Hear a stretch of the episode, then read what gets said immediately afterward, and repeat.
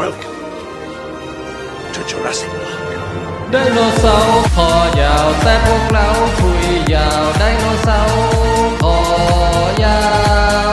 ไดโนเสาร์คอยาวแต่พวกเราคุยยาวเพราะพวกเราคุยยาวไดโนเสาร์คอยาวยินดีต้อนรับทุกท่านเข้าสู่รายการลองเทคครับเพราะพวกเราเสพมาเยอะก็เลยต้องคุยกันยาวๆนะฮะ เอ่อวันนี้การแนะนำตัวพิธีกรจะซับซ้อนเล็กน้อยเดี๋ยวเริ่มจากพิธีกรหลักก่อนนะฮะ ผมแทนไทยคุยยาวสวัสดีครับ ผมโป้งลองเทคสวัสดีนะครับ อ่า แล้วก็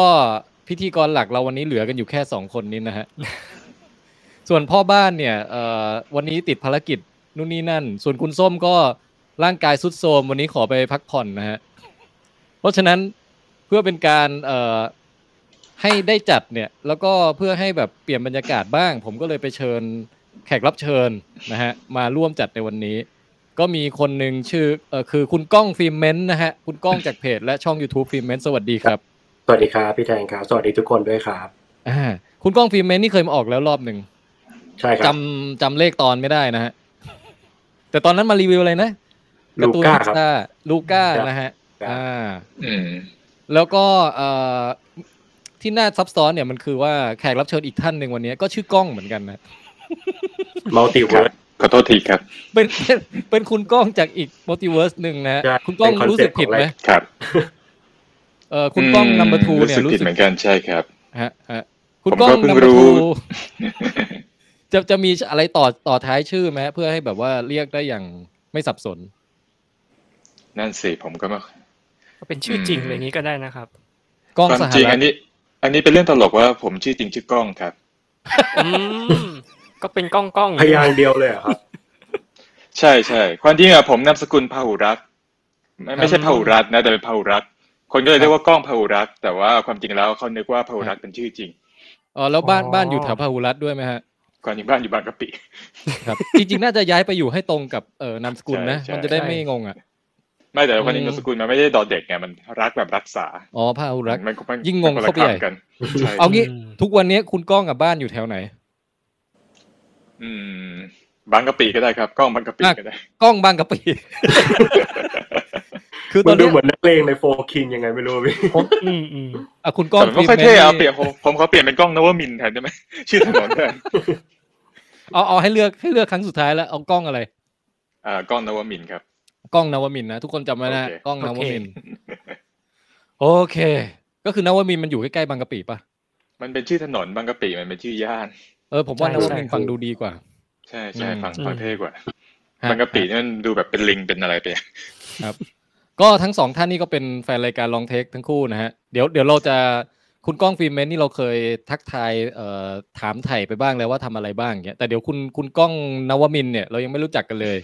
นะเดี๋ยวจะได้สัมภาษณ์ก่อน แต่ตอนเนี้ยเราต้องบอกท่านผู้ฟังก่อนว่าวันเนี้ยฮะเอ่อรีวิวหลักของเราก็จะเป็นเรื่องซื้อเจ๊ทะลุพหูทวารหรือว่าเอ่อพะพะ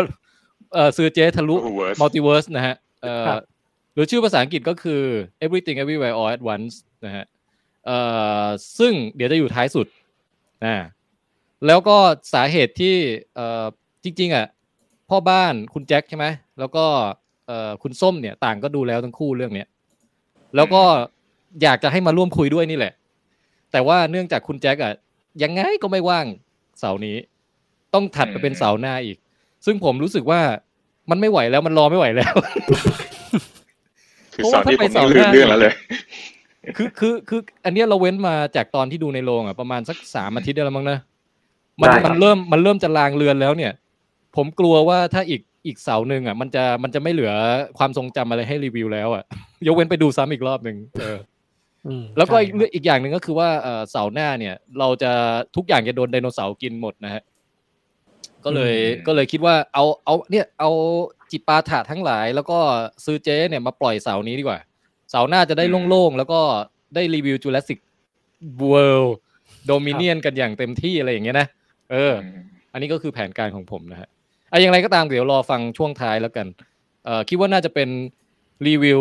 เป็นเรื่องหนังที่เลือกเรื่องมาได้อย่างเหมาะสมกับแขกรับเชิญ เพราะว่าอย่างคุณก้องเนี่ยก็ชอบวิเคราะห์ภาพยนตร์อยู่แล้วนะหมายหมายถึงคุณก้องฟิล์มเมนต์เนี่ย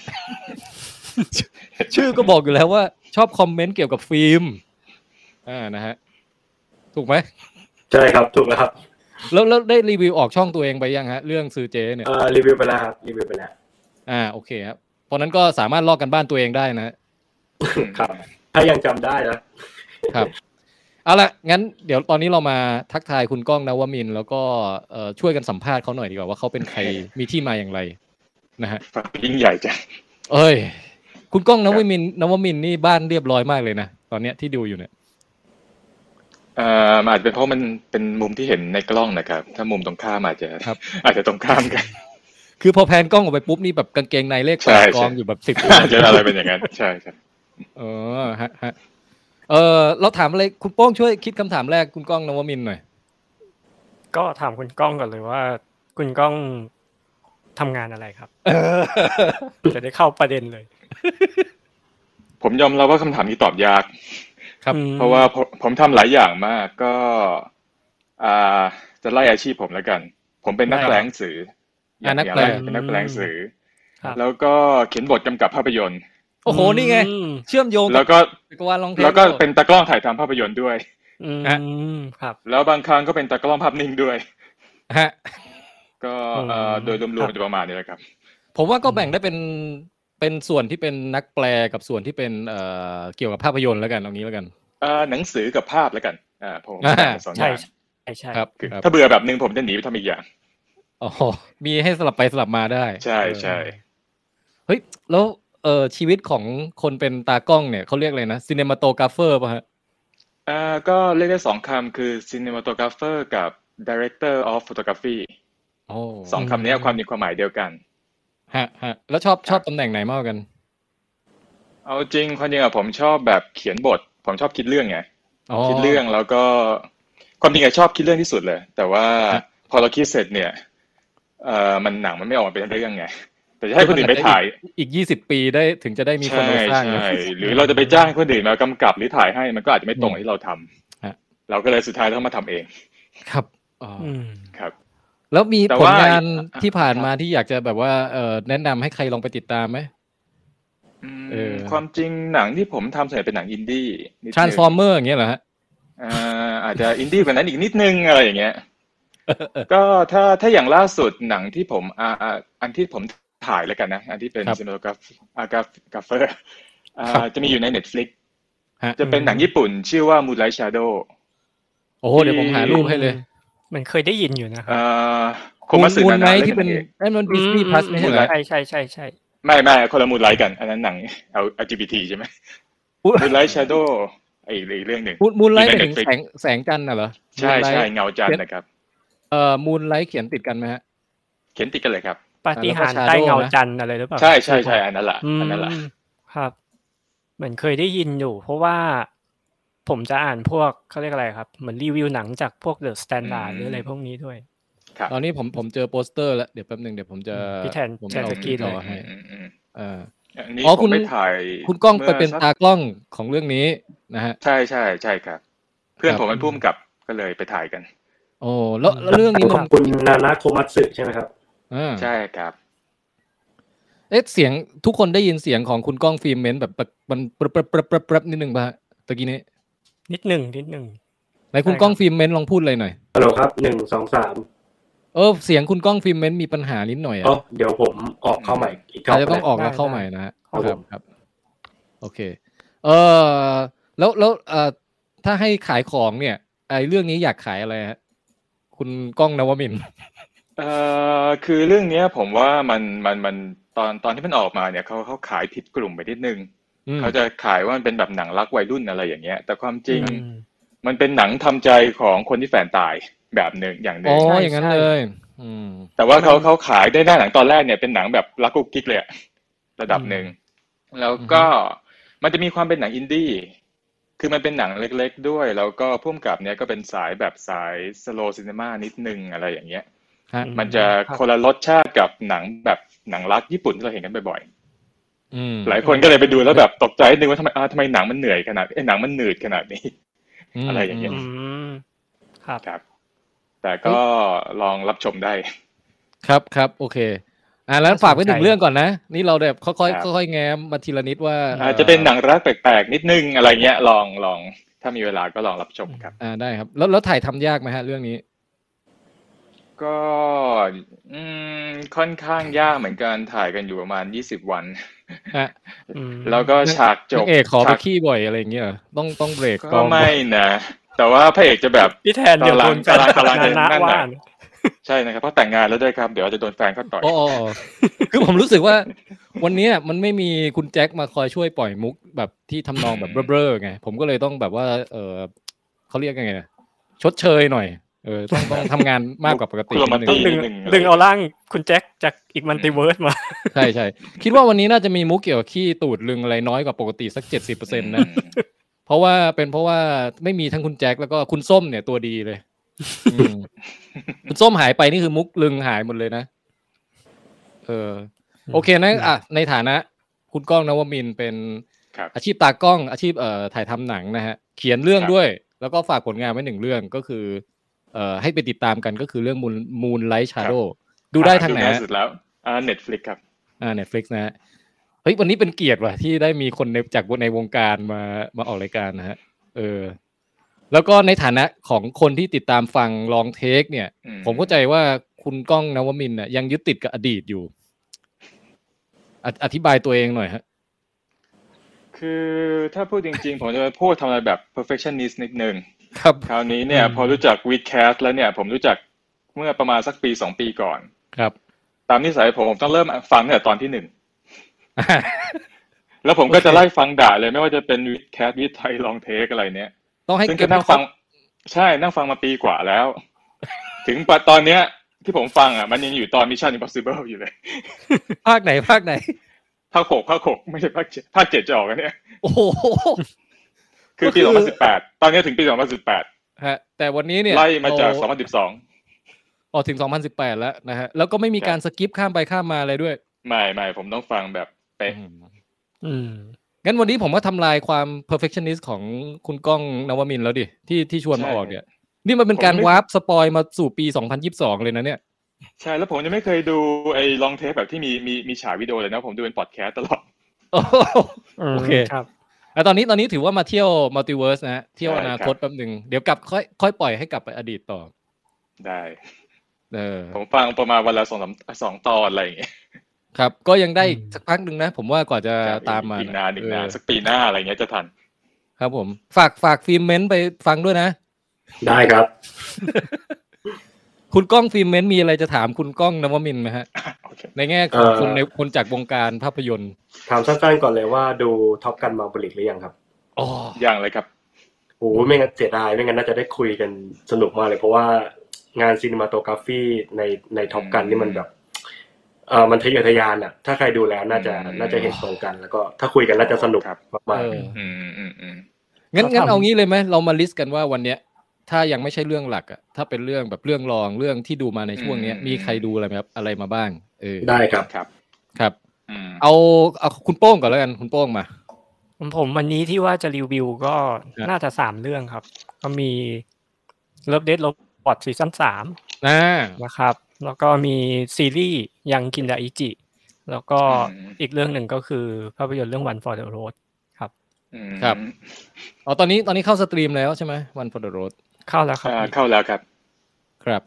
อ่าโอเค อ่าสามเรื่องนะของโป้งนะครับ อ่ะคุณก้องฟิล์มเมนต์ดูอะไรมาบ้างฮะ เอ่อของผมมี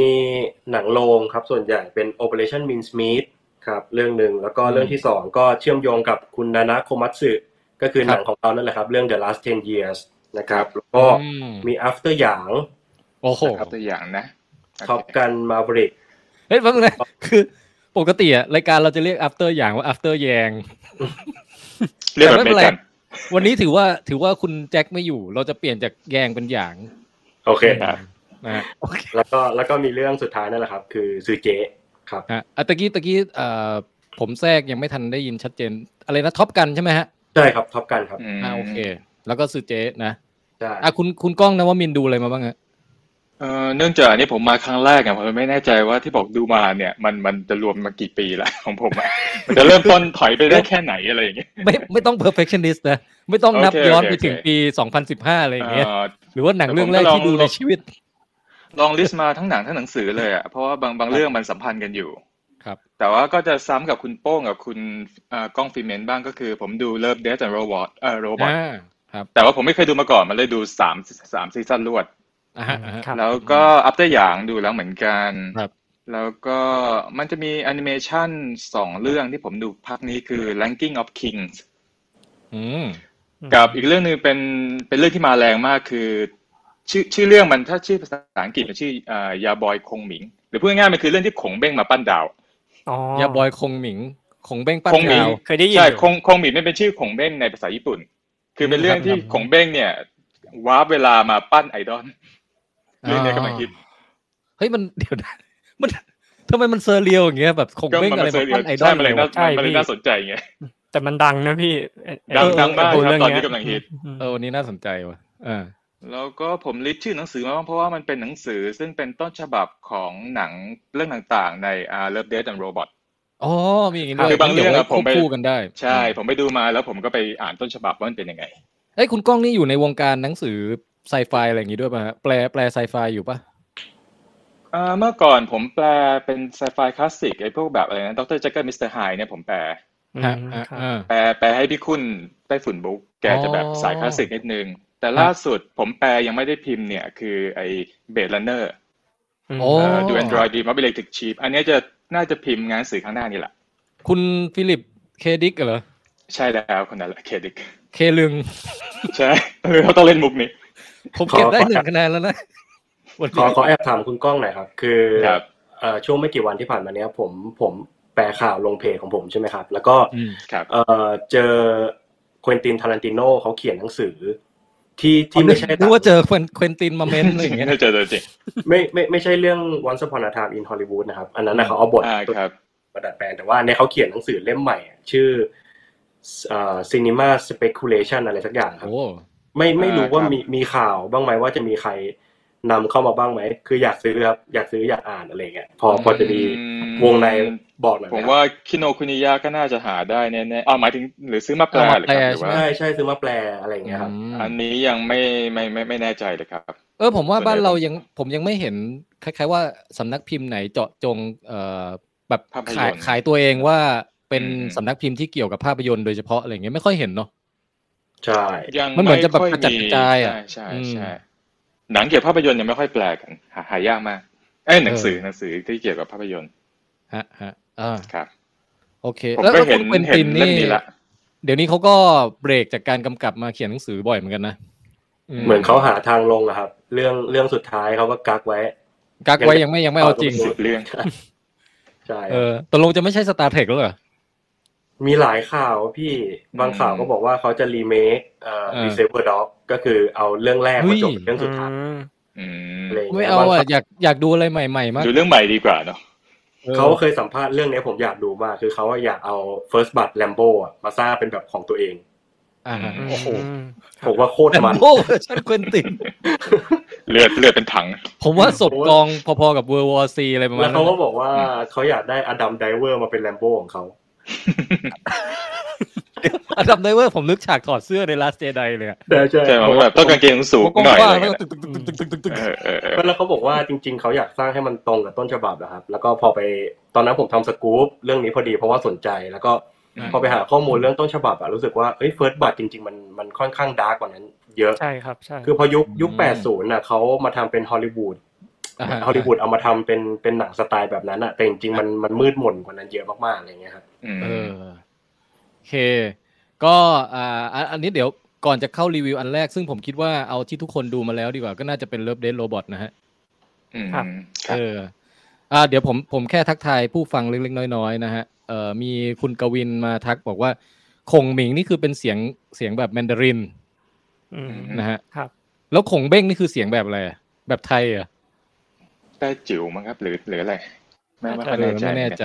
แล้วก็มีคุณแจ้บิ๊กซีมาถามว่าคุณกล้องเป็นสายเมะเหรอ เออต้องต้องบอกด้วยว่ากล้องไหนนะฮะ ใช่ เออ แล้วก็เอ่อมีคุณแจ้บิ๊กซีถามว่ามีใครเริ่มเดอะบอยยังครับ มีไหม ผมยังแต่คุณแจ็คน่าจะดูแล้วหรือเปล่าไม่แน่ใจ ผมก็ยัง ผ ไม่เริ่ม มก็ยัง ผมก็ได้ดูแน่เมซอนพรามใช่ไหมฮะเดอะบอยนั้น ใช่ครับใช่ The Boy ไหน ก่อน เดอะบอยเดอะบอยอเมซอนนะฮะ ถูกแล้วครับ เออ ถูกแล้ว โอเค โอเค แล้วก็ที่เหลือก็เป็นทักทักทักทงทักทายต่างๆนะฮะ เอ่อแล้วก็มีคุณกูบลีนถามว่าจะมีท็อปรีวิวท็อปกันไหมก็เดี๋ยวมี แต่ว่าเป็นรีวิวเวอร์ชันไม่สปอยนะครับ โอเคอ่ะ ครับ มาเริ่มกันเถอะ เอ่อใครก่อนดี ให้คุณโป้องเลือก เอาคุณกล้องนวมินทร์ก่อนก็ได้ครับ เอางี้เลือก ผมรู้สึก เอาเอาเราเรามาเน้นที่เน้นที่ซีซั่นสามไหมเออ ว่า ได้ได้ อันไหนคือเรื่องเด็ดของคุณคุณก้องนวมินทร์ อืมคอนนี้ซีซั่นสามเป็นซีซั่นที่ผมชอบน้อยสุดเลย แต่ว่า เอ้าเหรอเออ ใช่ แต่ว่าแต่ว่าถ้าจะจำความจริงผมผมจดเอาไว้ว่าที่จะมาคุยจริงๆก็มีจิบาโร่ไอเรื่องสุดท้ายที่ เอออัน ที่ นี้ ค่อนข้างจะฮิตกัน ครับ อันนี้ยอมรับว่ากราฟิกมันมันมันดีมาก อืม แล้วก็การเคลื่อนไหวก็อะไรมันเรียกว่ามันสุดยอด ซึ่งผมชอบมากกว่าเรื่องแรกเขาในซีซั่นหนึ่งอ่าเรื่อง The Witness อืมครับ อืมๆแต่ว่าจิบาโร่ผมอาจจะติดว่ามันมีความแบบอ่ากล้องความสั่นกล้องหรือการการในแง่การกำกับอ่ะมันจะดูแบบเยอะไปนิดหนึ่ง อืม นะคือกราฟิกไม่อ่าถ้าเรียกว่ากราฟิกหรือการเคลื่อนไหวมันสุดยอดขนาดนี้เนี่ย เราให้มันแบบเห็นแบบจะจะๆนิ่งๆขึ้นเนี่ย ผมว่ามันมันน่าจะพีคกว่าอะไรอย่างเงี้ย อันนี้เราจะมันมีความเยอะๆนิดนึง อืม แต่เหมือนเขาเน้นให้มันเคลื่อนไหวเยอะเพื่อสร้างบรรยากาศแบบ what the fuck is going on อะไรประมาณเนี้ย อืมผมก็รู้สึกมันก็พอมันมันก็เรียกว่าต่อให้กล้องมันนิ่งเนี่ย มันก็วัดไปคุยก่อนพอสมควรอะไรอย่างนี้ เออ อ่าแต่ก็เป็ มี นก็เป็นเรื่องที่ชอบมาก เป็นตอนที่ชอบมากเลยล่ะ มีคนถามว่าเอ่อทำไมเวลาเขียนภาษาไทยเนี่ยจีบาโลถึงอ่านว่าคีบาโลใช้คอละครังเขียน เอ่ออันนี้น่าจะเป็นการอ่านแบบทางอเมริกาใต้นะครับ เหมือนออกเสียงแบบเขาเขาใช้ตัวเนี้ย ที่ เหมือนอะไรนะดอนดอนกิโฮเต้อะ เหมือน อ๋อดอน มันจะเป็นภาษา เอซู ส ส เปน อย่างเงี้ย อะ เหร ไร อ ประมาณนี้เปล่าพี่ผมจำไม่ค่อยได้ละ มันน่าจะมาจากสเปนหรืออเมริกาใต้อันนี้ผม ประมาณ ผมไม่ นั้ เชี่ย น วชาญสาขานั้นแต่มันจะประมาณนั้นเวลาเราถอดคำมันจะใช้ตัวนี้แหละ ฮะ แต่เราก็ไม่แน่ใจว่าออกเสียงยังไงกันแน่เหมือนกัน ไอตอนจีบาโลนี่มันผมว่ามันพีคจริงนะ ในแง่แบบ อืม เปิดมามันเหวอมากเลยอะ ใช่ คือทั้งในแง่ความสวยของภาพแล้วก็ในแง่แบบเอ่ออันนี้เราเราแบบกึ่งกึ่งกึ่งเกือบสปอยแต่ไม่สปอยแล้วกันเนาะ ครับ ก็คือมันมีนางพรายอะไรสักตัวหนึ่งโผล่ขึ้นมาจากน้ำแล้วก็เต้นระบ อืม ำ เต้นระบำเรียกเรียกเหล่าทหารลงไป อืม ลงไป อืม ตายกันอะเฮ้ยแล้วมันเป็นฉากที่บ้าบอคอแตกแบบดูแบบหลุดโลกมากเลยอะเออ อืม แต่ผมผมผมทึ่งกับอารมณ์เอ่อความความเหวอของมันนะนะ แต่ก็เขาเรียกว่าไงคือสุดท้ายแล้วเนี่ยไม่รู้ว่าเนื้อเรื่องมันคืออะไรเหมือนกัน อ๋อ อืม เออ แต่ทึ่งกับแบบว่าเฮ้ยมันทำให้เราแบบรู้สึกแบบว่าเกิดอะไรขึ้นในสิบห้านาทีที่ผ่านไปตะกี้วะอะไรอย่างเงี้ยเออ อืมอืมอืม ครับ อืม เออเอ้ยเรื่องใครมีคอมเมนต์เกี่ยวกับเรื่องตอนนี้ไหมฮะเรื่องไอตอนจีบาโร่เนี่ย คุณโป้งมีไหม ผมก็ได้อ่ะ ก็ อ่า คือถ้าในแง่ของคนดูแล้วก็คนที่ทำเกี่ยวกับทางด้านคอมพิวเตอร์กราฟิกอะไรเงี้ยผมก็รู้สึกว่าเออเทคโนโลยีมันไปได้ค่อนข้างไกลพอสมควรนะ ว่าไอ ทั้ง ความเกล็ดของมันน่ะ ใช่ ความ เรื่ ติ อ ด ง แวว เกรดทั้งน้ำหมอกควันไอ้เรื่องของอะไรเขาเรียกอะไร environment อะสภาพแวดล้อมอะไรเงี้ย คื คือ อคืองานมันดีขึ้นจากตัว The Witness พอสมควรเลยอะ อืม ครับผม อืม ถามถาม อืม คุณก้องนวมินทร์นิดหนึ่ง เวลาคุณก้องดูห ครั นั บ งดูซีรีส์อะไรพวกเนี้ยคือคุณก้องจะแบบเหมือนดู เนื่องจากตัวเองเป็นซีเนมาโตกราฟเฟอร์อะไรก็จะดูลักษณะเกี่ยวกับพวกงานด้านภาพอะไรพวกนี้ด้วยไหมครับ ความจริงไม่นะ อ๋อ ความจริงผมเป็นคนที่ผมผมเป็นตากล้องที่ที่ที่เรียกว่าไม่ได้สนใจภาพขนาดนั้นนะผมสนใจเรื่องมากกว่า ครับ ผมจะตี อืม ภาพตามเรื่องตลอดอะไรอย่างเงี้ย เพราะฉะนั้นเวลาตอนดูจิบโร่ผมจะบอกไงมันรู้สึกว่าภาพมันดีนะ แต่ว่าถ้าในแง่การเล่าเรื่องอะเราว่ามันมันไปได้อีกหน่อย อะไรอย่างเงี้ย ครับ ผมจะไม่ได้แบบภาพดีแล้วจบ อะไรอย่างนั้น อ่า อืม อ๋อเพิ่งนึกออกว่าพ แต่ ระ จิบโร่ เอก ผม พระเอกนี่ก็ อืม เออเป็นคนเดียวที่ต้านทานอนุภาพของเจได้เพราะว่าหูหนวก ใช่ครับ ใช่ใช่อันอันนี้ไม่สปอยใช่ไหมถ้าพูดอย่างนั้น ก็ นิดนิดๆไม่เป็นไร มัน มั้ง ให้ ครับ มันให้ดูหูหนวกตั้งแต่ อืม ฉากแรกแล้วนี่ อืม ใช่ไหม ใช่ เออ ใช่ครับ ครับ เรียเรียกว่าสปอย แต่ สาม จิ สิบ ม เปอร์เซ็น โร่ แล้วกันอ่า คือจิเบโร่มันมีที่มาหนึ่งว่าตอนเนี้ยผมพยายามจะเขียนบทหนังสยองขวัญเกี่ยวกับนางพลายอยู่ โอ้ แล้วเรื่องนี้มันมา ครับ ผมผมเลยต้องรีบมาดู เฮ้ยถ้า เรื่ แค อง สติ้ง ของ เมื่อไหร่ ครับ เรียกเรียกเรียกผมไปแคสด้วยนะ เป็นจะเป็นคนไหนอะไรอย่างเงี้ย เอออ๋อจะมีนางพรายหลายคนด้วยเหรอ ไม่ไม่แต่ว่า แต่ผมสนใจว่าไอ้นางพลายเรื่องนี้มันเขาเรียกอะไรอ่ะมันเป็นการเคลื่อนไหวที่อันแคนนี่มากอ่ะมันเป็นการเคลื่อนไหวแบบที่ไม่เหมือนมนุษย์แล้วดูแล้วมันมีความหยีอ่ะเนี่ยอันนี้ ใช่ ผ ใช่ มชอบมากเลย กระดุกกระดิกกระดึกดักยึกยักอะไรของมันนะ ใช่ เออ ใช่ คือไม่ใช่แค่ภาพนิ่งสวยแต่ว่าเขา อืม เอ่ออนิเมตมันได้ดีอะไรประมาณเนี้ย มันเป็นการเคลื่อนไหวที่อืมซับซ้อนมากเลย ฮะ อ่ะคุณคุณคุณกล้องฟิล์มเมนต์มีมีเมนต์อะไรไหมฮะ เกี่ยวกับตอนนี้ ผมยังไม่ได้ดูครับ อ้าวแล้วคุณกล้องฟิล์มเมนต์ดูสักสักตอนหนึ่งยังของซีซั่นเนี้ย ยังยังเลยครับ ยังไม่ว่างดูเลย เอ้าแล้วอย่างนี้เราก็ ครับ เผลอหลุดเออแล้วงั้นเราห้ามสปอยอะไรมากแล้ว เราต้องเหลือความสดใหม่ ไม่เป็นไร ไว้ให้คุณกล้องฟิล์มเมนต์บ้าง ครับ เอออ่ะงั้นงั้นต้องถามสลับมาที่คุณโป้งบ้างว่าเอ่อตะกี้ตะกี้คุณกล้องนะว่ามินบอกแล้วว่าชอบตอนจิบาโลคุณคุณโป้งมีตอนชอบชอบตอนไหนมาก ผมชอบเอ่ ซีซั่น อ สามนะ เดี๋ยวนะคิบาโลก็ถือว่าเป็นตอนหนึ่งที่ที่ชอบพันค่อนข้างเยอะเลยอะพอสมควรคือชอบ ตอน มาก ปูไหม เกั ตอนปูป่ะ ตอนไหนนะพี่ ปูก็ อ๋อ ดีนะ ใช่ใช่ตอนปู ที่ ตอน มันชื่ ปู ออะไรนะ ก็ถือว่า Good Trouble เอ่อ อ่า คิมเชอร์ Battle กับ แบทแบทครับ แบททาวเวลลิ่งแบททาวเวลลิ่ง อ่า Bad Traveling ตอนนี้ก็ถือว่าก็น่าสนใจ เพราะว่ามัน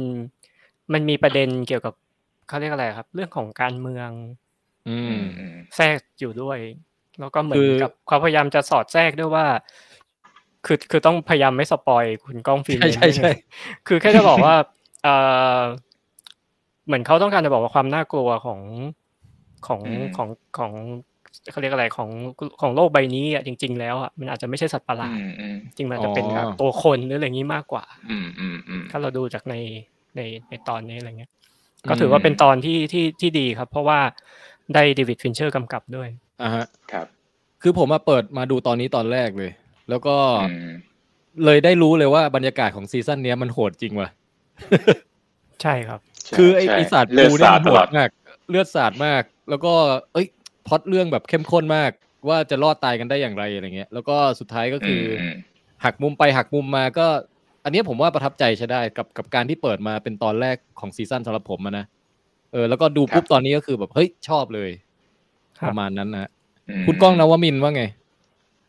ตอนนี้ตอนที่ผมดูผมคิดอย่างเดียวเลยว่าตอนนี้เราไม่ต้องมีนักแสดงจริง ๆ ก็ได้แล้วนะ แบบซีจีมันแบบ จริงจริง ดีถึงขั้นที่เรียกว่า ดีขนาดนี้แล้วอะแต่ความจริงตอนนี้เป็นตอนที่ชอบมาก คือต้องบอกว่าซีซั่นสามอ่ะ ผมก็ค่อนข้างชอบหมดละเพียงแต่ว่ารู้สึกว่ามั อื น ม ไม่ได้โดดออกมาขนาดนั้น อือฮึ ในในแต่ละตอนนะแบบ ถ้าเป็นหนึ่งหรือสองมันจะมีตอนที่เราแบบโอ้โหโคตรชอบเลยอะไรอ ใช่ ย่างนี้อยู่ ใช่ครับ แต่สามเนี่ยเราว่ามันมันก็มันก็ดีอะมันดีกับทุกตอนนั่นแหละ ผมผมไม่รู้ ซึ่ง ว่าโทษนะครับ อืม ผมไม่รู้ว่าพี่แทนกับคุณก้องนวมินทร์ที่ดูแล้ว ครับ ทั้งคู่อ่ะคือไม่รู้คิดเหมือนผมไหมคือส่วนตัวผมความรู้สึกว่าซีซั่นสามอ่ะเขาเรียกอะไรดี เหมือนพล็อตอะมันจะคล้ายๆกันหมด อืม อ๋อ มันเป็นเรื่องของการ มีสัตว์ประหลดโหด ใช่การสู้กันระหว่าง อืมอืม มนุษย์กับสัตว์ประหลาดอะไรประมาณอย่างนั้นนะมันเลยทำให้เหมือนกับ เออ มันดูเลย อืม ถ้าถ้าเรามองเผินๆมันจะดูไม่โดดเด่น เออ แต่ว่าถ้าว่ะเรานะ ดูแต่ละตอนอ่ะเราจะเห็นว่าเอ้ยมันมี ใกล้ๆกั มันมี เอะใช่ คือพล็อด มี พ ค ล็อ วา ด ม เรื่องมัน แตกต่าง ไม่ได้อะไรไม่ได้แบบ ใช่ เอ่อ มันจะไม่เห ไป มื ใน อน ทางเดียวกัน ใช่ครับ อืม มันจะไม่เหมือนกับ ใช่ ซีซั่นหนึ่งกับซีซั่นสองไงที่เดี๋ยวอีกเรื่องหนึ่งก็เป็นอีกอะไรปิดประเด็นหนึ่งไปอะไรเงี้ยมันไม่ใช่แบบ อืม แค่คนสู้กับ ครับ เอ่อซูเปอร์เนเชอรัลอะไรแค่อย่างนั้นนะครับ เออ อืม ครับ ถ้าถ้าในแง่นี้ผมก็นึกถึงไอตอนที่ไปสู้กับหมีไซบอร์กด้วยนะ อืม มันก็สู้สัตว์ประหลาดอีกแล้ว อ๋อมีไซบอร์ก ใช่ใช่ เออ แล้วก็ไอตอนไปไปเข้าไปดูสวอมอ่ะ ไอสิ่งมีชีวิตสวอมอ่ะ มันก็เป็นสัตว์ประหลาดอีกแล้ว ก็สัตว์ประหลาดใช่ เออ ตอนที่ ซึ่ง ต่างไปนิดนึงคือตอนที่ผมลืมชื่อไอ้ที่มันเดินแบกเพื่อนที่ตายไปอ่ะในในดาวคนนี้ตอนนั้นผมก็ชอบมาก โอ้เออเออตอนตอนนั้นแบบมีความแบบ ตอนนั้นน่ะคนนี้มันหลอน หลอน หลอนดีจริงๆ เออเออตอนนั้นใช่ได้ใช่ได้ผมชอบ อืม เอาจริงผมอาจจะชอบตอนนั้นมากกว่าจิบาโ o แต่จิบาโ o แบบกราฟิกมันแบบ มันเป็นคะแนนกราฟิกนิดนึง ใช่ใช่ใช่ครับ ม อันนี้ก็เออแต่ไอตอนนี้ผมก็ชอบนะ ผมรู้สึกว่าเป็นตอนที่จบได้ดี ก็คือไอตอนคุณลุงล่าหนูอ่ะ อ๋อใช่ใช่ ล่าหนูอ๋อล่าหนูสนเออล่าหนูก็สนุกดี คือคือไอตอนอื่นๆน่ะผมจะรู้สึกว่ามันเซตอัพเวิลด์มาแล้วเรารู้สึกเพลิดเพลินหลงไหล อืม ไปกับไอเวิลด์ที่มันสร้างขึ้นมาเนี่ยแต่พอจบมันก็จบพุ่นๆไปเลยอ่ะมันเหมือนแบบแบบ ครับ อ้าวแล้วไงต่ออะไรเงี้ย ม แต่ไอตอน ม ลุงล่าหนูเนี่ยผมว่ามันเออมันจบเป็นนิทานได้เรื่องหนึ่งที่จบได้ดีอะ อืม ประมาณนั้น ใช่ครับ อืม ครับ ส่วนไอตอนสวอมนี่ก็กลางๆนะสำหรับผมคุณโป้งว่าไง ผมก็คือคือถ้าในแง่ของความแปลกใหม่ ผมแค่รู้สึกว่ามันยังไม่ค่อยมีอะไร อืม ม คือคือยังยังเฉยๆ มันเป็น ยู่ เอเลี่ยนสไตล์เก่าๆที่เราเคยเห็นแล้วเลยประมาณนี้ ประ น มาณนั้นอ่ะ เออ อ่ามันดีแต่มันยังแบบมันยังไม่ลงตัวอะไรบางอย่าง บอกยาก เออ แต่น่าจะเป็นพุ่มกับพุ่มกับเอ่อเอ่อไอ้นั่นใช่ไหมพุ่มกับของเดดพูทำมั้งตอนนั้นผมจะไม่ผิด โอ้ผมจะจำชื่อพวก จำไม่ได้ ผู้กำ เป็น กับ ทีมมิลเลอร์ ไม่ได้เลย โอเค อืม อืม เออ ครับ ก็รวมๆคือประมาณนี้เนาะคุณก้องมีอะไร ครับ คุณก้องนวมินทร์มีอะไรเสริมอีกไหมในฐานะที่ดูสามซีซั่นรวด ความจริงผมผมจดมาเป็นซีซั่นอื่นเกือบหมดเลย ตอนที่ เอ ต อ อน ไหน ที่ ไหน ช ล อ อง บ บอก อะไร ลอ อง ย่า บอก งเงี้ย หน่อยว่าอันอันที่พีคๆที่ชอบชอบ ย้อนนิดหนึ่งได้ครับไม่เป็น ก็ ไร คืออ่า ๆคุณ สั้น ก ๆ ล้อง แล้ว พรี กัน เมนต์ ซึ่งซีซั่น ยังอย่าเพิ่งหลับนะฮะ ได้ครับ ครับ ชาร์จพลังไปก่อน ซี เลย ซั่นหนึ่งซีซั่นหนึ่งผมชอบสองตอนพิเศษคือตอนอ่า Beyond the Aquila Rift อืมครับ ที่ยามันไปติดอยู่อยู่ อ่า อยู่ อ่า ในดาวแล้วแล้วยามันออกมาไม่ได้อะ ครับ กับตอนซีมาบลูซึ่งเป็นไอ อ๋อ ศิลปินที่มันทำไอ้นั่นอ่ะ อ่า เออ นึกออแล้ว ก พอเราเช็คไปเช็คมาเราพบว่าไอสองเรื่องเนี้ยมันทำจากอ่าเรื่องสั้นของคนคนอ่าของนักเขียนคนเดียวกัน ม ชื่อ ค อน นั้ ลาน ส ก็ เต คือ เรโน อืม เป็นไม่ค่อยดังเป็นนักเขียนอังกฤษลาสเตเรโนซึ่งจะค่อนข้างจะเป็นเรื่องโทนนี้แหละ ซึ่งถ้าใครสนใจก็ลองไปตามหาอ่านได้ เออ แล้วก็มันจะมี Good Hunting อืม ใน ค ซี รับ ซั่นหนึ่ง นี่ลืมหมด เป็ แล้ว น นะเนี่ ไอย มันจะเป็นนางจิ้งจอกไซบอร์ก ใช่ครับ ก็ก็งานของเคนหลิวอะพี่แทน ใช่ใช่คือตอนแรกก็ผมไม่รู้ว่ามันจะมีงาน โอ้ เฉลิ จำ ว ได้ละอันนั้นอันนั้นก็เด็ดเออ ครับ ใช่ เพื่อนผมไปอ่านสวนสัตว์กระ ส ดาษ ตรี มาม ก่อ พั น งไซเบอร์พังอะไรอย่างงี้ใช่ไหม ใช่ อ่า ใช่ คือ อืม คือเรารู้สึกว่ามันต้นฉบับมันดีกว่านะ แต่ว่าแต่ว่าตอนที่ดูเนี่ยเราก็อ๋อนี่มันงานเคหลิวนี่หว่าขึ้นมา อืมครับ อันนั้นเรื่องหนึ่ง แล้วก็ซีซั่นสองผมจะชอบ The Drown Giant เรื่องสุดท้าย โอ้อันนั้นก็ดี ครับ เ คือผมเป็นคนชอบอะไรหยิ่ คุณกล้ง ๆแปลกๆอ่ะ พอคุณกล้องพูดขึ้นมานี่คือทำให้นึก อืม ได้เลยนะว่าเฮ้ยเออตอนนั้นนี่หว่าลืมแบบ ตอนนั้น แร น่ะ กก็ ดี ไม่พูดขึ้นมาก็ลืมไปแล้วอะไรอย่างเงี้ย อืม เออแต่แต่ แล้วอ จะ ย่างเห็ที่นเลย เรา ว่า ว่าคือ ซีซั่นแรกๆมันจะหลากหลายกว่าซีซั่นนี้นะ ใช่ ใช่ใช่ คือ Drown Giant นี่จะไม่เหมือนไม่เหมือนชาวบ้านจริงๆ มันมามันมาแบบนั้นจริง โคตรปรัดยา แล้วก็ ชอบมากเออ ๆ ใช่ แล้วผมก็ไปเช็คดูก็พบว่าอ้าวมันเขียนจากเรื่องสั้นนักเขียนที่ผมชอบ ฮะ ชื่อว่าเจจีบัลลาด อันเนี้ยเป็นนักเขียนอังกฤษเหมือนกันทำไมรู้ว่านักเขียนอังกฤษหมดเลยก็ไม่รู้เหมือนกัน อืม ซึ่ง ครับ ผมอ่านงานเขาอยู่แล้วก็อ๋อนี่ก็ไองานไอคนที่เขียนอีกแล้ว อืม เออ ก็เลยก็เลยรู้สึกคลิกกันเป็นพิเศษ อืม ครับ ครับ นั่นก็คือแบบ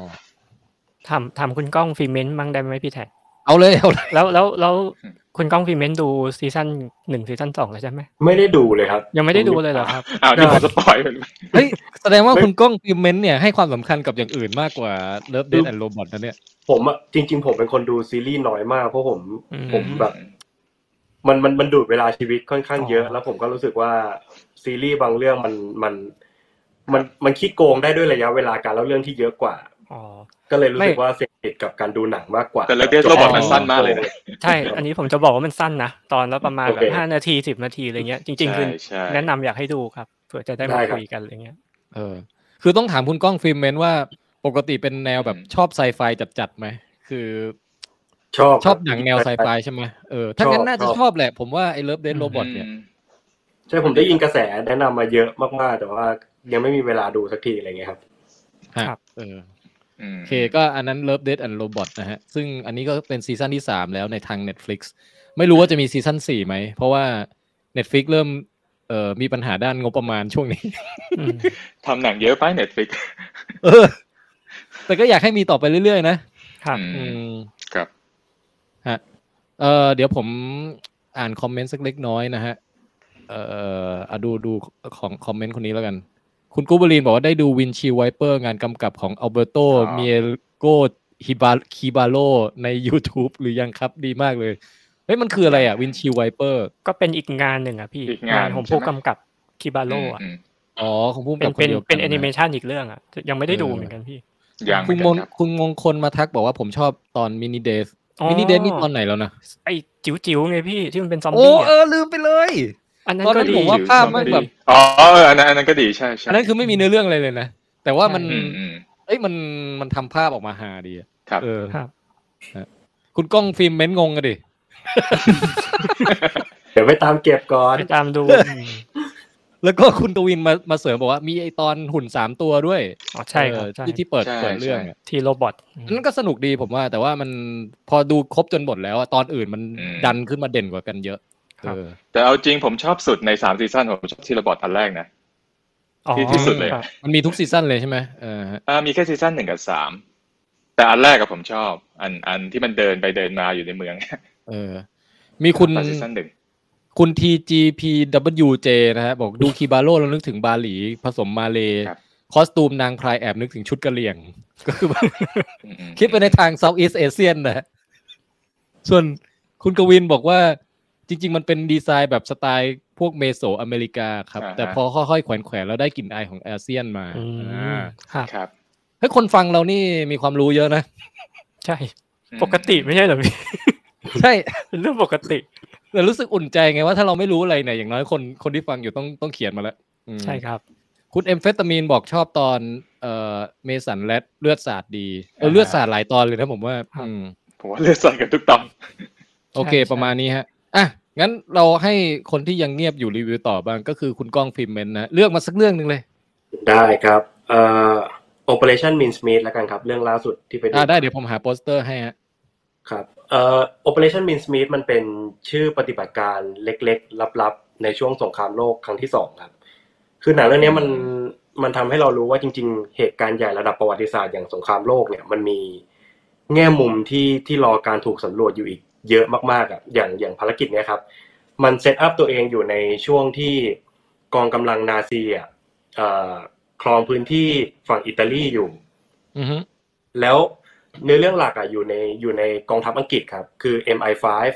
ต้องการจะ ครับ โจมตีอิตาลี แต่ด้วยความที่ข้อจำกัดด้านด้านกองกำลังของตัวเองครับเขาทำให้เขาโจมตีไม่ได้ เพราะฉะนั้นเขาเลยคิดแผนขึ้นมาซึ่งซึ่งก็คือแผน Operation Mean Smith นี่แหละ ม ก็คือการที่เขาเนี่ยต้องการเขาจะใช้ศพปลอมคนหนึ่ง แล้วก็เอาเอกสารเนี่ยใส่กับศพคนนี้ไปด้วย อฮึ แล้วก็ไปปล่อยไว้กลางทะเลเพื่อให้นาซีอ่ะมาเจอ ซึ่ง อืม ในจดหมายนั้นน่ะเอ้ยในในในในเอกสารที่ลอยไปกับศพคนนั้นนะครับ มันจะเป็นจดหมายที่จะบอกว่าจริง ๆ แล้วอ่ะกองกำลังของอังกฤษอ่ะจะโจมตีกรีซไม่ได้จะโจมตีอิตาลี โอ้โห เพื่อให้ ครับ เพื่อให้ฝั่งนาซีอ่ะย้ายกองกำลังของตัวเอง ไปป้องกันที่กรีซเพื่อเปิดช่องให้กองทัพอังกฤษอ่ะโจมตีอิตาลี ไอ้ย ตาม ฟัง ผม แค่ ไป นี้ก็มันแล้วอ่ะ อืม ซึ่ง เออ เอ่อด้วยความที่มันเป็นหนังหนัง หนังมันคล้ายๆ มีความเป็นจารกรรมหน่อยๆครับ คือทำภารกิจอะไรเงี้ย อ่า คือมันมันเกิดขึ้นในสงครามโลกครั้งที่สองก็จริงนะครับ แต่ว่ามันจะไม่มีฉากลบ ไม่มีฉากสงครามเลยเลย เพราะว่ามันเป็นเหมือนกึ่งกึ่งๆหนังสายลับจะว่าอย่างนั้นก็ได้ ม นะครับ แล้วก็สิ่งที่น่าสนใจของมันก็คือภารกิจภารกิจเนี้ยในมันเกิดขึ้นในยุคที่การสื่อสารมันไม่ได้กว้างไกลเหมือนยุคสมัยนี้ ไม่ได้มีโซเชียลมีเดีย อื ไม่ได้มีเอ่อบลาบลาบลาไม่ได้มีอินเทอร์เน็ตอะไรอย่างเงี้ยนะครับ อือฮึ เขาต้องพยายามสื่อสารทุกใจความสำคัญให้ได้ภายในภายในศพศพนั้นกับกระเป๋าเอกสารใบนั้นน่ะ อืม เขาก็เลยต้องสร้างตัวตนของศพคนนี้คือศพคนเนี้ยต้องบอกก่อนว่ามันเป็นศพนิรนาม ไม่มีไม่มีชื่อไม่มีตัวตนเป็น nobody อะไรเงี้ยครับแต่ว่าเขาก็ต้องพยายามสร้างขึ้นมาว่าอาศพคนเนี้ยตายได้ยังไง แล้วก็ชื่ออะไรมียศอะไรทำไมถึงมีกระเป๋าเอกสาร แล้วทำไมถึงต้องเดินทางไปประเทศนี้ ทำไมถึงต้องอะไรอย่างเงี้ย ใจความสำคัญคือมันต้องทำยังไงก็ได้ให้นาซีเชื่อให้ได้ว่า ไม่ใช่แผนออกของของฝั่งกองทัพอังกฤษที่จะทำให้นาซีโยก อืม โยกกองกำลังของตัวเองอะไรอย่างเงี้ยครับ โอ้ เออประมาณนั้นแต่ว่า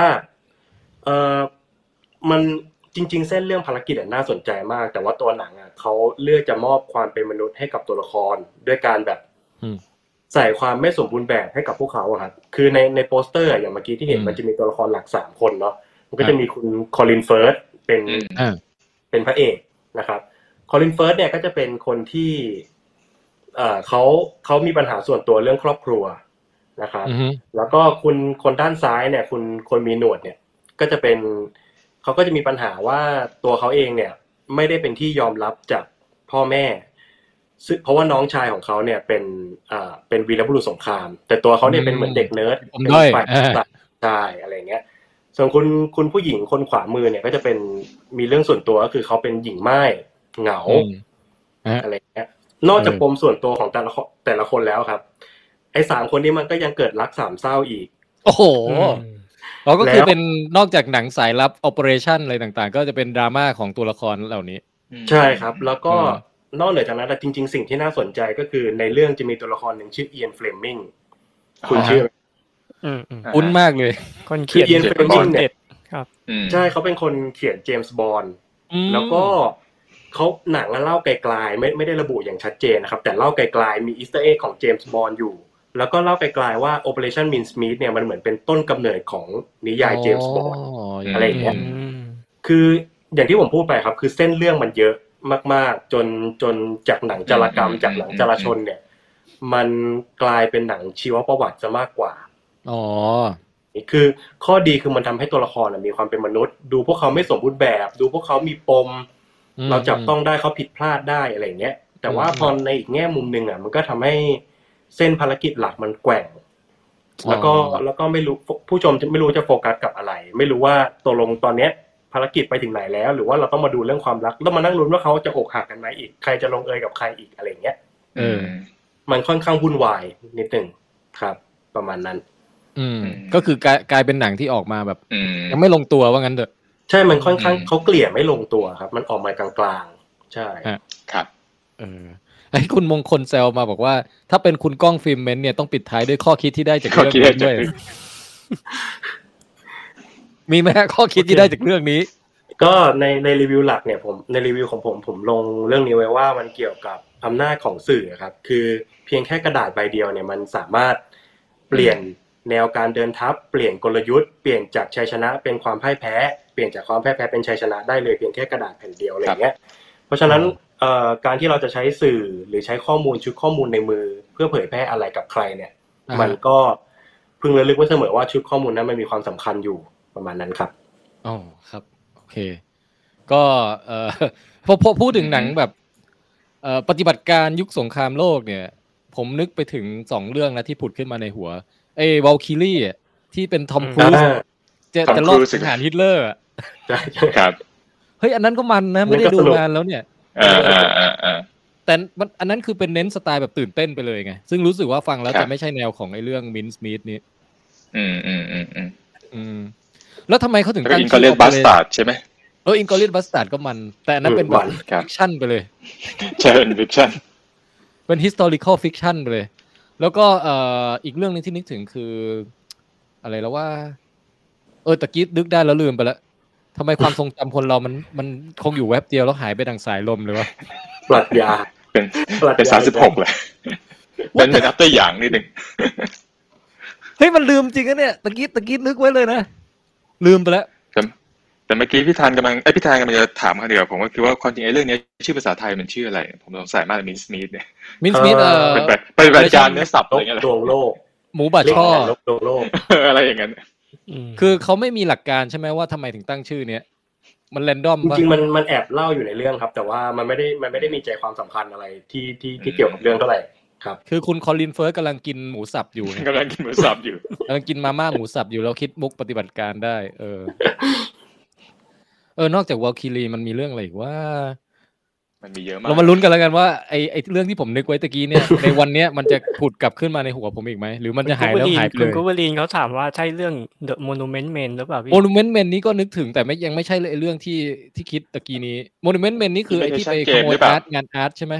ใช่ครับ อืม การอาร์ต เออซึ่งเรื่องนี้ก็เหมือนกับจะเงียบๆนะไอ้โมนูเมนต์เมนเนี่ย ครับ ครับ อื แต่ผมคิดถึง imitation game อะตอนที่ เออ อ่า นั่นแหละ ม คุณก้องนวมินทร์ขอบคุณมาก คืนนี้ผมนอนหลับแล้ว เพราะมันจะมีไอท่อนที่แบบไม่ให้เขารู้ก่อนอยู่อันหนึ่งใช่ไหมมันจะมีมันจะมีมุกคล้ายๆกันอยู่ ใช่ใช่ imitation game ที่เป็นคุณ อืม หมอแปลก คุณเบเนดิก อืม คัมเบอร์แบชเอ่อเล่นเป็นอลันทัวริงนะฮะอืม อืม เออ นั้นก็มัน ก็โอเค อ่ะ คุณก้องฟิล์มเมนได้รีวิวแล้วหนึ่งเรื่อง ไปไปที่ เอางี้ผมให้เลือกระหว่างจะเอาท็อปกันต่อ หรือว่าจะไปที่คุณโป้งสักเรื่องหนึ่งก่อน ท็อปกันก่อนก็ได้นะพี่ไม่มีปัญหา เอาท็อปกันก่อนนะ เพราะ ได้ ว่าหลายคนอาจจะแบบกำลังลุ้นอยู่ว่าพวกเราชอบท็อปกันหรือไม่ ใครดูแล้วมั้งฮะท็อปกันมาบริกนะ อืม ผมดูแล้วครับ คุณก้องฟิล์มเมนชอบท็อปกันมาบริกไหม อ่าถ้าถ้ามันมีแค่ชอบกับไม่ชอบมันก็ต้องอยู่ฝั่งชอบครับ โอ้โห อืม เฮ้ย มันก็มี สำหรับผมอ่ะ ผมว่ามันเป็น อ่าๆ ประสบการณ์ดูหนังในโรงที่เอนเตอร์เทนสุด ใช่ ๆ ของ ใช่ ปีนี้เลยว่ะ ใช่ใช่ แล้วผม ใช่ อืม ผมเจาะจงไปดู iMac ด้วยนะ ครับ แล้วผมรู้สึกว่าไอฉากที่ตั้งแต่เปิดเรื่องที่แบบเครื่องบินมันออกตัว เก้าอี้แม่งสั่นน่ะแล้วมันแบบได้รับฟอส G ฟอสที่มันขึ้นมาตรงทวารน่ะ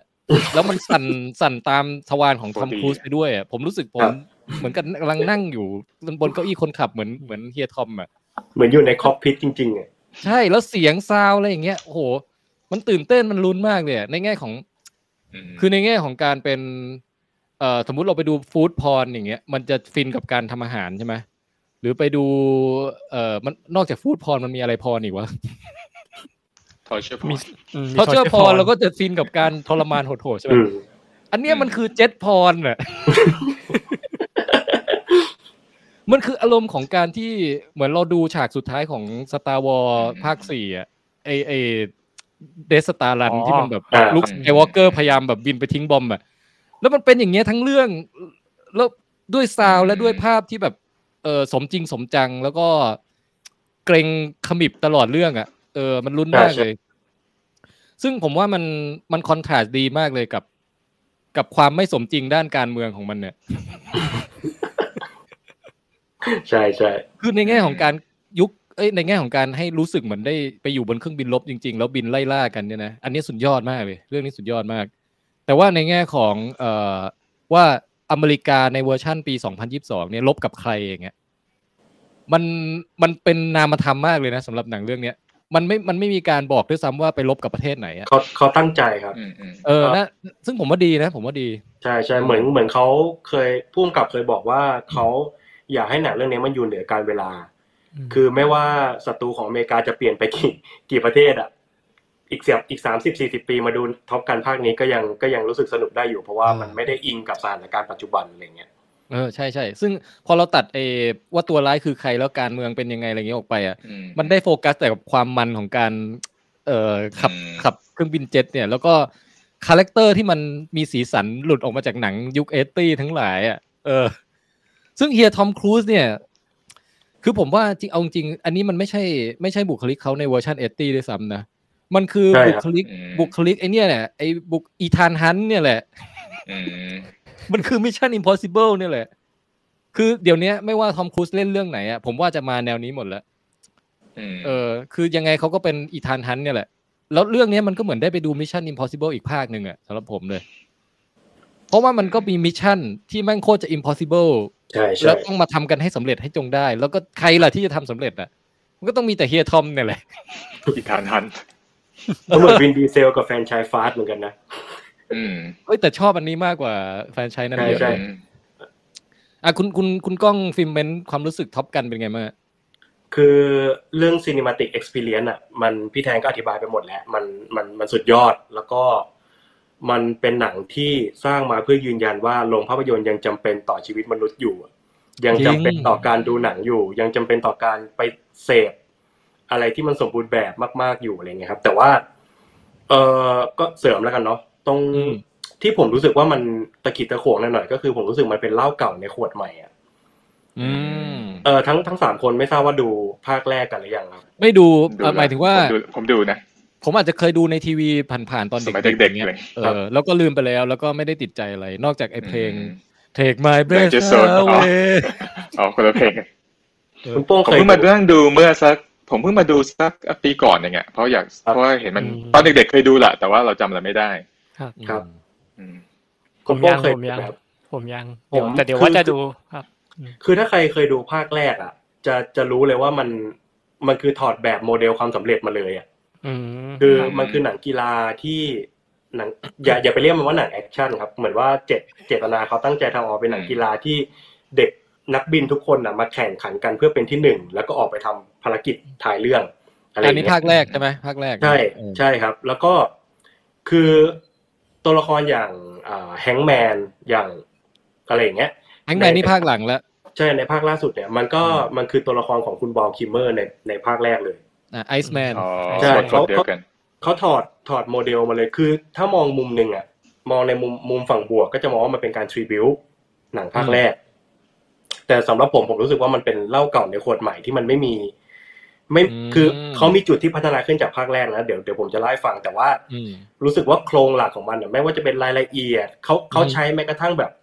เอ่อแสงสีอย่างฉากเปิดเรื่องครับพี่แทน อืม ฉาก เปิด ที่ กับปิดเหมือนเหมือนเดิม เหมื เป๊ะ อน อะไรอย่างเงี้ย ใช่เหมือนแบบเป๊ะแบบหนึ่งร้อยเปอร์เซ็นต์แม้กระทั่งฟอนต์แม้กระทั่งดนตรีแม้กระทั่งการตัดต่ออะไรเงี้ย เฮ้ยแต่ ซึ่ง ผมว่ามันสำหรับหลายคนน่าจะเป็นนอสตาเจียนะ ใช่ไง เออ ผมถึงบอกว่าถ้ามองมุมหนึ่งมันคือการทริบิว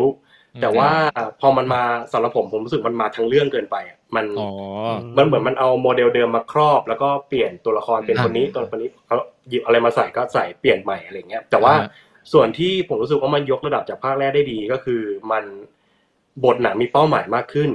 เออใช่ใช่ อืม ภาคแรกเนี่ยรู้สึกว่าตัวละครแค่แข่งขันกันไปเพื่อเป็นที่หนึ่งของท็อปกัน แต่ว่า อืม ที่หนึ่งแล้วไง ถ้าถ้าไม่นับว่าภารกิจตอนท้าย เออ เป็นฉากแอคชั่นไคลแม็กซ์ อ่าอ่า แต่ว่าท็อปการภาคแรกมันเหมือนแบบ การได้ที่หนึ่งของท็อปการมันเดิมพันมันไม่ได้สูงสำหรับตัวละครใช่ผมรู้สึกว่ามัน ใช่ มันไม่มีเดิมพันอะไร แล้วก็อยู่ๆก็มาพัฒนาความสัมพันธ์กันด้วยการตีวอลเลย์บอลอะไรอย่างเงี้ย อ่า อืม ซึ่งซึ่งภาคนี้เปลี่ยน ต้อ จาก งถอด วอลเลย์บ เสื้ อ อ ล ด้วยเป็น นะเอ เป็น อ อีกกีฬาหนึ่งอ่า ค ค รั รับ บอะไรอย่างเงี้ย แต่ว่าภาคเนี้ยมีเดิมพันสูงขึ้น มีการเล่าว่าภารกิจเนี่ยมันมันยากจริงๆ แล้วมันต้องใช้ the best of the best ในการปฏิบัติภารกิจนี้จริง ๆ อะไรอย่างเงี้ย ลุ้นชิบหายอ่ะภารกิจภาคเนี้ยเออ แล้วหนังก็ฉลาดมากในการแบบค่อยๆ ปล่อยการซ้อม ผมรู้สึกว่าดูท็อปการเรื่องเนี้ยเหมือนดูล็อกกี้อ่ะคือ โอ้ คุณซ้อมทั้งเรื่อง ซ้อมไปเถอะซ้อมพัฒนา เพื่อ ฝีมื ให้พอถึงตอนที่ไปทำจริงอ่ะ มันจะรู้หมดแล้วว่าตรงตรงไหนยาก ใช่แล้วมัน บ้าง คือ แล้วเรา จริ จะ ง ลุ้นว่า เอ้ย อะไร ทำได้ปะวะ แล้วก็ฉากฉากสุดท้ายของหนังมันเหมือนเป็นนัดชิงของล็อกกี้กับอพอลโลครีสอะไรอย่างเงี้ย จริง อ๋อ แล้วบรรยากาศนั้นเลย ครับ บรรยากาศนั้น แล้วเราก็รู้อยู่แล้วว่าอพอลโลครีสเก่งยังไง ออ แล้วเราก็รู้ว่าความยากของภารกิจนี้อยู่ตรงไหนอะไรเงี้ย คือเขาเขาวางจังหวะจากโคนได้ฉลาดตรงนี้ ซึ่งอันเนี้ยผมว่ามันยกระดับจากภาคแรกเยอะพอสม ดีคกว ว่ารภาคแรกสินะอืม ใช่ อืมครับ อืมผมว่า ตอนนี้มั ภานคแรก อ่า ถ้าผมผมคือตอนเนี้ยไม่มีความทรงจำจากภาคแรกเลยนะ แต่ว่า ครับ ผมรู้สึกว่า ไอการถ่ายทำเครื่องบินเจ็ตอ่ะน่าจะพัฒนามาไกลมากเลยนะ ไกลครับไกล คืออย่างที่บอกว่าถ้าถ้าคุณก้องนาวมินทร์ดูแล้วน่าจะคุยกันสนุก คือ อืม คือผมผมแชร์ได้นิดหน่อยก็คือ ครับ เอ่อทอมครูซเนี่ยเขาเขาจากประสบการณ์ที่เขาถ่ายภาคแรกมา แล้วเขาก็ถ่ายหนัง ครับ เครื่องบินมาเยอะช่วงหลังเนี่ยอย่างเรื่องอเมริกันเมดเขาก็บินเอง อ่าใช่ใช่ Fallout มิชชั่น Fallout เนี่ยแกก็บินเอง อืมอืมอืม เฮลิคอปเตอร์อะไรเงี้ยแกก็เลยแกก็เลยดีไซน์คอร์สการบินขึ้นมาครับ คอร์สการฝึกไม่ใช่คอร์สการบิน คอร์สการฝึกสำหรับนักแสดง อืม จำนวนสามเดือน แล้วก็ ครับ จับนักแสดงมาฝึกแบบหนักมากคือฝึกแม้กระทั่งว่าถ้าขึ้นบินจริงแล้วเครื่องบินตกน้ำเนี่ยเขาก็จับนักแสดงมานั่งกับเก้าอี้ล็อกเข็มขัดแล้วก็เอาเครื่องบินพลิก ให้ตัวจมน้ำและฝึกให้เอาตัวรอดให้ได้อะไรเงี้ยเขาก็ฝึกหนักมากแล้วก็ ทางคุณแกบอกว่า แรงจีอ่ะร่างกายมนุษย์เวลาต่อสู้กับแรงจีเป็นสิ่งที่เซตอัพขึ้นมาไม่ได้ เป็นสิ่งที่แสดงไม่ได้ คือต้องบินจริงๆอะไรอย่างเงี้ย อืม แต่ว่าพอ พอเป็นนักแสดงขึ้นมาเนี่ย จะให้ไปขับเครื่องบินเหมือนกับทอมครูซเลยก็คงไม่ได้จะไปขับเครื่องบินเหมือนกับตัวละครเลยก็คงไม่ได้ เพราะฉะนั้น อืม เขาก็เลยเลือกเครื่องบิน F18 ซึ่งเป็นเครื่องบินสองที่นั่งเหมือนกับเหมือนกับภาคแรกอะไรอย่างเงี้ย อืม แล้วก็ให้นักบินเนี่ยขับ นักบินจริงๆ นักบินของกองทัพจริงๆขับ แล้วก็ อ๋อ คนที่นั่งข้างหลังเนี่ยเป็นนักแสดงแล้วก็ทำท่าเหมือนขับ อ๋อ อะไรอย่าง อ๋อ เงี้ย แต่แต่อยู่บนเครื่องบินจริง ใช่แต่ขึ้น จริงๆ ขึ้นบินจริง ๆ แต่ไม่ได้ขับ อืมอืม ๆอ้วกแตกก็คือ พวก ระหว่างเทคอะไรอย่างเงี้ยคืออ้วกจริง ใช่แล้วก็ อืมอืม เหมือนการถ่ายทำอะครับ เหมือนเขาเขาเลคคอร์ดกล้องไว้เสร็จปุ๊บแล้วเครื่องบินก็ต้องบินออกไปโดยที่พุ่มกับไม่เห็นภาพเลยเลย เพราะว่ามันขึ้นบินจริง ผม อะไรอ อะ ย่างเงี้ย แค่ขึ้นไวกิ้งผมก็จะตายแล้ว นะ ถ้าผมต้องไป แล้วก็ ถ่าย โอ้โห ทำเรื่องนี้ผม คือ ตาย มันเป็นการถ่าย ไป ทำที่แบบมันทะเยอทะยานมากๆครับ แล้วและยิ่งและยิ่งแบบภาพที่ออกมามันเรารู้ว่าภาพที่เป็นแบ็กกราวตรงนั้นน่ะนักแสดงเขาอยู่บนเครื่องบินจริงๆอะแล้วแบ็กกราวที่เห็นเป็นของจริงอ่ะมันยิ่งแบบมันยิ่งยกระดับอะเวลาดูเราก็จะนั่งแบบ ฮะ โยก อ่าอ่า โยกตามตัวละครไปด้วยอะไรอย่างเงี้ย คือไอ้คุณทอมครูซเนี่ยนะที่เขาจะต้องทำเองทุกอย่างเนี่ย ผมสงสัยว่าถ้าเขาถูกแคสติ้งไปเล่นหมอแปลกอ่ะเขาจะไล่มนต์เองด้วยไหม อ่ะ คือจะจะไม่จะไม่ยอมถ่ายจนกว่าจะแบบฝึกไล่มนต์ได้ในชีวิตจริงอะไรอย่างเงี้ย อืม ผมว่าไม่รับบทนี้เลยง่ายกว่า เออ เพราะตอนนั้นก็ไปเล่นพวกแบบไซเดอร์เดเอฟอะไรอย่างเงี้ยแล้วก็ไปเข้าป่าเป็นลิงอะไรเงี้ย คุณก้องนวมินทร์ในแง่ ครับ ของคนถ่ายคนถ่ายทำอะฮะถ้าต้องไปถ่ายท็อปกันนี่รู้สึกไง ข้อนี้ ไป ผม เกาะ กลัวความสูง ไปเกาะอยู่บนก็ข้อนี้ผมเป็นคนกลัวเครื่องบิน ผมก็อาจจะแบบถ่ายความแบบถ่ายความน่ากลัวนี่อาจจะได้ดีก็ได้ อะไรอย่างเงี้ย อืม ฮะ แต่ฟังดูน่าสนใจภาคภาคนี้น่าจะดีกว่าภาคแรกเยอะมั้ง ผมว่ามัน ของเจ้ แล้วก็ อื มันเป็นอะไรที่สำหรับซีซั่นสำหรับซัมเมอร์ซีซั่นปีเนี้ยนะ อื ผมว่าบรรยากาศมันสดใหม่ เพราะว่าถึงแม้มันจะเป็นหนังแบบย้อนไปบรรยากาศเอตี้อ่ะแต่มันสดใหม่ในแง่ที่ว่า อืม เออมันไม่ใช่แฟรนไชส์เอ่อสไตล์ ใช่ครับ แบบไอ้ เห็นด้วย มาเวลหรือว่าซูเปอร์ฮีโร่หรืออะไรอย่างเงี้ย มันคือทอมครูซสไตล์อ่ะ มันคืออะไรที่มันแปลกใหม่ในตลาดตอนนี้อะรู้สึกว่า ครับ ฮอลลีวูด เออ ต้องการอะไรแบบนี้บ้างโรงหนังต้องการอะไรแบบนี้บ้าง อ่อ่อ่า ใช่ก็ พอพูดจริง ส ตอนที่ กสา ผมดูภาคแรกที่ภาคแรกเมื่อปีก่อน ผมผมรู้สึกเฟลนิดนึง เพราะตั้งแต่สมัยเด็กอะแล้วยินท็อปการมาตลอดที่ว่ามันต้องเป็นหนังขับเครื่องบินที่มันที่สุดแน่นอนอะไรเงี้ย พอ แล้วพอเรามาดู ยุค ตอนมาดูยุคนี้มันไม่ใช่ว่าขับไม่มันนะเอ๊ะแต่เรื่องมันเป็นแค่นักมันไม่ได้หนังสงครามขนาดนั้นด้วยซ้ำนะมันเป็นหนังแบบ ใช่ นักบินแบบโรงเรียนนักบินอะ แล้วโมเมนต์ เอ๊ะ โรแมนติกมันก็ค่อนข้างน้ำเน่าหน่อยภาคแรก อ่า เออสเตกมันต่ำจังวะอะไรเงี้ย คือผมแบบเนื่องจากไม่มีความทรงจำภาคแรกเลย ผมเลยไปดูภาคสองเนี่ยอย่างอย่างไม่มีเขาเรียกไง ไม่มีอะไรเปรียบเทียบอ่ะเออว่ามันมันซ้ำไหมหรืออะไรไหมอย่างเงี้ยผมฟินอย่างเดียวเลย ซึ่งซึ่งดีครับ เป็นประสบการเออณ์ถ้าอย่างนั้น ใช่ใช่แล้วก็คาแรคเตอร์อะไรต่าง เป็นฮอตช็อตมั้ง ๆอืมเออฮอตช็อตนี่ เป็นหนัง ใช่ ตลก คุณชาลีชีนไหม ใช่ใช่ใช่ที่มันเป็นล้อเลียน เป็นล้อเลียนของ เหมือนเครื่องบิน ท็อปกันอ่ะ อ๋ออืม อันนั้นอยู่ในความทรงจำมากกว่าหน่อยหนึ่ง แล้วก็ไอ้พวกตัวประกอบอะไรต่างๆในภาคใหม่ก็ดีหมดเลยนะ ผมว่าคุณม i l ส์เทเลอร์ก็ดี ใช่ คุณ ครับ ไอ้ อืม ไอ้หนุ่มแฮงแมนเนี่ย ผมว่ามันเป็นดาราคนหนึ่งที่มีรอยยิ้มที่กวนตีนที่สุดอะ ผมว่าแกรอบทบาทที่ใช่แล้วน่าจะได้เกิดนะผมว่าดูดูเป็นคาแร คื ค อ เตอร์ แค่ ที่ มัน มี แค่มันยิ้มก็อยากต่อยแล้วอะ อืม เออ แล้วก็นางเอกคุณเจคอนนี่ก็โอ้โห ช่างสวยไม่สางจริง ๆ อืมฮะเออแล้วก็มีคุณวอลคิวเมอร์ก็โผล่มาเป็นฉากที่ซึ้งใช้ได้เหมือนกัน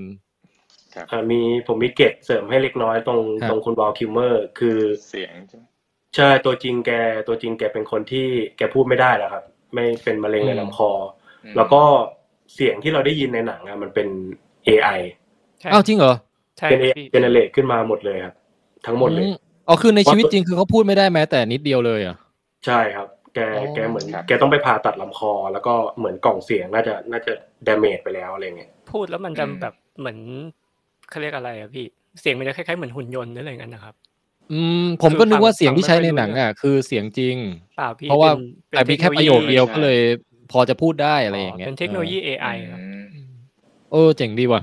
เฮ้ยแต่ฉากนั้นใส่เข้ามาได้ซึ้ง ประมวลผล ใส่เข้ามาได้แบบไม่ อืม ไม่ล้นไม่อะไร เออ ใช่ ฮะก็คือเป็นหนังดีคือเอนเตอร์เทนมากและเอ่อ ใช่ คุ้มค่ามากในการดูเรื่องท็อปกัน โดยเฉพาะอย่างยิ่งถ้าต้องไปดูในโรงนะฮะ ใช่ครับ เห็นด้วย เออนั่นแหละ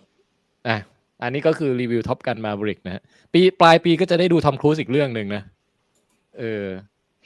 ใช่ไหมปลายปีนี้ป่ะ มิชชั่น ใช่ ภาคภาคไหน เอ๊ะหรือปีหน้า มิชชั่น หรือ เจ็ด หรือปีหน้า น่าจะปีหน้านะครับ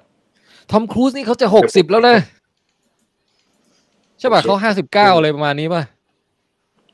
น่าจะ ห้า ถ้า เก้า จำไม่ มา ผิด เก้า ครับใช่ครับ ประมาณนั้นห้าเก้า เอ้ยแต่เขาก็เป็นเป็นแบบอย่างที่ดีให้กับคนที่ตัวเลขอายุเริ่มไต่ขึ้นไปเรื่อยๆ อย่างผมเนี่ยนะ เอ่อ Mission Impossible Part เอ่อ Dead Reckoning Part 1 เป็นปีหน้านะครับ อ๋อเป็นปีหน้า 2000ใช่แล้วก็ผมไปดูตัวอย่างเรื่องเนี้ย เรื่อง Mission Impossible เนี่ย ครั้งแรกในในโรงท็อปกัน อ๋อมันมามันมันมันฉายในโรงด้วยเหรอฮะ ผมไม่เห็นอืม ใช่ของของผมอ่ะคือมันเป็นรอบสื่อไงครับเขาก็เลยเหมือน อ๋อ ค่ายเขาก็น่าจะเป็นค่ายเดียวกันเขาก็จับมา ค พ รับ รีเมียร์ครั้งแรกแล้วรู้สึกว่าโหตัวอย่างภาคใหม่นี่ มันมันมีกลิ่นอายของภาคแรกเยอะมากเลยอะ เออใช่ใช่ใช่ อืม ตื่นตื่นตื่นตื่นตื่นตื่นตื่น แต่ว่ายังกักยังแอบกักเนื้อเรื่องอยู่นะภาคนี้ เออ มันยังเป็น ผมยังไม่ดูตัวอย่างเลยแล้วก็ อืมอืม คิดว่าอาจจะอาจถ้าถ้าถ้าหลีกเลี่ยงได้ก็จะหลีกเลี่ยงเดี๋ยวค่อยไปดูจริงเลย ผม แต่ โด ไม่ น รู้จะ แบ่งสองพาร์ทด้วยใช่ไหม ใช่ใช่ครับแบ่งสองพาร์ท อืม อืม ก็ลุ้นลุ้นเหมือนกันนะว่าคุณทอมครูซเนี่ยเขาจะทำตัวเป็นสตันท์แมนแบบเนี้ยไปได้จนถึงอายุเท่าไหร่นะฮะอืม อืม คือคือยิ่งแก่ยิ่งยิ่งพีกกว่าสมัยหนุ่มอะสมัยหนุ่มยังกรีนสกรีนยังไม่ยอมขับเครื่องบิน อันนี้แบบ เอาทุกอย่าง สุดยอดมาก เออ โอเค เอ่อ มีคนมาถามในแชทนะฮะ บอกว่าคุณคุณฟิล์มเมนต์นี่ชื่อเพจอะไรครับ จะไปกดติดตาม โอ้ย ได้ลูกค้าแล้วนะคุณก้อง ชื่อฟิเมนนี่เลยครับ ชื่อที่ผมตั้งไว้เลยนี่ครับ ฟิล์มเมนต์สะกด F I L M M E N T นะฮะมี M สองตัว เอ็มสองตัว ขอบคุณ ครับ นะครั ผ บ ม เออ อ่า แล้วก็คุณแนทมาบอกว่าคุณแฮงแมนนี่เขาจะเล่นหนังเรื่องเครื่องบินลบอีกเรื่องหนึ่งชื่อ Devotion ออกปลายปี ดูตัวอย่างน่าสนใจเหมือนกัน อืม อืมเขาเขาผมว่าเขาหน้าเหมือนกับตันอเมริกาเวอร์ชั่นกวนตีนน่ะ ประมาณประมาณนั้นน่ะเออ อ่ะโอเค งั้นก็ท็อปการรีวิวจบไปอ่ะไปไปทางคุณก้องนวมินทร์บ้างฮะ รีวิวอะไรสักเรื่องหนึ่ง สักเรื่องเหรอครับ อ่า เอ งั้นเอาเรื่องที่ชนกับคนอื่นหน่อยละกันก็คือ after แหยง อัพอัพเตอร์ยาง เอาตัวแยง อัพเตอร์แยง อะไรดียางยางหรือแหยงดี เอาแยงแล้วกันไหนๆก็มาอยู่ลอง แหยง เทค แหย อะ ง เป็นแบบ เอ่อ after แหยง ก่อน after แย แหย ง ง และหลังแยง อืม ครับ ก็เป็นหนังไซไฟ ครับ สไตล์แบบอินดี้นิดหนึ่ง ครับ พุ่มกับก็เป็นพุ่มกับไซน์อินดี้เคยทำหนังแบบโคลัมบัส ซึ่งเป็นหนังเกี่ยวกับนักสถาปัตย์อะไรสักอย่างเมื่อ 2017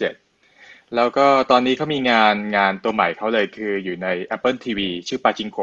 อ่า ผมดูอยู่ เป็นเป็นซีรีส์ชีวิตแบบคนเกาหลีที่มาอยู่ที่ญี่ปุ่นนะอันนี้ผมยังไม่ได้ดู after ยังนี่ผมก็ดูแล้วด้วย เออ อืม ซึ่ง After Yang ก็เราเราห้ามสปอยใช่ไหม ห้ามสปอยครับ แต่ว่า อืม เอาเป็นว่าชื่อชื่อหนังอ่ะมันก็สปอยในตัวเองอยู่แล้ว ครับ แต่เรื่องย่อมันก็สปอยอยู่นะเวลาผมอ่านเรื่องย่อ มันเป็นเหตุการณ์ที่เกิดขึ้นหลังแยงอะฮะไม่มันไม่ได้เกิดขึ้นก่อนแยง before หยินอะไรก็ไม่ใช่ เออ อืม คุณคุณคุณก้องนวมินทร์จะสปอยอะไรล่ะ อ่ามันก็เป็นเรื่องของอะไรนะ เป็นเอ่อเขาเรียกอะไรเป็นเป็นเซเปียเทคโนเซเปียนใช่ไหมเป็นเหมือน ฮะ เป็นหุ่น ฮะ แอนดรอยตัวหนึ่งเป็นหุ่นแอนดรอยแบบพี่เลี้ยงที่แหยง อ่า แล้วคราวนี้เนี่ยหุ่นมันเกิดเสียขึ้นมา ครับ เจ้าของบ้านก็เลยต้องเอาไปซ่อมแล้วก็แบบอ่าซ่อมได้ไม่ได้ หรือแบบอ่าเราจะเก็บความทรงจำเขาไว้ได้ไหมถ้าเขาแบบซ่อมไม่ได้แล้วอะไรเงี้ยก็เรื่องจะเป็นโทนนี้นิดนึงอะไรเงี้ยเราได้เห็นความเป็นแบบเฮ้ยมันเป็นหุ่นยนต์นะ แต่มันก็มีความเป็นมนุษย์ด้วยนะ อะไรอย่างนี้อยู่ อ่าฮะอ่า ซึ่งโดยส่วนตัวแล้วเนี่ยเรื่องนี้ผมผมตั้งใจว่าผมจะชอบมากเลยนะตอนที่ตอนที่ผมจะดูเนี่ย ดูจากหน้าหนังแล้วน่าจะน่าจะ ดูจากหน้า แวเลยใช่ไม หนัง แล้วก็ เออ ต้องอธิบายนิดนึงว่าผมอาจจะไล่ดูหนังเนี่ย ตามสิ่งที่ผมกำลังเขียนอยู่ ฮะฮะ ผมกำลังเขียนพล็อตประมาณไหนเนี่ยผมจะไล่ดูเรื่องโทนนั้น ซึ่งตอนเนี้ยมันจะมีส่วนที่ผมเขียนแบบเป็นไซไฟนิดนึง อ๋อ เรื่องรีบดูเรื่องนี้ดัก ว่ามันซ้อนอะไรกันไหมอีกใช่แล้วพอพอดูแล้วก็รู้สึกก็โอเคนะ แต่มันมีจุดที่ยังติดติดๆอยู่บ้าง อืม อืม เช่นแบบรู้สึกอารมณ์มันแบบ มันมันอารมณ์มันกดคนดูมากไปหน่อยอะไรอย่างเงี้ย อันเนี้ยที่รู้สึก ยังไงฮะ จริ ยัง ๆ ไง คือผมรู้สึกว่ามันเป็นหนังที่ที่พ่วงกับเนี่ย ควบคุมทุกอย่างร้อยเปอร์เซ็น อ๋อ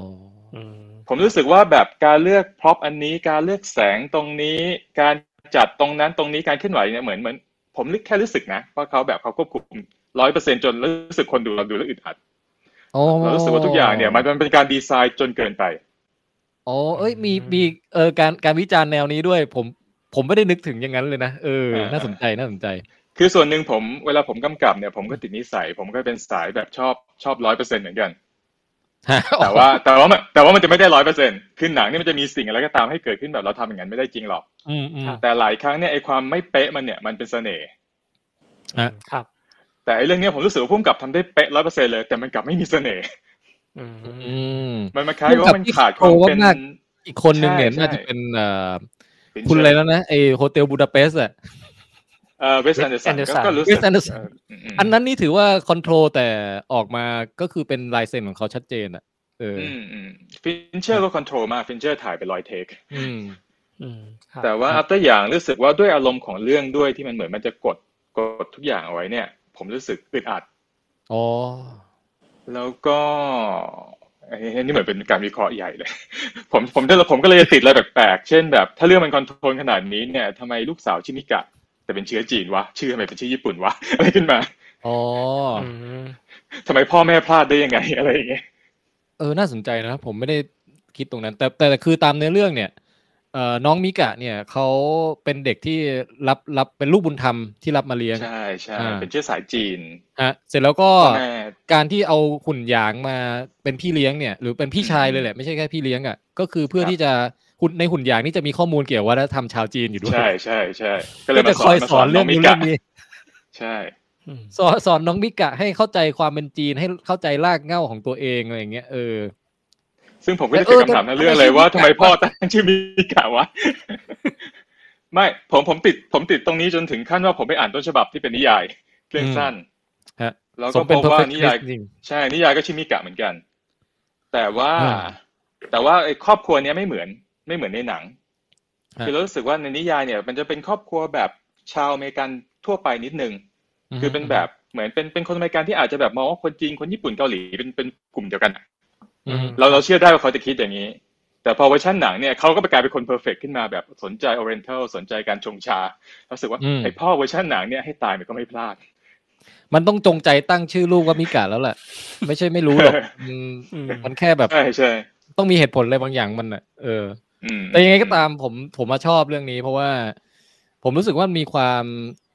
อบอุ่นละมุนละไมบางอย่างของการถ่ายทอดความทรงจำของของมนุษย์เราชีวิต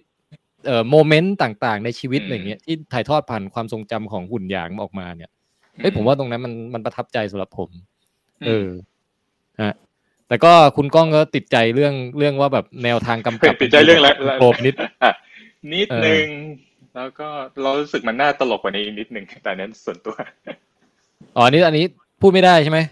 หรือยังไง หืม ไอ้ที่บอกว่าตลกนะฮะ อ๋อไม่ไม่ผมหมายถึงว่าตอนที่ผมอ่านฉบับนิยายผมได้เข้าใจว่าทำไมเรื่องมันถึงเขียนมาวันนี้เพราะนิยายจะมีความตลกหน้าตายจะมีความแบบเบ้อๆนิดนึงอ่ะ อ๋ อ๋ อ อ อ๋ออ๋อ ครับ แต่เวอร์ชันหนังเนี่ยเขามาปรับให้มันเป็น poetic แล้วก็เป็นแบบเพอร์เฟกอ่ะ อื ผมก็รู้สึกมันมีมันมีอะไรบางอย่าง ซึ่งมันมันแบบมันมันฝืนไปนิดนึงอะไรอย่าง อ๋อ เงี้ย ในนิยายมีความเบ้อด้วยเหรอ นิดนึงก็คือในนิยายเนี่ย พ่อมันก็ไม่ได้เป็นคนชงมันเป็นแบบพนักงานบริษัทธรรมดาต้องต่อยอะไรอย่างเงี้ย อืม อารมณ์มันจะต่างกัน ฮะน่าสนใจ แต่มันก็เป็นหนังที่แบบทำได้แบบเป๊ะจริง ๆ ยอมรับ เออเอออ่ะ after อย่าง ผมเสริมนิดนึงนะครับ after อย่าง เออ รู้สึกว่าเสียดายพอยเรื่องครอบครัวที่เต็มไปด้วยความหลากหลายของเขาอ่ะ อ่าฮะฮะ คือคุณพ่อเป็นคนผิวขาว คุณแม่เป็นคนผิวดำลูกเป็นเอเชีย และยังมีพี่เลี้ยงเป็นเป็นคนละเผ่าพันธุ์เลยคือเทคโนเซเปียนอีกอะรู้สึกว่า อ่า เปลี่ยน เขาเขาเขาใช้ตรงเนี้ยไม่ค่อยคุ้มเท่าไหร่ แล้วก็เส้นความสัมพันธ์ อืม ระหว่างแต่ละคนเขาก็ไม่ค่อยขยาย อะไร อืม ขนาดนั้นนะรู้สึกว่าเสีย เพราะ ดา หนั ย งสิ่งที่หนังต้องการสื่อมันมินิมอลมากเลยนะ มันแบบ ไม่มันน้อยมากค มั รั น บ น้อยมากจน อย จนเนี่ย อยู่ มันไม่ได้ไปแตะเรื่องนู้นเรื่องนี้อย่างที่คุณก้องฟิล์มเมนว่าเนี่ยเออ ใช่แต่ว่าส่วนที่ชอบอ่ะ อืม ผมรู้สึกว่าเขาเขาคิดเงื่อนไขในการที่ Android จะบันทึกความทรงจำได้แบบ ได้ได้ได้อิมแพค อืมอืม คือคือ Android ในเรื่องเนี้ยมันจะสามารถบันทึกความทรงจำได้ด้วยข้อจำกัดด้านด้านแบบเมมโมรีของเขาอ่ะเขา อ่า เขาจะเมมได้แค่หนึ่งถึงสามวิต่อวันอ่ะ เออ แล้วแล้วหนึ่งถึงสามวินั้นมันจะเป็นหนึ่งถึงสามวิที่สวยงามที่สุดของวันวันนั้นน่ะ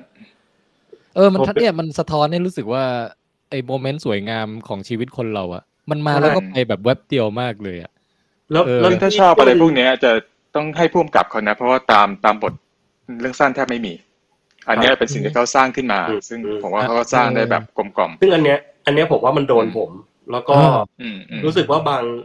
บางความทรงจำที่หนังเล่าออกมา มันเป็นเรื่องที่แบบเรียบง่ายเรียบง่ายอ่ะเป็นเรื่องที่เราจะมองข้ามมันอ่ะ เช่นแบบ ใช่ แค่แสงแดดตกกระทบผ้าม่าน เออ แค่แค่วันนี้เมฆสวยอะไรอย่างเงี้ยรู้สึก ครับ ว่ามัน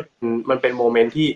เออว่ะ บางทีเราเป็นมนุษย์อ่ะทั้งที่ตัวละครฝั่งฝั่งครอบครัวเนี่ยเป็นมนุษย์ทุกคน อ่า แต่กลับมองข้ามมองข้ามคุณค่าที่แท้จริงของ ใช่ ความเป็นมนุษย์ที่ตัวเองมีอยู่อะ ครับ แต่ เออ ไอ้หุ่นยนต์อันเนี้ยเป็นแอนดรอยที่ต้องการอยากจะเป็นมนุษย์อ่ะ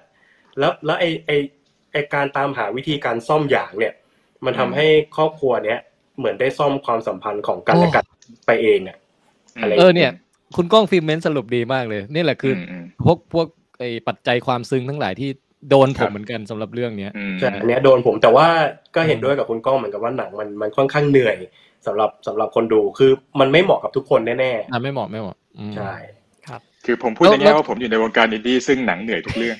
เหนื่อยทุกเรื่อง แต่เรื่องแต่แต่แต่เรื่องเนี้ยมันจะเหนื่อยอีกแบบหนึ่งผมว่า อืม มันไม่มีหนังอินดี้แบบไฮเปอร์มั้งเหรอแบบ ซื้อเจ๊ไงพี่ ซื้อ เอ เจ๊ อนั่ ก็ น ถือถือเป็นว่า เอ อิน เด ดี้ ลี่โฟมันก็เริ่มจะไม่อินดี้แล้วนะเราเริ่มเรียกยากเหมือนกัน อินดี้มันเป็นอะไรกับความเหนื่อยนักหนาวะ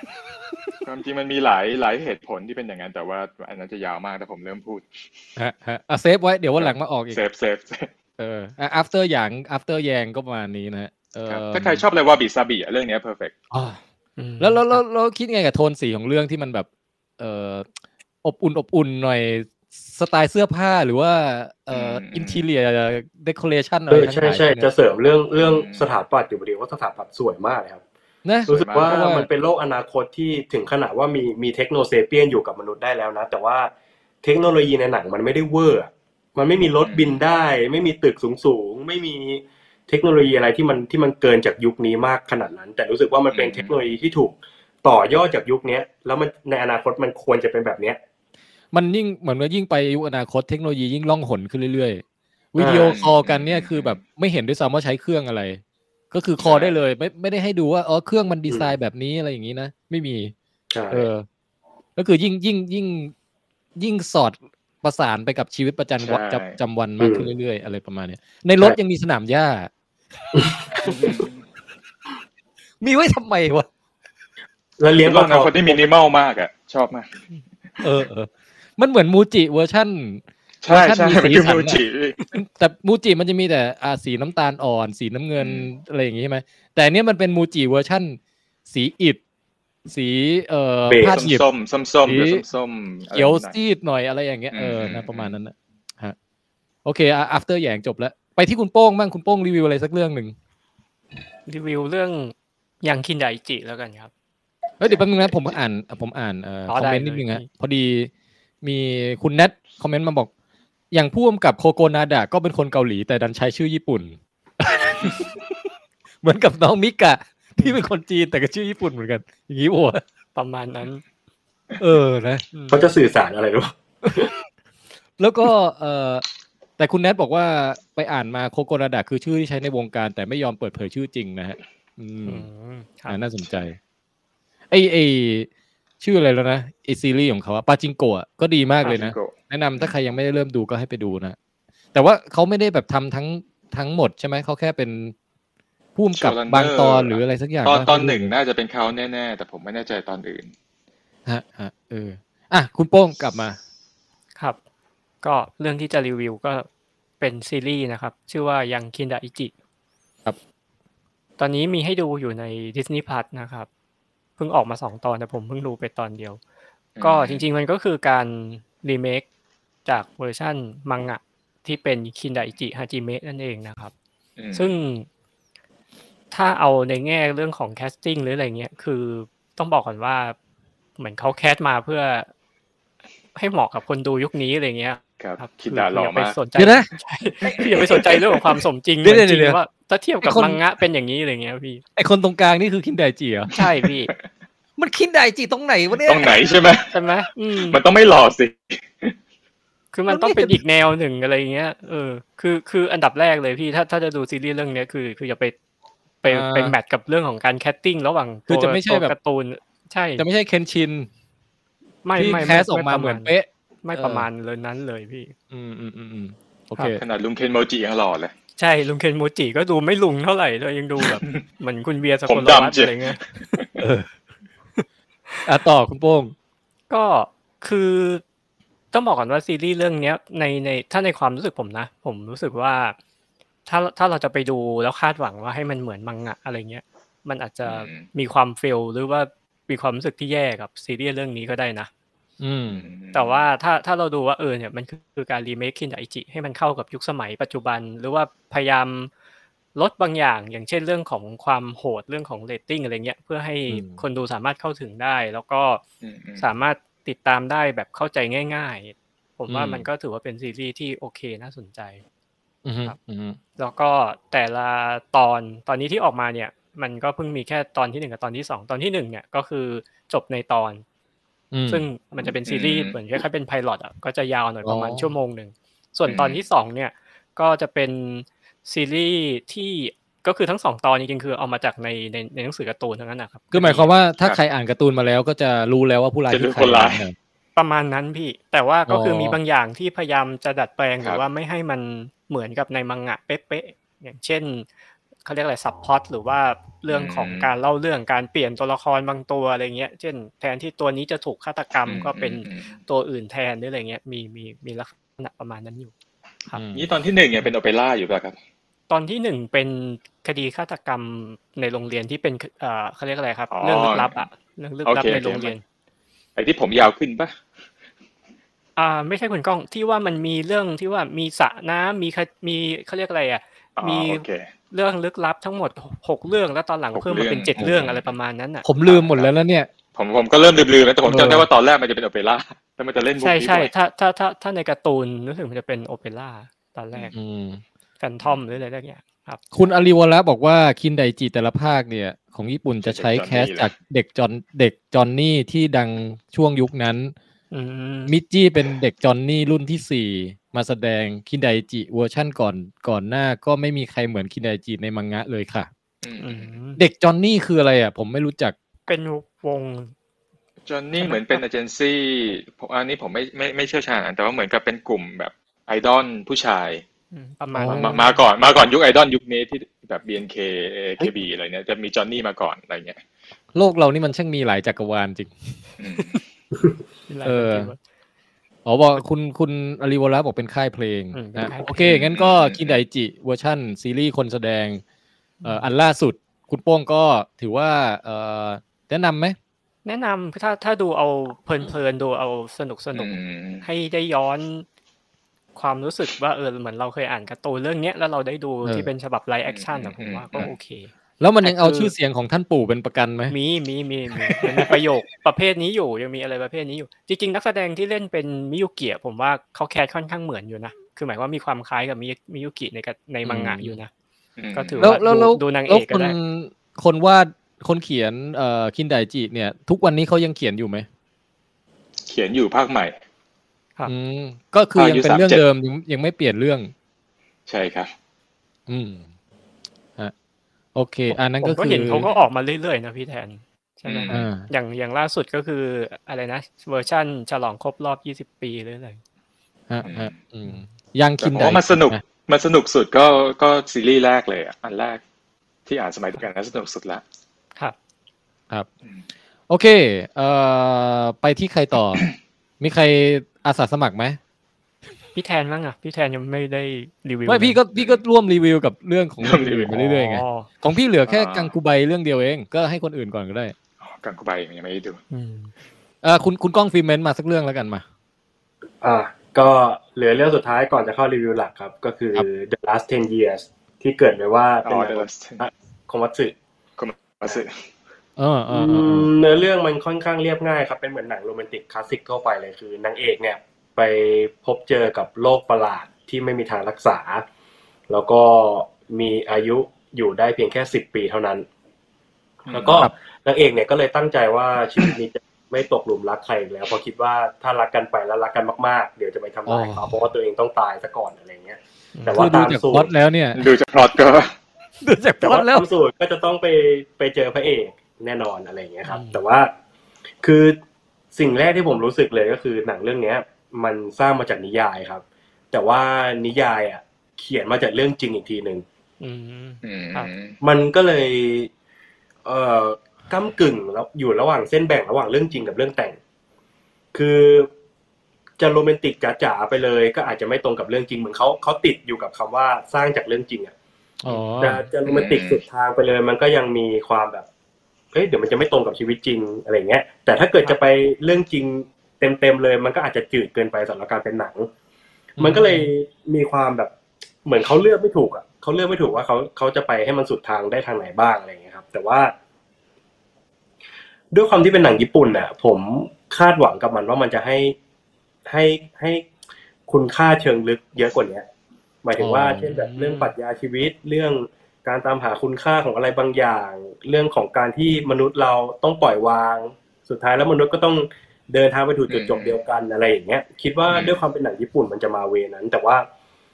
หนังมันก็ไม่ผิดอะครับ คือจริง ๆ หนังไม่ผิดผมคาดหวังกับมันไปเองอะไรเงี้ย เพราะว่าหนังมันไปทางโรแมนติกดราม่า อืม เป็นหลั อื ก ม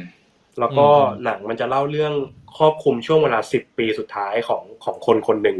ฮะ อะไรอย่างเงี้ย มันก็ชวนให้เราตั้งคำถามเหมือนกันครับว่าถ้าเราเหลือเวลาในชีวิตแค่สิบปีอะเราจะทำอะไรกับมันบ้าง อ๋อ ม อะไรอย่างเงี้ย ครับ แล้วก็พอมันเป็นช่วงสิบปีครับ มันเหมือนมันเหมือนเราได้เห็นตัวละครเติบโต เยอะเหมือนกัน เช่นแบบอ่ะเราได้เห็นตัวละครเรียนหนังสือ จากเรียนหนังสือจนเรียนจบ จากทำงานจนจนเติบโตในหน้าที่การงานอะไรอย่างเงี้ย มันมีมันมีความเติบโตในในในเรื่องราวเกิดขึ้น แล้วก็ อืม มันไม่ได้คืออย่างสิ่งที่ผมคาดหวังอะมันมันไม่ได้เป็นเส้นเรื่องหลัก แต่ว่ามันก็มีให้เห็นอยู่บ้าง เช่นแบบอ่าการการตามหาคุณคำตอบของเขา ว่ามิตรภาพ ความรักความฝัน เป้าหมายชีวิต คุณค่าของชีวิตอะไรเงี้ยมันมีบ้าง แต่ว่ามันกระจัดกระจายอยู่ในช่วงสิบปีนั้นอะแต่ว่าเส้นเรื่องหลังจริงมันว่าด้วยความสัมพันธ์ กับ อืม ความรักมากกว่า ซึ่งซึ่งโดยส่วนตัวผมอะถูกใจกับเส้นเรื่องหลักน้อยที่สุด อ๋อ แต่ว่า อืม เส้นเรื่องอื่น ๆ ที่มันกระจายไปเช่นแบบเรื่องพ่อแม่ เรื่องพี่สาว อืม เรื่องความสัมพันธ์เรื่องอะไรอย่างเงี้ย มันผมรู้สึกว่ามันตอบโจทย์กับกับความเป็นหนังญี่ปุ่น ได้มากกว่าเรื่องเรื่องประเด็นมันดีกว่าอะไรอย่างเงี้ย อืม แต่ว่าพอพอพอเขาตั้งโจทย์มาว่าเป็นหนังเรื่องน้ำตาหนังดราม่าโรแมนติกอะไรอย่างเงี้ยมันก็ มันก็เลยถูกโฟกัสไปในในทางนั้นซะเยอะ อ่าฮะ อืม จนอย่างที่อย่างที่บอกครับว่าหนังก็ไม่ได้ผิด มันผิดที่ผมเองที่ที่ไปคิดว่าหนังญี่ปุ่น มันจะต้องเป็นหนังแบบนั้นอะไรอย่างเงี้ย ม เหมือนช็อปลิฟ ครับ เตอร์อะไรอย่างเงี้ย โอ้ เออ มีมี คือ มีไอหนังตระกูลนั้นที่คุณก้องพูดถึงอ่ะมันมีเรื่องอะไรบ้างนะช็อปลิฟเตอร์อย่างงี้ใช่ไหม เออผมตอนนี้นึกออกแค่เรื่องเดียวครับ คือคือรู้สึกว่าประทับใจกับอะไรแบบนั้นอะไรอย่างเงี้ยแล้วแล้วรู้สึกว่าความเป็นญี่ปุ่นอ่ะมันมักจะมีความละเมียดละไมของของการตีความคุณค่าชีวิตของปรัชญาอะไรแฝงอยู่จะเนียนหรือไม่เนียนก็ตามแต่แต่มันมักจะมีอยู่เสมออะไรอย่างเงี้ย เออ อืม ซึ่งเรื่องนี้จริง ๆ ก็มีแต่ว่ามันมันบางไปหน่อยเพราะว่าเพราะว่าอย่างที่บอกครับต้นฉบับเป็นนิยาย แล้วก็นิยายก็ก็สร้างมาจากเรื่องจริงเหมือนกันอะไรเงี้ยมันก็เลยแบบ อืม อ๋อ กำกึ่งว่าจะไปทางไหนดีอะไรเงี้ย เอออั อันนั้นคือ the last 10 years ครับ ก็คือไปเน้นรักโรแมนติกแทน ใช่ แต่ว่าสิ่งสิ่งที่โดดเด่นมากๆเลยคือนักแสดงนั่นแหละครับทั้งทั้งพระเอกนางเอก ผมจำชื่อคุณ ครับ พระเอกไม่ได้แล้ว แต่ว่านานาโคมัตสึเนี่ยเด่นกว่า อ่า แล้วก็ ครับ ไอ้พวกฉากที่ร้องไห้ส่วนใหญ่ไม่ค่อยได้มาจากบทเท่าไหร่มาจากมาจากการแสดงของ การแส ข ด อง ง เขาเป็น คือคือมันทำมันบีบหัวใจเหลือเกินว่าแบบเอ้ยทำไม คนคนหนึ่งมันต้องเกิดมาเจอกับชะตาชีวิตแบบนี้ อืม แล้วก็มีชีวิต เออ ได้แค่สิบปี คือมันมันมันมาจากการแสดงมากกว่า มากกว่าโครงเรื่องกับองค์รวมอะไรเงี้ยครับ แล้วคุณ อืม นานานี่ได้ได้น้ำตาจากคุณก้องไหมฮะ ซึมซึมผมผมมาคิดว่าผมจะร้องแน่ๆแต่ว่า แต่ว่าก็แบบแค่ปิ่มปิ่มๆอ่ะไม่ไม่ไม่ออก อ๋อ อย่างที่บอกว่ามันไป คือถ้าไปแตะเรื่องครอบครัวไปแตะเรื่องมิตรภาพไปแตะเรื่องความฝัน แตะเรื่องเป้าหมายเนี่ยผมว่าผมไปแน่นอน แต่พอมัน อืม พอคนเราเริ่มมีอายุอะครับ หนังโรแมนติกมันจะเริ่มเริ่มทำร้ายเราได้น้อยลงอะมันเหมือนเรา อ๋อ เข้าใจ โอเคโอเค เข้าใจความรักมากขึ้นแล้วก็รู้สึกว่าอ๋อมันก็เป็นอย่างนี้แหละ แต่ว่าไอ้พวกปม ครับ ที่ที่ใกล้กับวัยที่เราจะต้องสูญเสียมันอะเช่นแบบครอบครัว เออ เพื่อน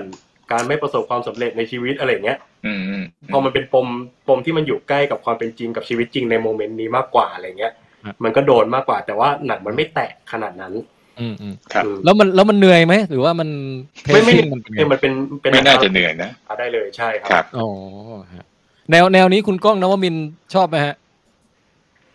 ความจริงผมดูได้หมดเลยนะ ความจริงผมดูหนังแบบตั้งแต่แบบบูล้างผลาญยันหนังที่ช้ามหาช้าผมก็ดูได้ ผมผม เออ คิดว่าแต่ละอย่างอะมันก็มีแบบความน่าสนใจต่างกัน อืม แต่ส่วนใหญ่ที่มันจะเกิดปัญหา มันจะเกิดปัญหาเวลาที่เราขายหน้าหนังเป็นอีกแบบ อ่าใช่ใช่ใช่อืม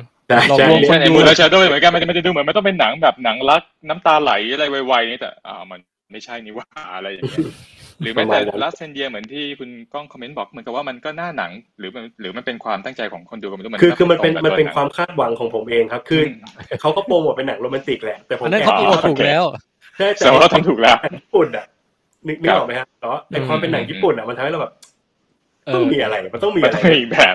ไดรฟ์ไมค์คาอะไรอย่างเงี้ย เอออะไรอย่างนั้นน่ะ อืม คิดว่าเออมันต้องมีมันต้องมีอะไรอ่ะอะไรอย่างเงี้ย แต่ว่าสุดท้ายแล้วเขามันก็มีแหละแต่มันบางไปหน่อย อะไรอย่างเงี้ยครับ อืมฮะ อืม โอเค อันนั้นก็คือ the last 10 years ยังเข้าโรงอยู่ไหมฮะ เพิ่งเข้าเลยครับเพิ่งเข้าวันที่สอง เพิ่งเข้า พอ นะพี่ population means me อ่าอ่าโอเคอันงั้นของคุณก้องฟิเมนต์เอ่อที่ไม่ใช่เรื่องหลักคือครบแล้ว ใช่หมดสต็อกแล้วครับ อ่าโอเคฮะมามาคุณก้องนวมินทร์มั่งเหลือเรื่องอะไรมั่งฮะ ผมสต็อกบาร์เลยว่าผม ไม่รู้ว่าย้อนหลังไปกี่ปี งั้นให้จัดอย่างรัวๆและเร็วๆ มาสักสองสามเรื่องมา โอเค ความจริงอ่ะมันมีเรื่องที่ผมไม่ได้จด แต่ว่าผมเพิ่งดูจบเมื่อกี้เลยก่อนก่อนจะอันนี้กันเลยจะพูด ครั เร็ บ วๆเพราะว่าพูดไหนๆก็พูดหนังญี่ปุ่นละ อื มันมีซีรีส์ใน Netflix ชื่อว่า Deus Ex โอ้ ที่เอ่อเอ่อมัตสึทาคาโกะนางเอกของเรื่อง Confession เล่น อื อืม มครับครับ คือ My Day X สะกด เนี่ย สะกดให้หน่อยได้ไหมฮะ เป็ซีรี Dear ส์ X สิบตอน ต้องมี My ด้วยครับ เพราะว่ามันจะมีหนังชื่อ Dear X My Day X คือ My M Y My ครับ แล้วก็ Dear D E A R ใช่ไหมแล้วก็ X แบบ E X E S ก็คือ X แบบสองคนคือสามีเก่าหลายคน E อ๋อ X แล้วก็แบบ E Dear X S ด้วย อ่าโอเคเจอแล้วฮะ คือคอนเซปต์น่าน่าสนุกมากว่าเป็นเรื่องของหญิงสาวในวัยสี่สิบต้นๆ ซึ่งเคยหย่ามาสามครั้ง อือฮึ แล้วก็จะมีแบบสามีเก่าในชีวิตวนเวียนมาสามค โป น สเตอร์มัน แล้วแล้ มี ว สามีหมายเลข ใช่ หนึ่งหมายเลขสองหมายเลข ใช่ใช่ก็คือคนแรกคนที่สองคนที่สามซึ่งตอนนี้หยาหมดแล้วนะแล้ว ก็ไอ้พวกนี้ก็ยังแบบวนเวียนอยู่ในชีวิตอะไรเงี้ยแล้วก็ชอบมานั่งกินข้าวที่บ้านนางเอกอะไรอย่างเงี้ย เฮ้ย หรือ เอ มัน อ จะ เซตเซต สุม อัพ หัว มา กัน ดี คุยอะไรเงี้ยซึ่งซึ่งสนุกสนุกแล้วตลกมากด้วย อืม แล้วก็แบบได้มันมีทั้งแบบทั้งความอบอุ่น ทั้งเรื่องความคิดเรื่องการอยู่คนเดียวอะไรเงี้ยมันมันมันมันเล่าหลายอย่าง ฮะฮะเออ ซึ่งเรื่องเนี้ยอีกอย่างหนึ่งก็คือเป็นเป็นหนังญี่ปุ่นซึ่งถ่ายสวย ค อั รั น บ นี้ เพราะว่าปกติ ครั ถ้า บ ถ้าถ้าคนดูหนังแบบซีรีส์ญี่ปุ่นเยอะจะเพราะว่าญี่ปุ่นเนี่ยความจริงแล้วหนังถ่ายออกมาไม่ค่อยสวยนะ ถ้าเทียบกับแบบเกาหลีอะไรเงี้ย ญี่ปุ่นมักจะทำแบบจืดๆนิดนึงอ่ะแต่ความจริงเรื่องเนี้ยทำได้ดี อืมครับ แล้วก็ตอนแรกมันไม่ดังที่ญี่ปุ่นเลย แต่ว่าพอมันมาขายให้ Netflix เนี่ยมันก็กลายเป็นว่าเป็นหนังที่คนมาดูกันเยอะ อ่า ซึ่งถ้าใครชอบตลกแบบอ่ามันก็ตลกแบบคอมเมดี้ดราม่าแต่ว่ามันจะมีความเป็นการ์ตูนเยอะเหมือนกัน ซึ่งผมว่า ฮะ มันมัน ฮะ มันเลยได้ได้หลายระดับ อันนี้ก็แนะนำครับเร็วๆเลย ครับ เพิ่งดู My จบ Dear ไป Access อ่าเมื่อกี้เอง ม ใช่ อ่ะมาอีกเรื่องหนึ่ง ขบคุณมากคบอ่าอีกเรื่องหนึ่งก็ความจริงเป็นแอนิเมชันซึ่งอันเนี้ยผมแนะนำมากมันชื่อ Ranking of King เดี๋ยวสะกดให้ Ranking ก็ rank อันดับนะครับ R A N K I N G ใช่ไหม อืม แล้วก็ of king king แบบมี s ด้วยมี king หลายคน ใช่ครับ อืม อันเนี้ยเขาว่ากันว่าเป็นเป็นแอนิเมชันอันดับต้นๆของของปีนี้ อืม คนนี้ถ้าหารูปได้จะจะจะเห็นชัดกว่าครับ รูปมันจะแบบเด่นมากเลย ranking of king นี่เหรอ มัจะเหมือนการ์ตูนเด็ก ใช่ มันจะเหมือนการ์ตูนเด็ก มันดูไม่น่าเป็นแอนิเมชัน เคย ระดับหนึ่ง เคยได้ เล ยิน นะ อยู่ครับ เคยได้ยินอยู่ ใช่ คือว่าผมต้องเล่าให้ฟังว่า 2000 สัก 2020 ที่ผมไปถ่าย Moonlight Shadow อ่ะ ผมไปร้านหนังสือที่ญี่ปุ่น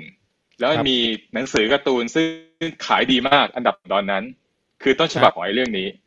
ซึ่งผมเห็น อืม ลายเส้นแล้วผมก็งงว่าทำไมมันขายดีวะ มันดูแบบ เพราะมันลายเส้นแบบลายเส้นเด็กมากเลย เออ ใช่ จน เออ แบบ น่าสนใจ เมื่อไม่นานมาเนี้ยได้ได้มาดูแล้วเพราะว่ามันมันหลอกเราทุกอย่างพี่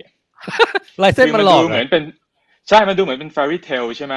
อ่ะฮะ แต่ความจริงแล้วผมเรียกว่ามันเป็นแฟรี่เทลหลังยุคเกมออฟ r o ร e และแฮร์รี่พอตเตอร์ โอ้ my god คือมัน โเ มันโหดมาก เฮ้ย อืมแล้ว ใคร ก็ จะไปคิดว่าลายเส้นนี้มันโหด ใช่ วะ แล้ววิธีคิดมันมันน่าสนุกก็คือว่ามันจะมีตัวละครตามตามเขาเรียกตามอาร์คิไทป์ของตัวละครที่เป็นแฟรี่เทลเช่น เจ้าชาย เจ้าหญิง อ่าฮะ แม่มดใจร้ายอะไร ครับ กษัตริย์อะไรเงี้ย แต่ว่าตัวละครที่เราเห็นเป็นอย่างนั้นเนี่ย พอเราดูไปแบบสักสี่ห้าตอนน่ะเราเห็นว่าเขาลึกกว่านั้น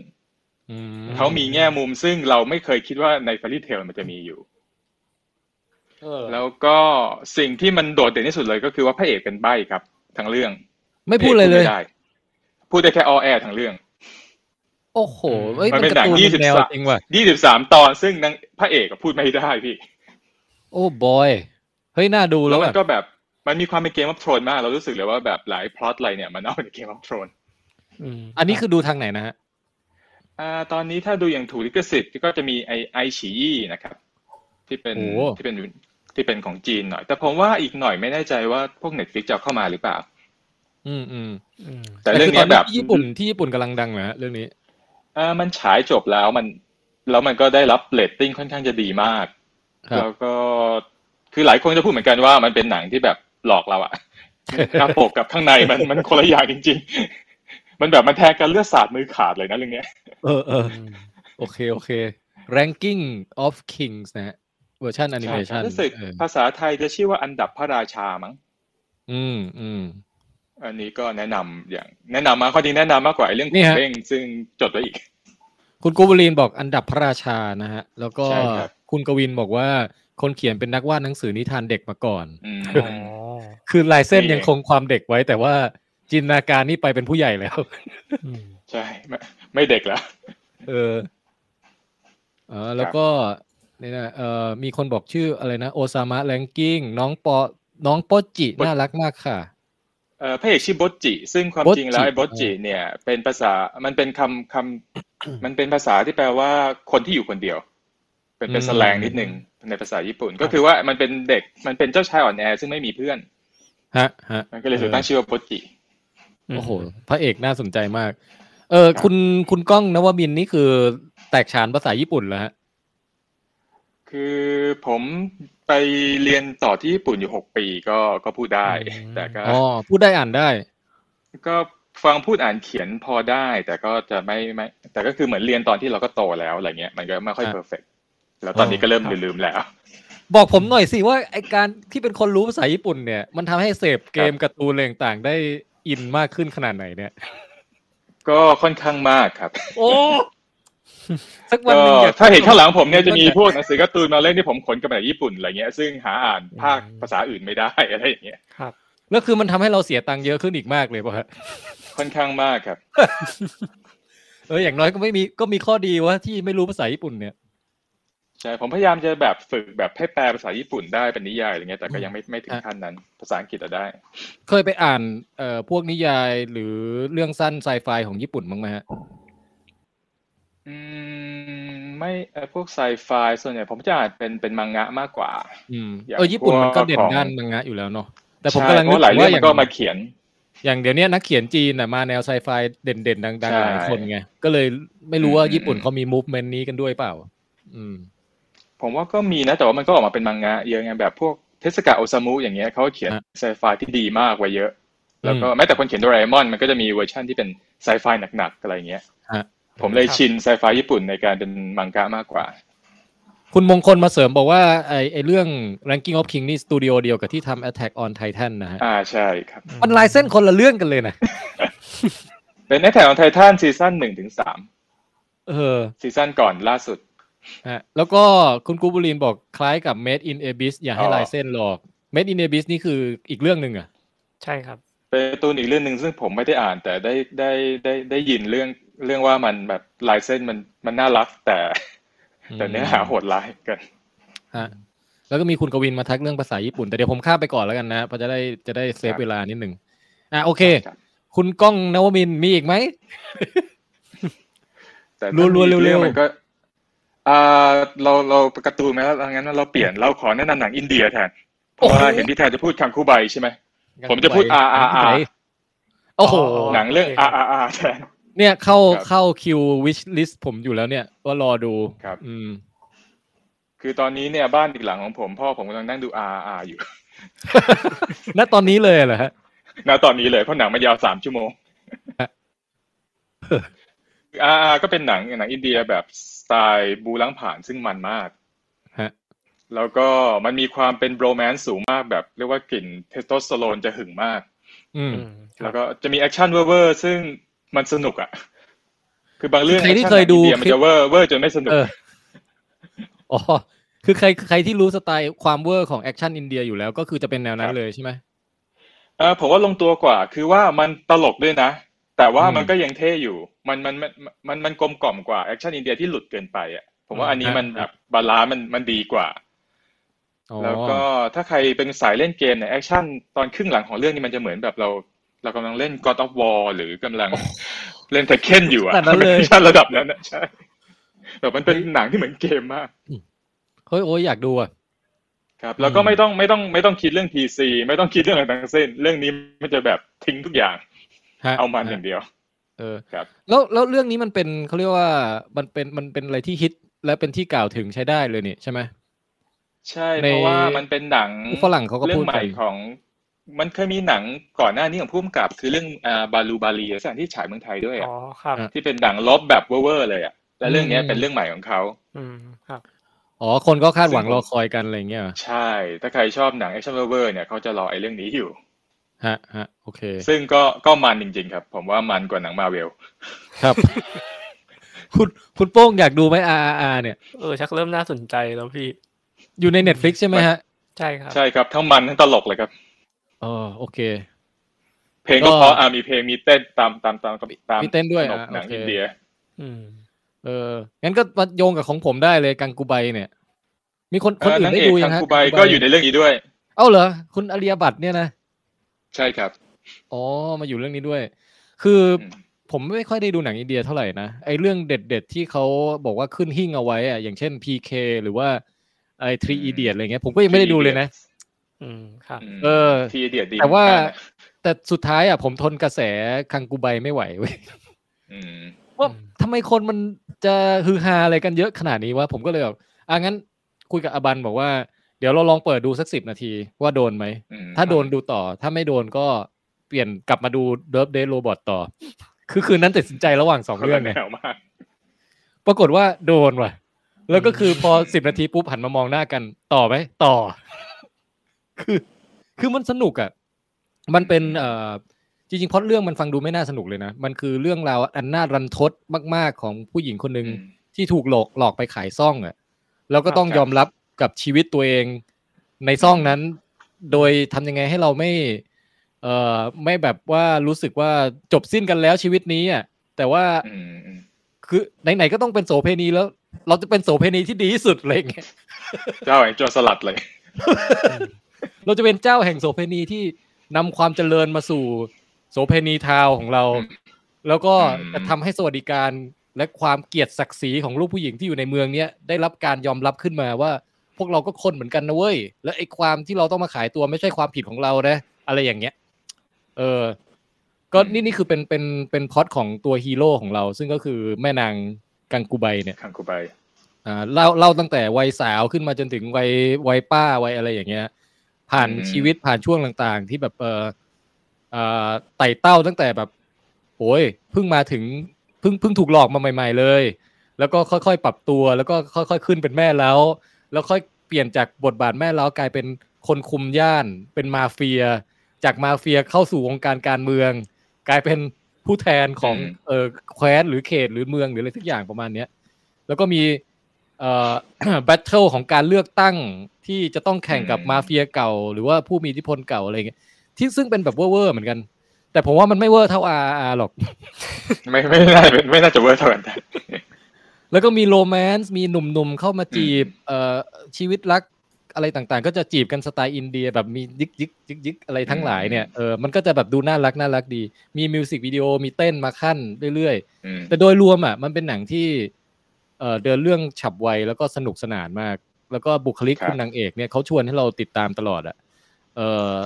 แล้วก็จากจากการที่ผมอะไม่ค่อยได้ดูหนังอินเดียบ่อยพอพอนานๆมาดูทีอะมันก็โคตรโคตรเพลินเลยว่ะคือมันเหมือนเป็นรสชาติที่เราไม่ได้รับจากอะไรอย่างอื่นอ่ะ มันต้องอินเดียเท่านั้นถึงจะมีรสชาตินี้อะ ครับ เออแล้วก็เอ่อไอความเวอร์ของการแบบซูมอินซูมเอาหรือ การทำท่าทำทาง การแบบตัวร้ายที่แบบหน้าตามันยิ่งกว่าไอตัวร้ายดิสนีย์อะไรอย่างเงี้ย ดูก็ มัน รู้ว่าตัวร้ายใช่ไหม เออเฮ้ยมันดูแล้วมันเพลิดเพลินมันมันมากเลยอะ อืม แต่อาจจะเอาซีเรียสอะไรไม่ได้มากกับ เอ่อ กับเขาเรียกว่าอะไรนะ กับกับ ครับ ความจริงจังของประเด็นทางสังคมหรือการเมืองของเรื่องเนี้ย ต้หลุด เออคุณโป้งหลุดไม่เป็นไรเดี๋ยวคงเข้ามาใหม่ ครับ เออคือแค่ว่ามันเป็นมันเป็นเอาเนื้อเรื่องหรือประเด็นเนี้ยมาเล่าในเวอร์ชั่นแบบเจ้าหญิงดิสนีย์อะประมาณนั้นนะ อืมอืม เอ่อฉากเชิกอะไรของสลัมในบอมในมุมไบหรือบอมเบย์ทั้งหลายเนี่ย ก็จะดูคลีนมากเลย ดูแบบผมไปนอนกิ้งได้โดยไม่สกปรกอ่ะ ครับ ซึ่งถ้าเป็นในชีวิตจริงอ่ะผมว่าผมกิ้งกิ้งแค่สามเมนสามเซนติเมตรก็ติดน่าจะติดขี้มาเยอะแล้วอ่ะ ครับ แต่เรื่องเนี้ยเฮ้ยมันเป็นซ่องมันเป็น อืม สลัม อืม ที่สวยมาก แล้วก็เอ่อทุกอย่างคลีน ทุกอย่างประดับประดางดงาม พริ้ว เออมี เหมมือน น ต์ ขาย เส อิน น่ เตอร์ ห์ ล่ะขายอิน อะ เต ไร อ อ ร์ ย่างเงี้ นิ ย ดนึง เหมือนเหมือนเป็นฉากอลาดิน ฉากเอ่ออลาดินเมืองอาหรับของของเรื่องอลาดินในดิสนีย์เวอร์ชันอะไรประมาณนั้นแหละ ขอแอบถามพี่แทนนิดนึงครับว่า เรื่องกระแสเรื่องเนี้ยเจอหลาย ๆ ที่เขาบอกว่าเป็นแบบมีประเด็นที่เกี่ยวกับการสะท้อนสังคม เกี่ยวกับการสะท้อนด้านมืดของสังคมอะไรอย่างเงี้ยจริง ๆ หนังมันไปสุดทางขนาดนั้นไหมครับ คือมันสะท้อนให้เราได้ได้คิดนะ แต่ว่าโทนของมันน่ะ มันเหมือนกับเราเหมือนกับเน้นให้เรารู้สึกเอนเตอร์เทนมากกว่าที่จะแบบ อืม คิดซีเรียสทางประเด็นสังคมอะคือเอนเตอร์เทนไปกับประวัติของเอ่อผู้หญิงคนเนี้ยมาก อืม และยุคสมัยสมัยนั้นอะไรเงี้ยเอ่อเอนเตอร์เทนไปกับการลุ้นเรื่องการความรักของเขาหรือว่าเขาจะเอาชนะศัตรูคนนี้ได้ไหมที่ที่จะมาดูถูกที่จะมากดขี่อะไรเงี้ย เออ มันจะลุ้นกับอย่างนั้นมากกว่า แต่ว่าถามว่ามันคิดไปในเชิงซีเรียสจริงจังได้ไหมก็ มันทำให้ผมอยากรู้ประวัติศาสตร์เรื่องจริงนะ ผมก็แบบว่าพอจบปุ๊บผมก็จะไปอ่านวิกิพีเดียอะไรต่างๆ นานาต่ออะไรอย่างเงี้ย อืม เออ มมอืม มันก็อาจจะเวิร์กในแง่นั้น แต่ตัวหนังเองอ่ะ ผมรู้สึกว่ามันมันมันเอามายึดถือจริงจังมากไม่ค่อยได้อ่ะ ประมาณนั้นอ่ะ อืม อืม เออ เพราะมันทำให้ป๊อปล่ะมันดูสะอาดมากเลย ใช่ใช่แต่ว่าประเด็นในในแง่ของสิทธิสตรีเนี่ยนะที่เขายกขึ้นมา อืม มันจะไม่เชิงเอ่อมาทันกับแบบร่วมสมัยในยุคนี้อะซะทีเดียว แต่มันจะเหมือนกับว่า อืม เราลองย้อนกลับไปดูซิว่าห้าสิบหกสิบเจ็ดสิบปีก่อนเนี่ย ประเด็นสิทธิสตรีเขาพูดกันในลักษณะไหนอะไรประมาณเนี้ย อืม เออ คือคือฟังหลาย ๆ ประโยคที่การกูไบพูดในเรื่องเนี้ย ก็จะรู้สึกว่าเฟมินิสต์ยุคนี้ไม่น่าจะเห็นด้วยว่ะ อะไรอย่างเงี้ย แต่นี่คือ โอเค เราให้เห็นวิวัฒนาการมาไงว่ามันเริ่มจากอย่างนี้ อืม อ่าอะไรแบบเนี้ยนะเออ ก็ประมาณนั้นก็ถือว่าถือว่าสนุกสนานมากที่ได้ดูเรื่องการกูไบเออ อืม ก็แล้วก็รู้สึกว่าพล็อตเนี้ยเอ่อ อืมคือคงถ้าถ้าดิสนีย์จะเอาไปทำจริงคงไม่กล้าทำอะ แต่มันเออแต่แต่ได้ดูเรื่องนี้ก็คือเหมือนเหมือนดิสนีย์ทำแหละ แต่ว่า ครับ แต่ว่าเป็นเอ่อเป็นเจ้าหญิงดิสนีย์ในที่นี้เป็นโสเพณีนะฮะ อืม อืมโอเค อ่าคุณ เอ้ยเออมันเดี๋ยวทุกวันนี้มันมีศัพท์ที่ PC สำหรับคำว่าโสเพณีไหม อืม ใครรู้บ้างไหม ยาก ถ้าคือถ้าเป็นฝรั่งอ่ะเขาจะเรียกว่า sex worker ไง อ่า อืมฮะผู้ให้บริ แต่ การ ถ้าเป็น ทางเพศอะไรกันปะ เออแต่มันเรียกโคตรยาวเลยว่ะ อืม เรียกเซ็กเบอร์เกอร์เหรอะพี่ sex worker แล้วกัน อื นะ มเรียกกันก็ได้ ใช่ ฮะฮะอ่ะโอเค มีคุณแนททักมาบอกว่า อยากฟังคุณแจ็ครีวิว RRR ฝากบังคับคุณแจ็คไปดูหน่อยนะคะเฮ้ย น่าน่าจะมัน ถ้าผมดูอาอาพร้อมกับคุณแจ็คอะแล้วแบบอัดเรีแอคชั่นไว้หรือสักอย่างมันน่าจะฮามากอยู่ เออก็เดี๋ยว นี่ เดี๋ เกิ ยว ดสปอยไปคือพี่ทายคุณแจ็คต้องแบบต้องขี่คอกันนะแล้วถ่ายรูปอันเนี้ยถ้าถ้าดูแล้วจะเข้าใจว่ามันจะมีช็อตนี้อยู่ ความโรแมนต์ใช่ไหม ใช่โรแมนต์มากพี่ คือยิ่งยิ่งกว่าฉากวอลเล่ของท็อปกันอีกป่ะ อืมมากมากกว่านั้นลลองดูเรียกว่ากลิ่นนี้แบบ อืม ชัดเจน อ่าเออคุณโรชเลฟบอกหญิงขายบริการได้ไหม เออ ผมว่าก็ อืม ได้แหละมั้ง ครับ ไม่รู้อะผมผมก็ไม่ถนัดเรื่อง PC สักเท่าไหร่ด้วย อืม นะ คุณกูบลีนมาคอนเฟิร์มว่า PK ดีมากๆครับ คุณแทนน่าจะชอบ ก็เข้าคิวไว้อยู่นะ เข้าคิวมาหลายปีแล้วไม่ได้มีโอกาสดูสักที คือคือข้อเสียของหนังอินเดียอย่างคือว่า ครับ ยังไงยังไงมันก็ต้องเกินสามชั่วโมงอะ ยาว มันทำให้เราคิดแล้วคิดอีกว่าคืนนี้มันใช่คืนที่เราจะกดเพลย์ไหม หรือมันยังไม่ใช่เอาไว้ก่อนแล้วกันอะไรประมาณเนี้ย อืม อย่าง Lunchbox พี่แทนเคยดูหรือยังครับ น่าจะไม่ถึง ยัง สาม เลยฮะ ชั่วโมง ยัง มั้ง Lunchbox ก็ดีมากแต่มันจะไม่เหมือนหนังอินเดียเท่าไหร่ มันจะแบบมีความ อื เป็ ม นแบบ ใช่ใช่ อีกแบบหนึ่งเลยอะเป็นหนังมันหนังโรแมนติกอีกแบบหนึ่ง อ๋อจะไม่ใช่ภาษาหนังแนวบอลลิวูดใช่ไหม ใช่ใช่มันจะเป็นภาษาหนังเหมือนหนังฝรั่งหนังอะไรเออหนังญี่ปุ่นอะไรอย่างงี้มากกว่า แล้วแล้วพล็อดมันก็น่าสนใจด้วย อ๋อโอเคฮะแล้วแล้วเอ่อในทั้งสามท่านเนี่ยมีใครอยากดูเรื่องกังกูใบกันบ้างไหม ผมก็อาจจะดูอยู่เหมือนกันนะ แต่แต่ไม่รู้จะเมื่อไหร่ ใช่เหมือนกันครับผมเฉยๆ แต่ว่าได้ได้ยินกระแสเยอะ แล้วก็ ครับ ช่างใจอยู่เนี่ยว่าจะดูหรือไม่ดูดี เพราะเวลาชีวิตน้อยเหลือเกินครับช่วงนี้ อืม คุณก้องคุณก้องฟิล์มเมนต์หมดเวลาชีวิตไปกับอะไรเนะครับ ก็งานเอ่อวะเวลาทำงานก็คืองานประจำใช่ไหมครับ แต่ว่า ครับ เวลาเลิกงานก็คือไปดูหนังรอบสื่ออ อ่า แล้วพอดูหนังรอบสื่อกลับมาก็ดึกละวันรุ่งขึ้นก็ไปทำงาน ตอนเย็นก็มานั่งเขียนรีวิวของหนังที่ดูรอบสื่อเมื่อวานอะไรอย่างเงี้ย อ๋อ มันก็จะวนลูปชีวิต มันมีรูทีนของมันอยู่ ใช่แต่ว่า อืม มันก็จะ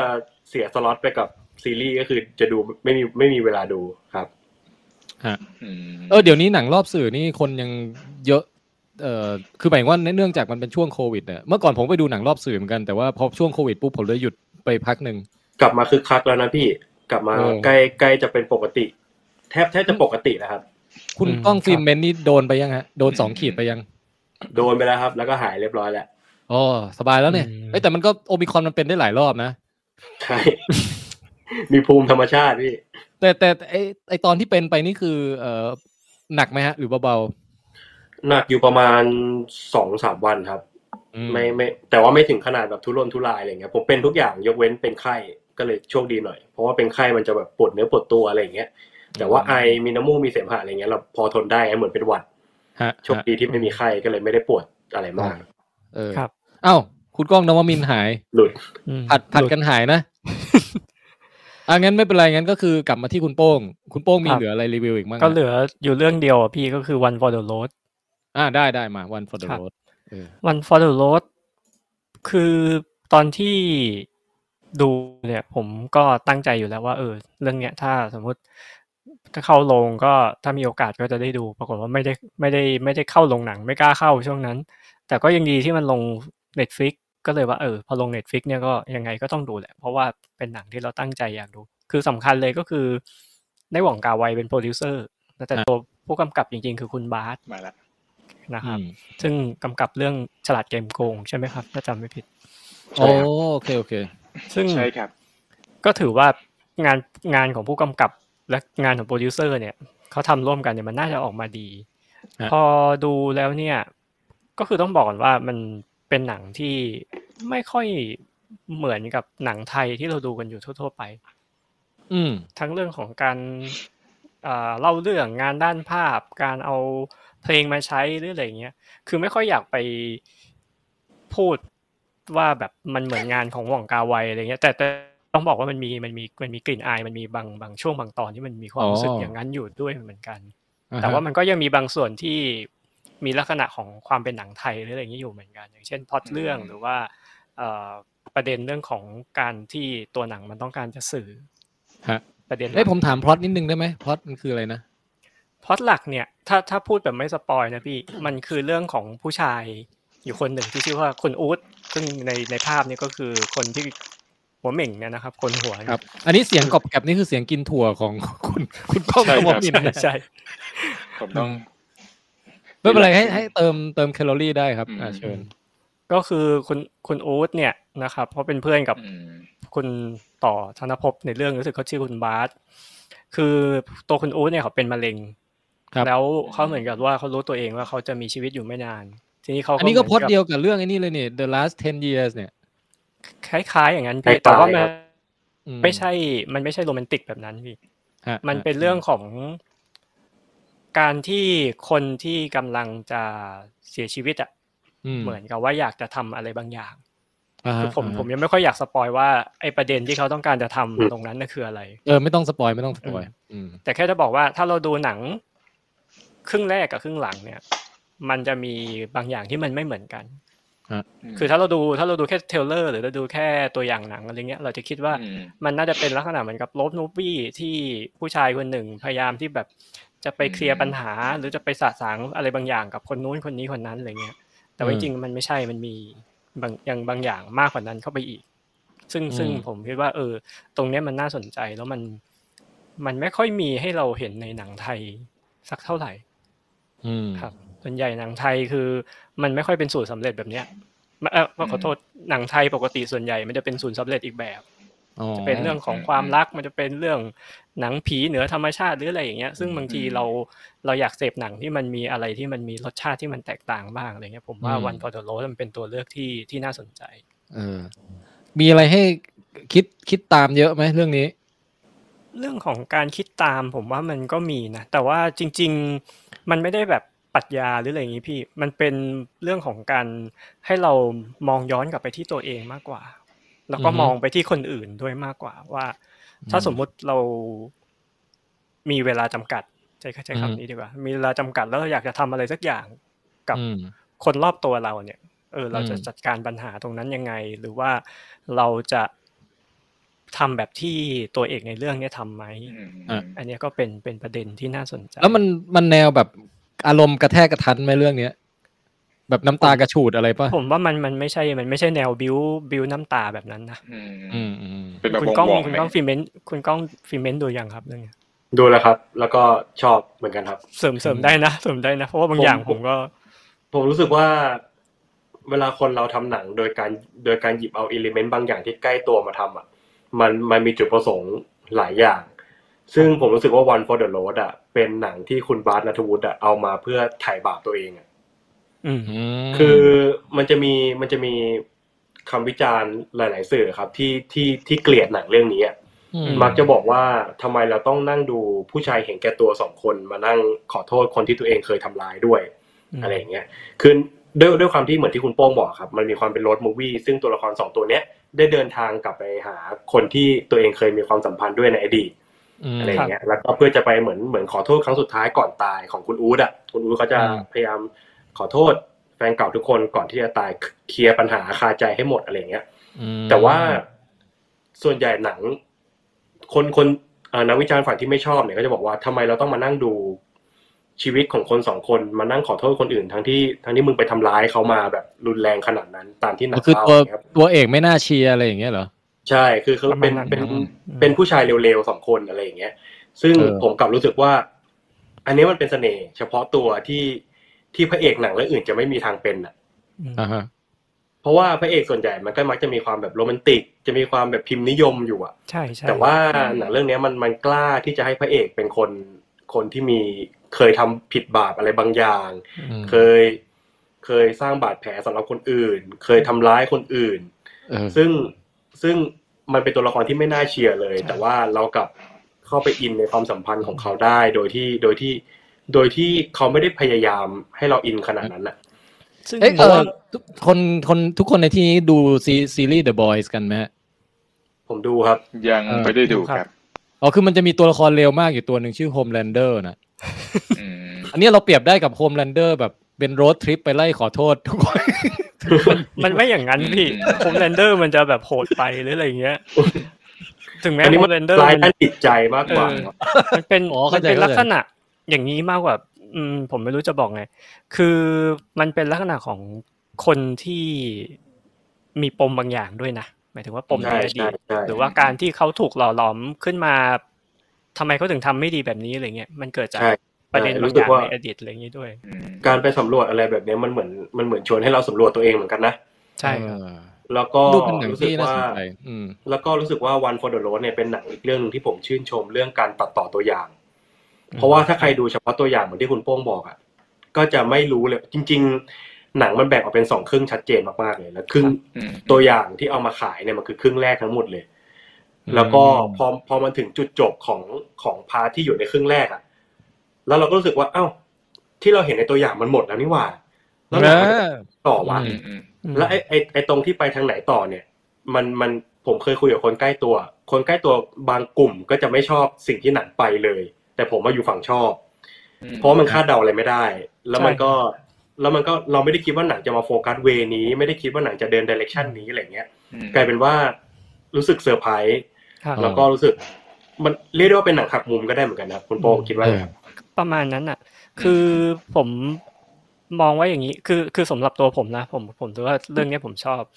แล้วก็ในฐานะที่ผมดูหนังหมองมา ผมรู้สึกว่าเนี่ย คือลักษณะของคาแรคเตอร์ของตัวละครที่อยู่ในหนังหมอง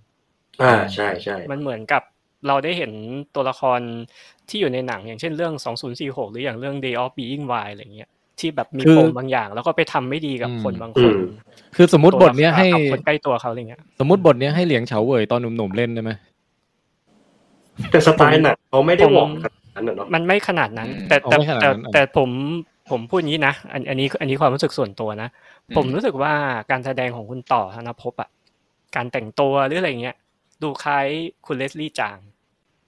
อืม สำหรับผมนะสำหรับผมนะ อ่า อันนี้อาจจะเป็นความเห็นส่วนตัวหรืออะไรเงี้ยดูคล้ายตัวละครที่ชื่อว่ายกใจที่อยู่ใน ใน อ่า เดียบี ภาพ ก ยนตวาย ร์เรื่อง ใช่ไหม อ่า Day of Being Wild อะไรเงี้ย อืม แล้วก็อีกอย่างหนึ่งที่รู้สึกก็คือ One for the Road อะผมรู้สึกว่าเขาเอาความเป็นหว่องกาไวมาใช้ได้ พอเหมาะพอเจาะ ครับ แล้วก็ไม่ทิ้งความเป็นคุณบาสด้วย ใช่ คือ อ่า คือไม่ใช่ ครแบบจะปคิดว่าโรแมนติกดราม่าจะมีฉากที่ระทึกขวัญอยู่ในนั้นด้วยอะไรอย่างเงี้ย อ๋อ มีฉากที่บีบอารมณ์มีฉากที่คาดคั้นอารมณ์อยู่ในนั้นด้วยอะไรอ ใช่ ย่างเงี้ย ใช่ คือไม่ใช่ รู้สึแบกว่า บ เขา โทษครับ เชิญ คือคือคือไม่ใช่แบบ อืมอืม เป็นหว่องแบบ copycat อะไรอย่างเงี้ยไม่ใช่อย่างนั้น อืมใช่ ไม่ใช่อย่างนั้นอืม มันมีอิเลเมนต์บางอย่างที่รู้สึกว่า อ๋อ เออ มันมีกลิ่นอายของวงกาวายอยู่ แต่มันก็ไม่ทิ้ง ไม่ทิ้งความถนัดที่อยู่ในมือคุณบาสอะก็คือ ใช่ครับ การการคาดคั้นการแบบเย็บ ตีบอารมณ์ อารมณ์ใช่ ได้ บีบอารมณ์ แต่แต่เขาทำแล้วตรงนั้นนะเขาผมรู้สึกว่าเขาแบบชองเบลนดิ้งอะคือผสมกันได้ได้ดี ใช่ครับ ฮะฮะเอ้ยคุณคุณกล้อง คุณ น กล้อง วมินท ดูยัง ร์ ครับ พูดพูดอะไรหน่อยครับ เพราะว่าเห็นเสียงไมค์มันจะแบบปรุบปรับปรุบปรับอีกแล้ว ฮัลโหลได้ยินไหมครับ ใช่ไหมทุกคนอื่นได้ยินปะ อืม ได้ยินเหมือนกันครับ เออถ้างั้ แส น ดงว่าเป็นของผมใช่ไหม อาจจะต้องออกแล้วเข้าใหม่อีกร อ อ อบ กหนึ่งครั้ง เป็น โอเค เป็นบั๊ก ได้ครับ บั๊กของเมลอน อืม Access เออคุณโป้งมีคนมาทักบอกว่าไปย้อนฟังคุณโป้งรีวิวหนังหว่องทุกเรื่องสองพาร์ทนี่ชอบมากเลยครับ โอ้ขอบคุณมากครับขอบคุณมาก มีแฟนคลับอยู่นะคุณโป้ง ยินดีมากเลยครับ โอเค เออ หนัง มี ว ผู้ ง กับ ที่ ค ผม นไหน ได้ หน้าดูน้อย หน้า เนี่ย ทำหน้าทำเป็นซีรีส์แบบนั้นอีกบ้างวะ ครับ น่าสนใจนะ ต้องหาเวลาพี่ เออ ต้องหาเวลาดู อ่ะคุณกล้องกลับมาแล้วไหนลอง ครับ ลองเทส คุณ หน่อย ถามคุณกล้องนะว่ามีนิดหนึ่งคุณกล้องดูเรื่องนี้ยังครับ เอ่อยังเลยครับ เพื่อนผมสั่งให้ไปดูเมื่อสองวันก่อนนี่เอง ตอนแรกกะจะดูคืนนี้แหละ อ๋อค คือ รับ มันมันมี ใช่ครับ ในฐานะที่คุณก้องนวมินทร์อยู่ ครับ ในวงการถ่ายหนังเนี่ย มันมีแบบ ครับ ไปครอสกับคนที่เขาทำงานวงในอะไรในในหนังเรื่องพวกนี้บ้างไหมฮะ ก็มันก็มีเพื่อนผมอยู่ในเรื่องนี้ด้วยในฐานะผู้สร้างอ่ะนะ ผมก็เลยพูดอะไรยากเหมือนกันแต่ยังแต่ อ๋อ ส่วนตัวก็คือยังไม่ได้ดู ฮะ ครับ อันเนี้ยหลักๆอย่างหนึ่ง คำว่าผู้สร้างหมายถึงอะไรโปรดิวเซอร์เหรอ อ่านักเขียนครับ อ๋อนักเขียนนักเขียน อย่างอย่างพี่บาสผมไม่เคยเจอตัวจริง แต่ว่าผมก็รู้จักกับพวกนักเขียนพวกอะไรในเรื่องนี้อยู่ อืม คนตัดต่ออะไรเงี้ยผมจะรู้จัก ฮะฮะคิดยังไงกับวงการเขียนบทของหนังไทยบ้างฮะ เอาล่ะ เหมือนฆ่าตัวตายกล างสื่อ โดยส่วนตัวผมคิดว่าบทมีปัญหา โดยส่วนใหญ่เลยนะหนังไทย อืม เหมือนกับว่าเราเราให้ความสำคัญกับบทน้อยไปจริงๆล่ะ อืม อันนี้ผมคิดว่าอย่างหนึงก็คือว่าอย่างที่ว่าหนังไทยมันเรื่อง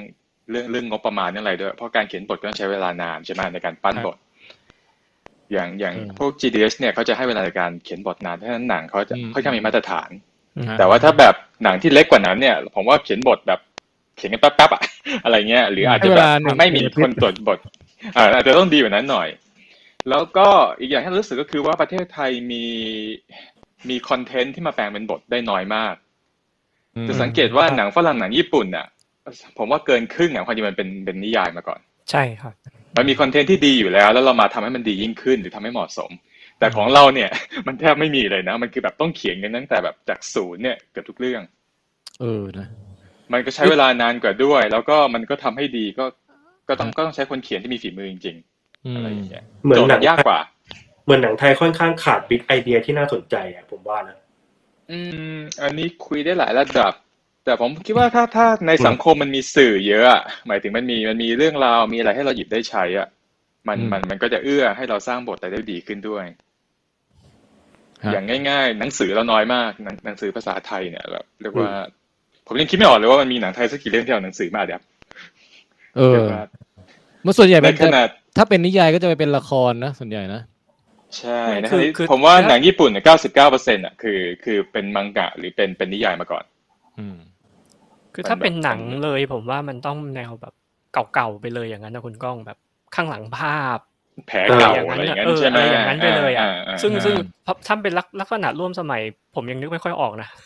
อืม ไม่รู้เหมือนกัน อ่ะบุพเพสันนิวาสอ่ะอะไร อ่า อะไรอ อ่า ย่างนั้น อ่าอันนั้นนะแต่มันก็อันนั้นก็นานแล้วเหมือนกันนะคือคือหมายถึงว่า อืมอืม คนเขียนเขาก็เขียนไว้นานแล้วอะไรเงี้ยแต่ถ้าถ้าเป็นลักษณะร่วมสมัยอย่า ค ง รับ เช่น ม อะไรดีอะเอ่อ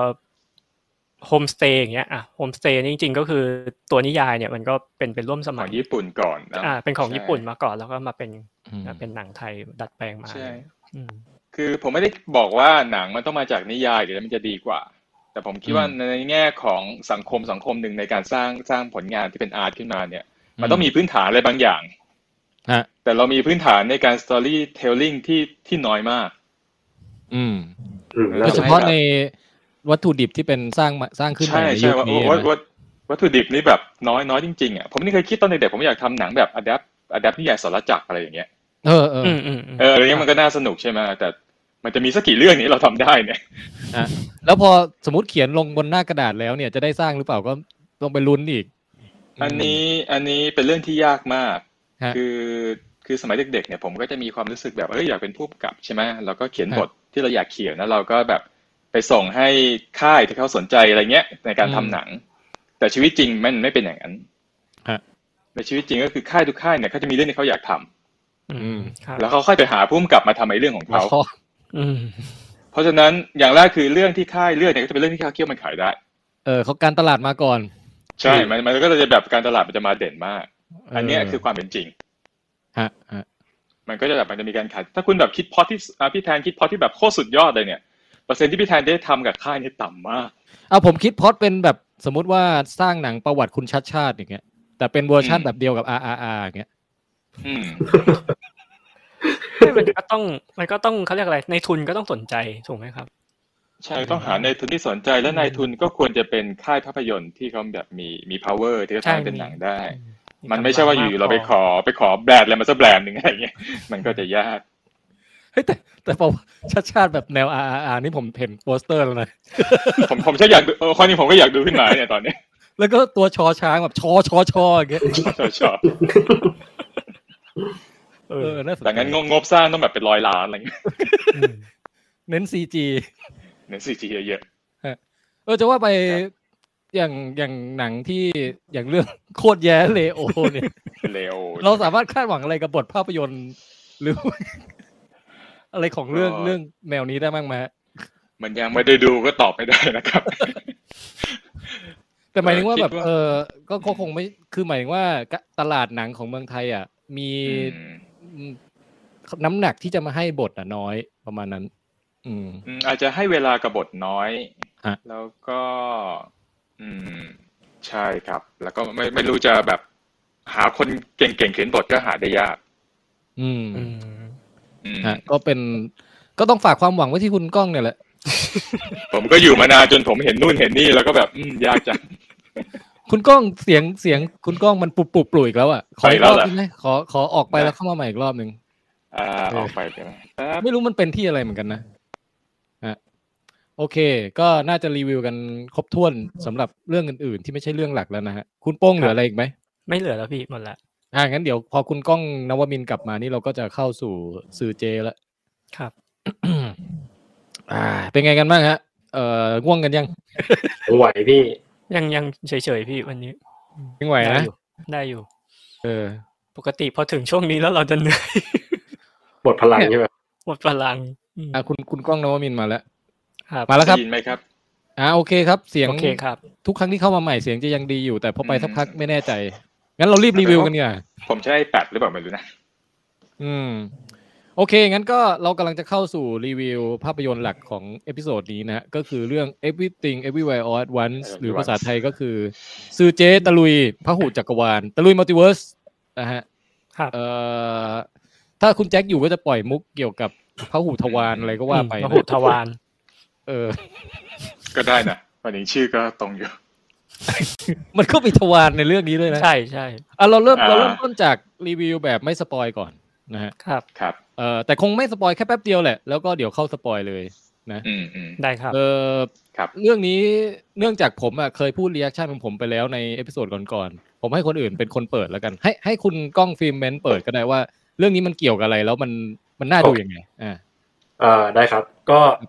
เนื้อเรื่องสั้นๆของซือเจแบบแบบไม่สปอยก็คือ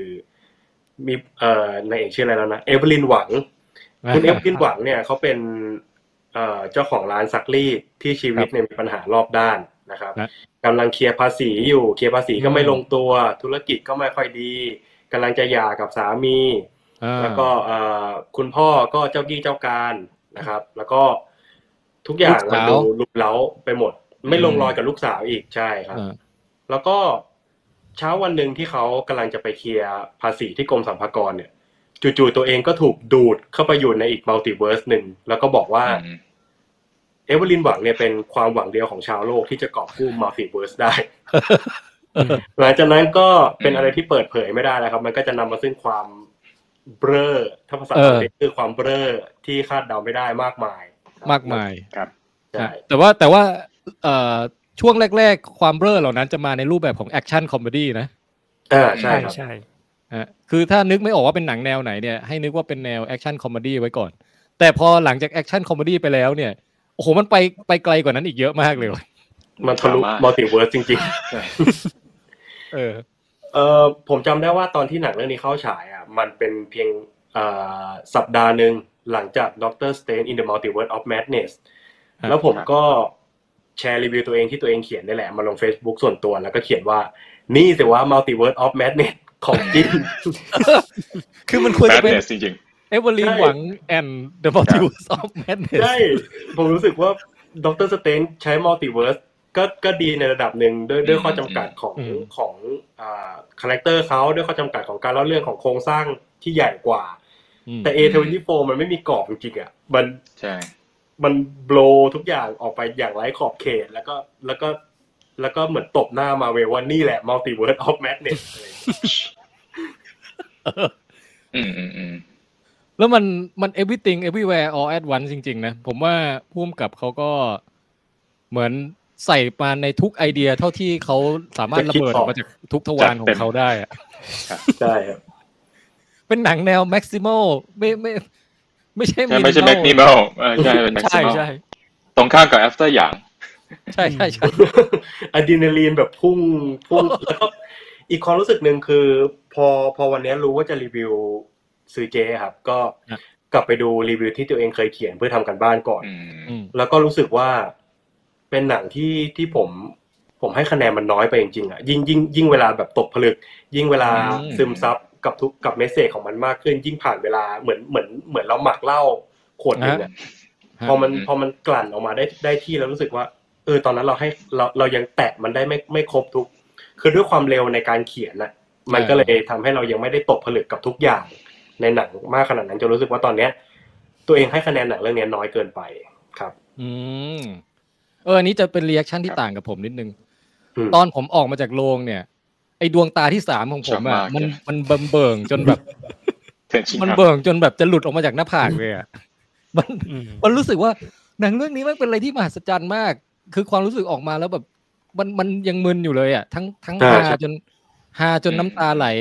ทั้งซึ้งก็น้ำตาไหลต่อจากที่ฮาตะกี้อีกอะไรอย่างเงี้ย อืม แล้วความแบบความคาดเดาไม่ได้ความเซอร์เรียล อืม ของสิ่งต่างๆ ที่หลุดโลกมากๆที่มันใส่เข้ามา รู้สึกว่าเป็นหนังที่ช่างเปี่ยมไปด้วยความกล้าในการสร้างอ่ะเอออ อืมอืมอืมอืม แล้วแถมทำทุกอย่างออกมาได้อย่างร้อยเรียงกันอย่างไม่มั่วด้วยอ่ะทั้งที่เอล ใช่ เม แล้ น ว ต์ ถึง เยอะ มาก ขนาดเนี้ย อืม ในแง่ของการสร้างหนังอะผมว่ามันสุดยอดมากเลย ก็คือตอนเดินออกมาจากโรงนี่คือแบบทั้งประทับใจทั้งชื่นชมทั้ง ใช่ ซูคกทุกสรรพสิ่งอ่ะแต่รู้สึกว่าเออผมต่างกับคุณคุณก้องฟิล์มเมนต์ตรงที่ว่าพอผ่านมาสามอาทิตย์เนี่ยเออผมไม่ค่อยได้ย้อนกลับไปคิดถึงมันว่ะ อืม อืม แล้วมันกลายเป็นว่า เกิน มันลืมลืมๆไปเยอะแล้วเหมือนกันน่ะ มันเหมือนกับ อืม ว่าของผมคือกลายเป็นว่า อาจจะอาจจะไม่โทษหนังนะ แต่อาจจะโทษว่าทุกวันเนี้ย พอเราฟินกับอันหนึงแล้วอ่ะวันรุ่งขึ้นเราต้องรีบไปฟินกับสิ่งต่อไป อืม เอ้าวันรุ่งขึ้นโอบิวันมา วันรุ่งขึ้น อืม ส ใช่ เตเจอร์ติงมา เรารู้สึกว่าไอ้ที่เราไอ้อาหารมื้อใหญ่ที่เรากินไปวันก่อน เรายังไม่ได้ย่อยเลย แต่เราเก็บไว้ตรงกระพุ้งแก้มข้างไหนก็ไม่รู้อะแล้วสุดท้ายพอจะกลับไปย่อยอีกทีเอาเราลืมไปแล้วอะไรอย่างเงี้ยเออมันเป็นความทุกข์ของของ ความบากบุดคอนเทนต์ ของ อืม ชาวเนิร์ดและชาวเสพคอนเทนต์ส content มัยเนี้ย ใช่ ซึ่งผมว่า ใช่ เทียบได้พอๆกับเด็กแอฟริกาที่อดอยากไม่มีอะไรจะกินประมาณนั้นนะ ผมว่าทุกข์พอกันเลย อืม แต่นี่คือมีของกินเยอะเกินไปนะฮะจนแบบเสพไปแล้วย่อยไม่ทันน่ะ เอออ เห็นด้วยครับ ก็เลยเสียดายนิดนึงว่าเอ่อความรู้สึกเกี่ยวกับ Everything Everywhere All at Once ตอนเนี้ยมันจะ อืม มันจางลงไปเยอะมากจากตอนที่ตอนที่เพิ่งดูออกมาจากโรงใหม่ๆอะแต่ว่าก็นั่นแหละ ก็วันนี้ก็จะพยายามย้อนย้อนลำลึกแล้วกันเอ่อเท่าที่นึกออกนะฮะ ครับ ว่าว่าว่ามีประเด็นไหนที่สามารถนำมาวิเคราะห์แล้วก็พูดคุยกันได้บ้างอ่ะไปไปที่รีแอคชั่นของคุณก้องบ้าง คุณก้องเอ่อนวมินทร์ ก็ความจริงเรื่องเนี้ยผมค่อนข้างชอบเลยล่ะ โดยเฉพาะผม ไม่ พูดตร ไม่ งๆว่าผ ต้อ ม งเป็นเหมือนเดิมอีกแล้ว อีกแล้วเหรอ อีกแล้วเหรออ้าว เป็น เดี๋ยวลอง ว่า ใช้วิธีเปิดปิดใหม่ อ่ะทดลองฮะ ทดสอบ อันนี้คือปิดอยู่ อันนี้คือไม่มาเลยครับ เสียง อัน ยัง นี้ ไม่ คือ ออกครับ เสียงยังไม่อ นี่ อ ก็ ก ไม่มีเสียงใดๆเอ้ยหรือว่ามันไปกดมิวไว้อ๋อเดี๋ยวนะ หายไปแล้วนะฮะ เดี๋ยวนะ มาที่คุณโป้ก่อนเลยครับ คือ คือ คือผมแค่จะบอกว่า ถ้าตอนไหนไม่มีปัญหาเทคนิคอะมันก็ไม่ใช่ลองเทคอะนะ ใช่ ผม ใช่ธรรมดาของการไลฟ์ Signature ครับ เอางั้น งั้นเราตัดมาที่เรีแอคชั่นของคุณโป้งก่อน อืม คือผมดูเรื่องนี้นะถ้าถ้าให้ผมพูดแบบตรงไปตรงมาเลยนะ อืม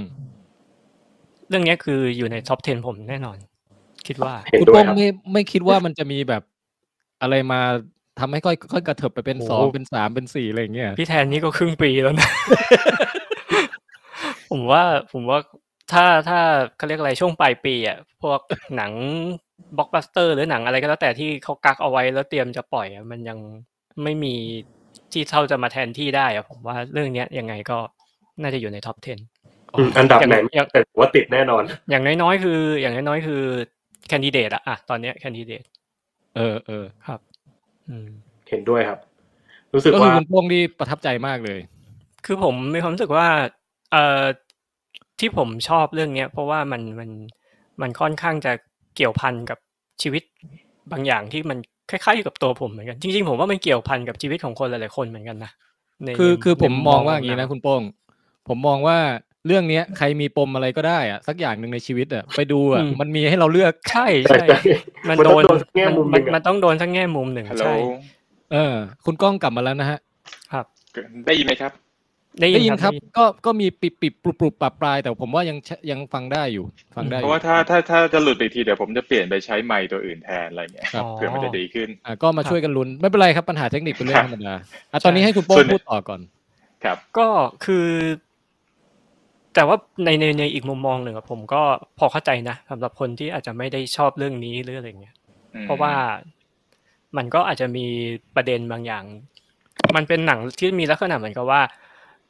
เอ่อมันเข้าเข้าทำนองว่า มันมีประเด็นอยู่ประมาณหนึ่ง อืม แล้วมันเล่นให้ใหญ่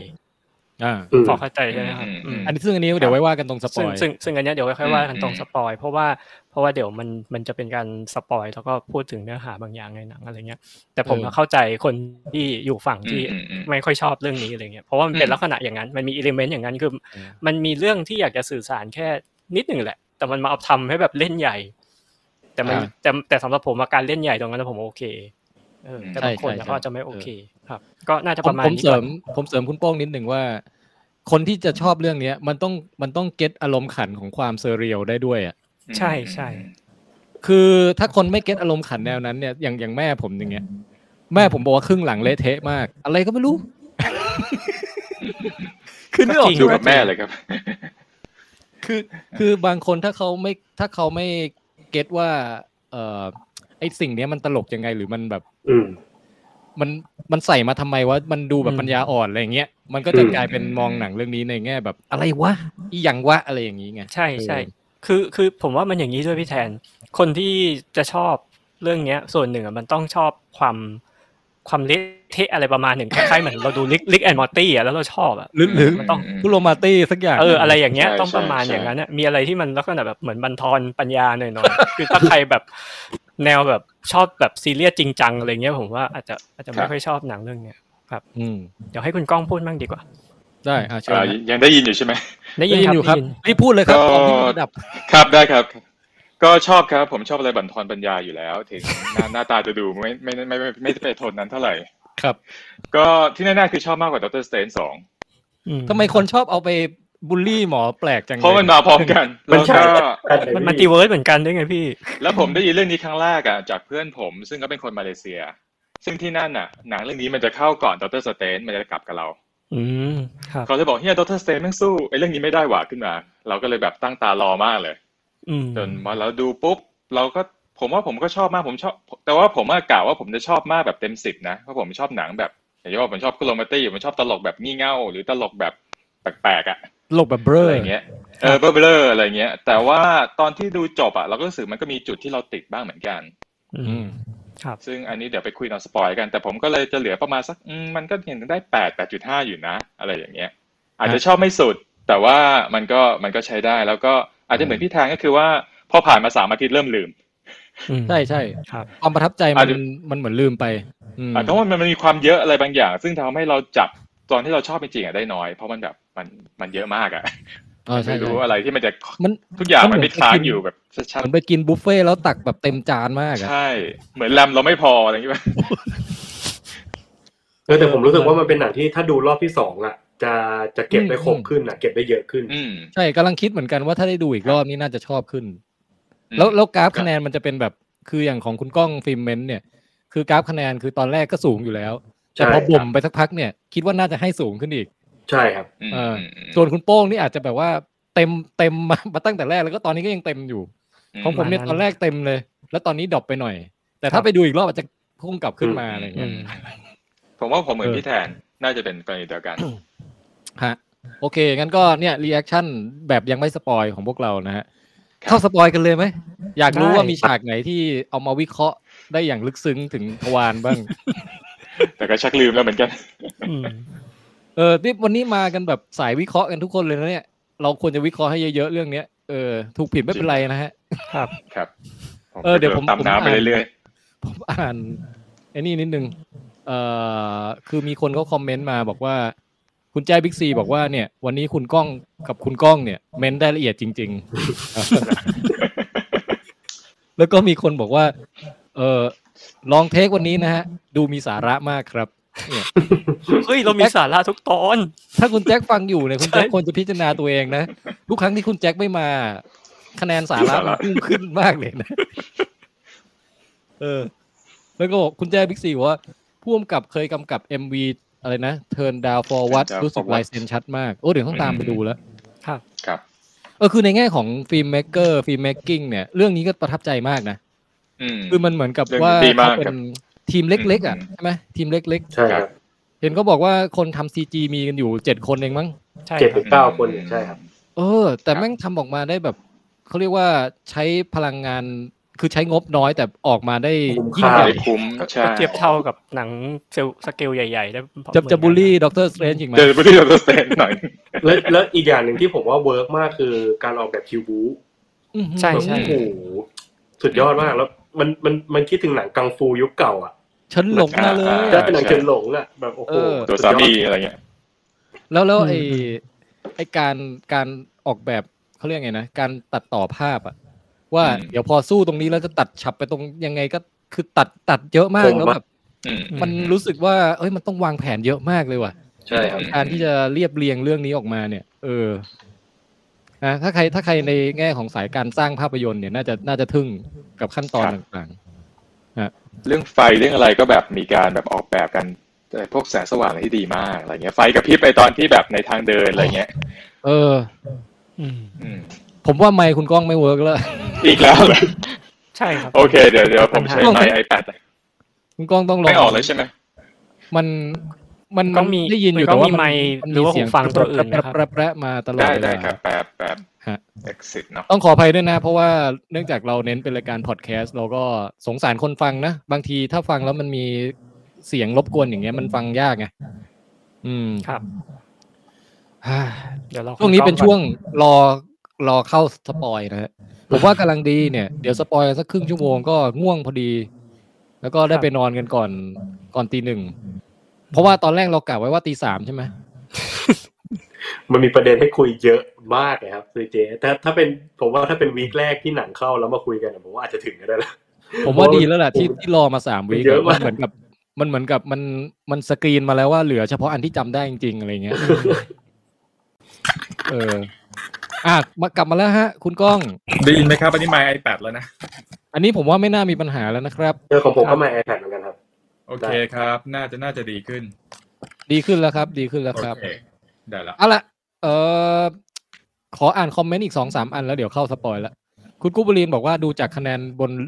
รีวิวบนโลกออนไลน์เนี่ย คงมีคนจำนวนไม่น้อยที่เอนจอยกับหนังเรื่องนี้ ซึ่งแน่นอนว่าไม่ใช่ผม เอ้า คุณกุบลีนเป็นหนึ่งในคนที่เออไม่อินนะฮะ อืมอืม อืม ก็พูดยากเหมือนกันนะ คือมันแบบ หนังมันไม่ได้คุยกับทุกคนเหมือนกันนะ อืม จริง ต้อ น่า มี สนใจเหมือนกันนะว่าแบบ คนประ เอ้ เภทยทำไมเราชอบมากแต่คนอื่นแบบไม่อินอะไรเงี้ย จริงๆ ถ้าไม่นั่นก็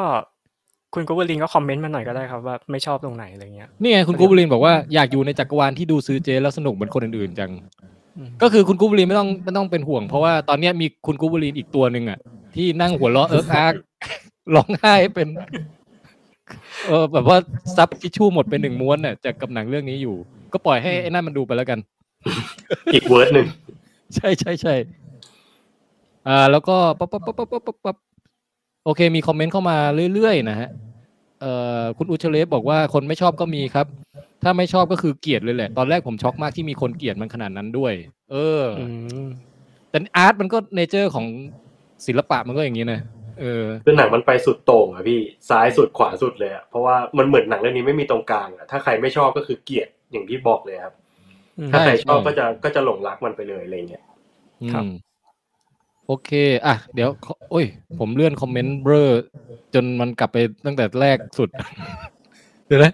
เอาโอเค โอเค อ่ะ งั้นจะเข้าสู่ช่วงสปอยเรื่อง everything everywhere all at once หรือว่าซือเจทะลุพหุทวารแล้วนะฮะ โอเคหนึ่ง ครับ สองสามสปอย ไม่มี ครับ ป้ายอะไรบอกนะ อืม ขี้เกียจทำป้ายแล้ว โอเค เข้าสู่ช่วงสปอยเอาเรื่องแรกให้มันออกไปจากจิตใจก่อนได้ไหม คือผมโคตรชอบไอฉากฉากถ้วยรางวัลเสียบทวารมากเลยอะ ใช่ใช่ ผมก็ลิสต์ลิสต์ที่จะเรื่องที่จะพูดก็มีเรื่องเรื่องนี้อยู่ในเป็นมุกหนึ่งที่ที่อยากจะพูดถึงเหมือนกัน อืม ผมว่ามันยากแล้วแหละที่จะมีฉากไหนแบบท็อปฉากนี้ในปีเนี้ยหรือในในทศวรรษนี้อะไรเงี้ย เอางี้ดีกว่าพี่มาเวลก็ทำไม่ได้อะ มาเวลไม่กล้าทำ ใช่ คือผมว่านอกนอกจากความแบบสัปดนลามกของมันแล้วอ่ะ มันยังมีความหมายแฝงที่มันเหมือนแบบเป็นแสลงได้อีกอ่ะ มันมีด้วยเหรอ คือมันเป็นมันเป็นกล้วยรางวัลของกรมสรรพากรไงของเจ้าหน้าที่สรรพากรอ่ะ แล้วแล้วไอเวลาเอาไอ้นั้นอ่ะ ไปเสียบเข้าไปในรูตูดอ่ะพอเป็นพอเป็นแสลงมันก็จะเหมือนแบบเพนอินดีแอสไง โอ้ เป็นแบบ ใช่ป่ะ เฮ้ย คือคือตอนที่ดูอะ ไม่ถูกไม่ถูกต้องเพนสิ อืมตอนตอนที่ดูแล้วผมรู้สึกว่าเอ้ยมัน แบบเพนอีดีแอดอะรู้สึกว่า มันมันมันก็ล้อล้อเจ้าหน้าที่กรมสรรพากรว่าแบบเป็นเหมือนแบบเป็นเหมือนแผลในรูตูดของคนที่ต้องเสียภาษีอะไรอย่างเงี้ยรู้สึกโอ้โหแบบผมฮามากเลยอะเนี่ย ม คือในแง่ความความชงมุกอะนะ มันขำตั้งแต่ตอนที่เอาถ้วยรางวัลมาตั้งแล้วนะ ใช่ ใช่ คือคน แล้วมั คน น เอา ที่ มา เห็น ใช้อีกอะ ลักษณะรูปทรงของมันก็จะขำแล้วอ่ะ แต่ว่า พอมันถูกนำมาใช้เนี่ย แล้วมันเป็นเป็นมุกที่ปล่อยต่อเนื่อง ยิงต่อเนื่องแบบไม่หยุดยั้งอ่ะคือคือไอ้นี่คือฉากแรกคือ คุณมิเชลโยพยายามจะเสียบเอ้ยพยายามจะกันไม่ให้ไอ้นั่นเสียบตูดตัวเองใช่ไหม อ่า แล้วก็แบบประประแบบว่าประ ประลอง ประลอง ฝีมือ ประลอง ไปมา สักพักพี่อ้วนถอดกางเกงกระโดดมาจากไหนไม่รู้ คือคือผมอะ แล้วแล้วหนังมันก็คำเซ็ห น นัก เซอร์ มาก ตัจวเอน ง ผม ด้วยนะ จนผม พอ รู้สึกว่า ผมต้องพยายามเซ็นเซอร์เสียงตัวเองในโรงอะเพราะรู้สึกว่าเราไม่อยากขำดังจนรบกวนคนอื่นมากไปนึกออกปะเออคุณกล้องคุณกล้องฟิล์มแมนว่าไงฮะ เกลียดเกลียดตรงที่พอเวลามันเสียบเข้าไปแล้วมันมีเซ็นเซอร์ตัวเองด้วย อ่า น่าเสียบ คือ ไป มัน เลย กวนๆตีนอะหนังมันกวนตีนมาก อืม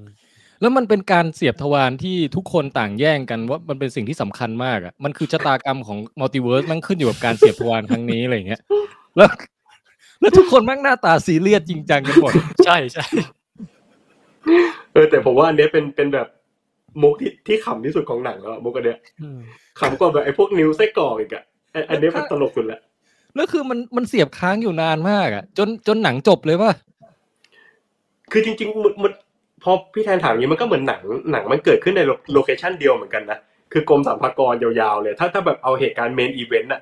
อยู่ในกรมสรรพากรทั้งเรื่องเลยแล้วมันก็ต้องเสียบไว้อย่าง คือแบบแม้กระทั่งตอนจบที่มันใช้ความรักในการเอาชนะทุกคนน่ะ มันก็ยัง อืม ถูกเสียบตูดคาอยู่ใช่ไหมตอนนั้นน่ะ ผมว่าอาจจะไม่มีแล้วป่ะผมจะก็พยายามจะมองแล้วนะ จำไม่ค่อยได้ คือมันความเขาเรียกว่าความอะไรวะ เป็นเป็นสกรูของอารมณ์ขันคอมเมดี้แบบหนึ่งอะที่เมื่อชงมุกใดมุกหนึ่งมาแล้ว จะขยี้มันไปเรื่อย จะไม่ยอมเลิก อืม จนกว่ามัน ใช่ จะ ใช่ ขยี้ไปให้สุด อย่างไอ้มุกไอ้มุกเอ่อแลคคาคูน่าแลคคาคูลี่ใช่ไหมชื่ออะไรนะ และคา เออ คุ ที่รอ นี่ และทาทูอี้ แลคคาคูนี่อะผมนึกว่ามันจะแค่ออกมาขำๆแค่ครั้งเดียวอะ ไม่งเอา แม่ง จน มา จบ แล้วมาอีก คือมึงขยี้ไม่เลิกอ่ะ ตั้งแต่แบ แต่ บ ผมผมตลกกับอันนี้มากกว่า ผมตลกกับเวอร์สของวงกาไวอะ โอ้ อ๋อ ใช่ใช่ใช่ เฮ้ยอันนั้นผมไม่ได้ดูเป็นคอมเมดี้ว่ะคุณคุณกล้องดูเป็นคอมเมดี้อะ ไม่ผมผมชอบประโยคสุดคือจริงๆอะมันเป็นเหมือนตลก คือ หน้าตาย คือมันพยายามกระทำความหว่องอ่ะพี่แทน แต่ผม พยายามแบบ มอง เออพยายามใส่ไดอะล็อกอะไรเงี้ยให้มันดูเหมือนหนังวะ ไม่ว่าผมจะอยู่ในจักรวาลไหน ผมก็จะอยากตื่นเช้ามาทำภาษีกับ เออ คุณ อะไรประมาณอย่างนั้น ความ คือ ห แบ วั บ ง มึงช่วยอยากทำอย่างอื่นไม่ได้เหรอ ทำไมมึงต้องอยากทำภาษีด้วยกันด้วย เฮ้ยแล้วคือจริงๆเออก่อนที่จะไปถึงมุกทวารน่ะการบิวมาว่าคนเราจะสามารถคอนคอนเน็กกับอีกมัลติเวิร์สหนึ่งได้เนี่ยเอ่อต้องทำอะไรเบ้อๆก่อนน่ะ อืมจำแพด เออมัน จำแพ มี ด เยอะมากเลยนะ มันมันบิวมันเป็นมุกที่เวิร์กมากเลยว่ะ ตั้งแต่ ใช่ ครั้งแรกแล้วที่แบบเราก็จะสงสัยมากว่าเฮียคุณคุณฮัสแบนน่ะเขาชื่ออะไรนั้นในเรื่องอะ อะไรเวเว่นได้อย่าง จำ เว ชื่อ มอ ไม่ น ได้ เวม แล้ว อน อ่าเวมอน เวมอนเอ เอ อ อคุณเวมอนเนี่ยเฮียเขาทำอะไรของเขา วะ ทำไมต้องไปแกะหมากฝรั่งจากใต้โต๊ะมาเคี้ยวอะไรอย่างเงี้ย คือมันมันทำให้เราแบบ เออใช่มัน ตรึง คำถาม ตรึงอยู่กับจอมากเลยว่าแบบ มึงเฉลยหน่อยได้ไหมว่านี่คืออะไรวะ อะไรอย่างเงี้ย เออ แล้วจากจุดนั้นแล้วนำไปสู่ความบ้าบอคอแตกของทุกครั้งที่จะจะดาวน์โหลดข้อมูลอะ มึงต้องทำอะไรให้หลุดโลกก่อนเนี่ย จนมาถึงพีคสุดตรงเสียบทวารเนี่ย โอ้ my god คือเป็นหนังที่สร้างมาให้ชาวลองเทคจริงๆว่ะ เออแต่เขาเขาดีไซน์ค ผม วาม เขียนจดหมายไปขอบคุณผู้กำกับได้ไหมเนี่ย คุณแดเนียล เออ The Daniel Daniels เนี่ย ผมขอขอบคุณจากใจจริงเลยเนี่ย เออเออคุณก้องฟิมเมนต์ว่าไงฮะ บอกว่าเขาดีไซน์การใช้มัลติเวิร์สได้แบบฉลาดมากเนี่ย ถึงถึงมันมันตลกด้วยนะ แล้วมันสร้างสรรค์ด้วยอ่ะคือมันมันคล้ายๆเดอะแมทริกเหมือนกันนะ ที่แบบว่าไปดาวน์โหลดสกิลจากอีกเวิร์ดหนึ่งอีกเวิร์ดหนึ่งมาใช้อะไรเงี้ยแล้วแบบเออมันฉลาดอ่ะ แล้วแล้วมันแล้วมันในเชิงการถ่ายทำมันแทบไม่ต้องใช้อะไรเลย คือแบบทำแค่ตัวละครทำท่าแบบปุ๊บทำท่าแปลกๆ แล้วก็ดาวน์โหลดข้อมูลเข้ามาแล้วก็เก่งอะไรอย่างเงี้ยมันไม่ต้องใช้ซีจีไม่ต้องอะไรล เอย อไม่ไม่ต้องมีเอฟเฟกต์มากมาย ใช่ใช่ ฉลาดเป็นการคิดที่ฉลาดแล้วเอออุปกรณ์ small talk แกก็อันเล็กๆแค่เนี้ยคือ ไม่มีเอฟเฟกต์เอฟเฟกตีฟ ใช่ใช่ คุณแจ้บิ๊กซีบอกว่าชอบฉากที่อากงสั่งให้ทีมเตรียมจัมป์แพดอย่างเท่ แต่พอสั่งเสร็จทุกคนแยกย้ายไปทำความเบลอ ใช่ใช่ แล้วต้องทุกคนต้องคิดให้ได้อย่างรวดเร็วว่าจะทำเบลออะไรที่อยู่ใกล้ตัวที่สุดอะคือไอ้มุกเนี้ยในแง่ตลกนี้ผมว่าเวิร์กมากเลย อืม แล้วก็เอิ่มจริงๆไอ้ฉากแอคชั่นอ่ะ ผมประทับใจตั้งแต่ตอนที่คุณพี่เขาใช้ไอ้นี่แล้วนะไอ้ อ๋อก ระเป๋า แผ่นเขาอะ เป๋ากระเป๋าคาดเอว เฮ้ย มันบิวไป เท่ สู่ มาก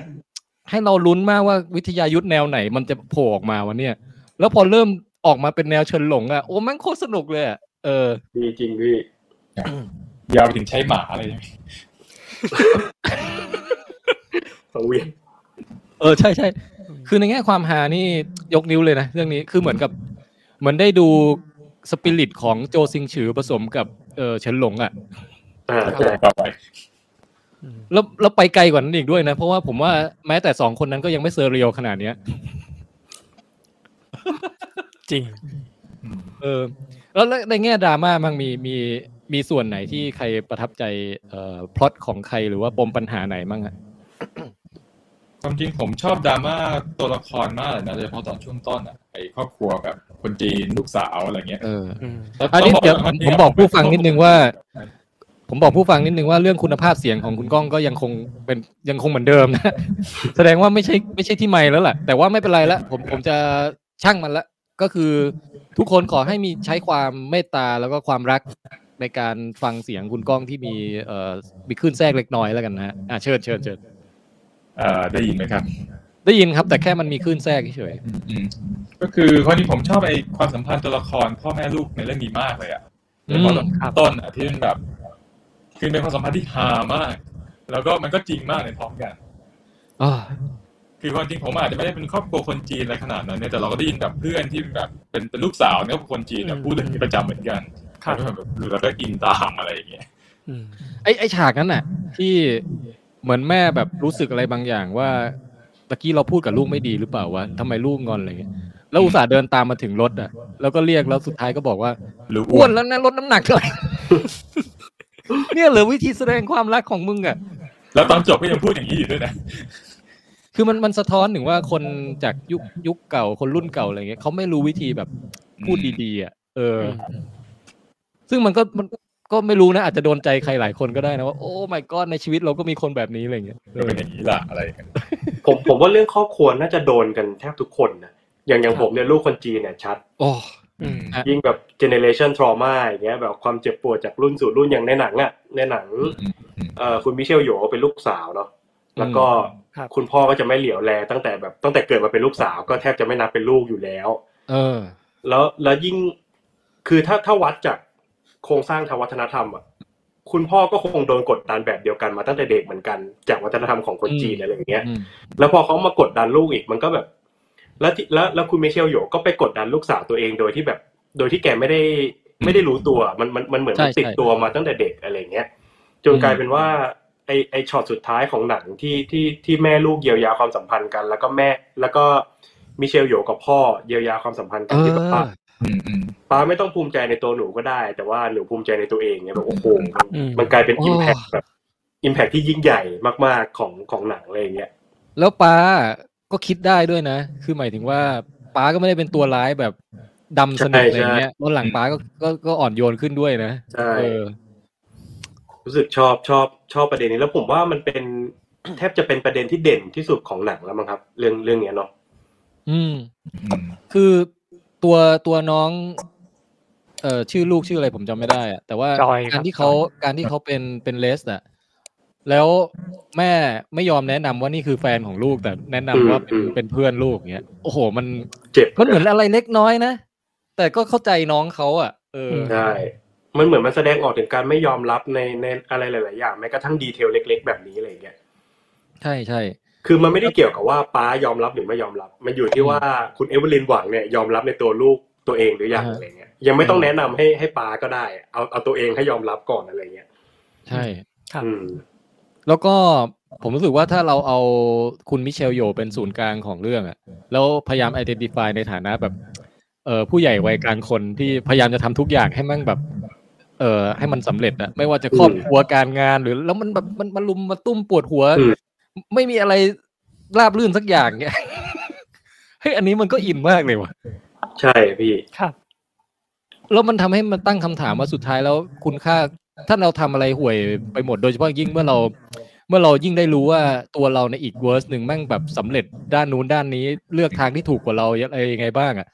มันยิ่งกลับมารู้สึกว่าอ๋อแล้วชีวิตเรามั่งคุณค่าอยู่ที่ไหนวะซึ่ง อืม การที่มันพาคุณมิเชลโยจากจากตรงจุดที่รู้สึกแบบเนี้ย ไปสู่จุดที่เขากลับมาเห็นคุณค่าของสิ่งที่เขามีในเวอร์สนี้ อืม ในณตอนนี้ได้อะคนที่เขาหลงลืมไปอย่างอาเฮียอย่างเงี้ย อืม อืม สามีที่ดีมาตลอดแต่ว่ากลับแต่ถูกมองแต่ว่าเป็นคนเออเหย็บเหย็บแหยมแหยมอะไรอย่างเงี้ย อืม โอ้พอมาเห็นคุณค่านี่โคตรซึ้งเลยอ่ะ อืม ผมอะไอดีนิฟายกับคุณสามีนั้นค่อนข้างเยอะ อืมครับ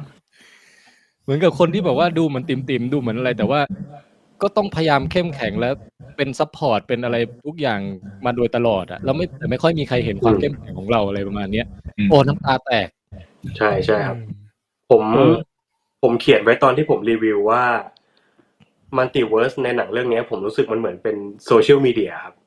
โอ้อันนี้ประเด็นผมก็คิด อืม ที่มันสามารถแบบเอา everything จาก everywhere แล้วใส่รวมกันแบบ all at once ลงไปในพื้นที่ตรงนั้นน่ะ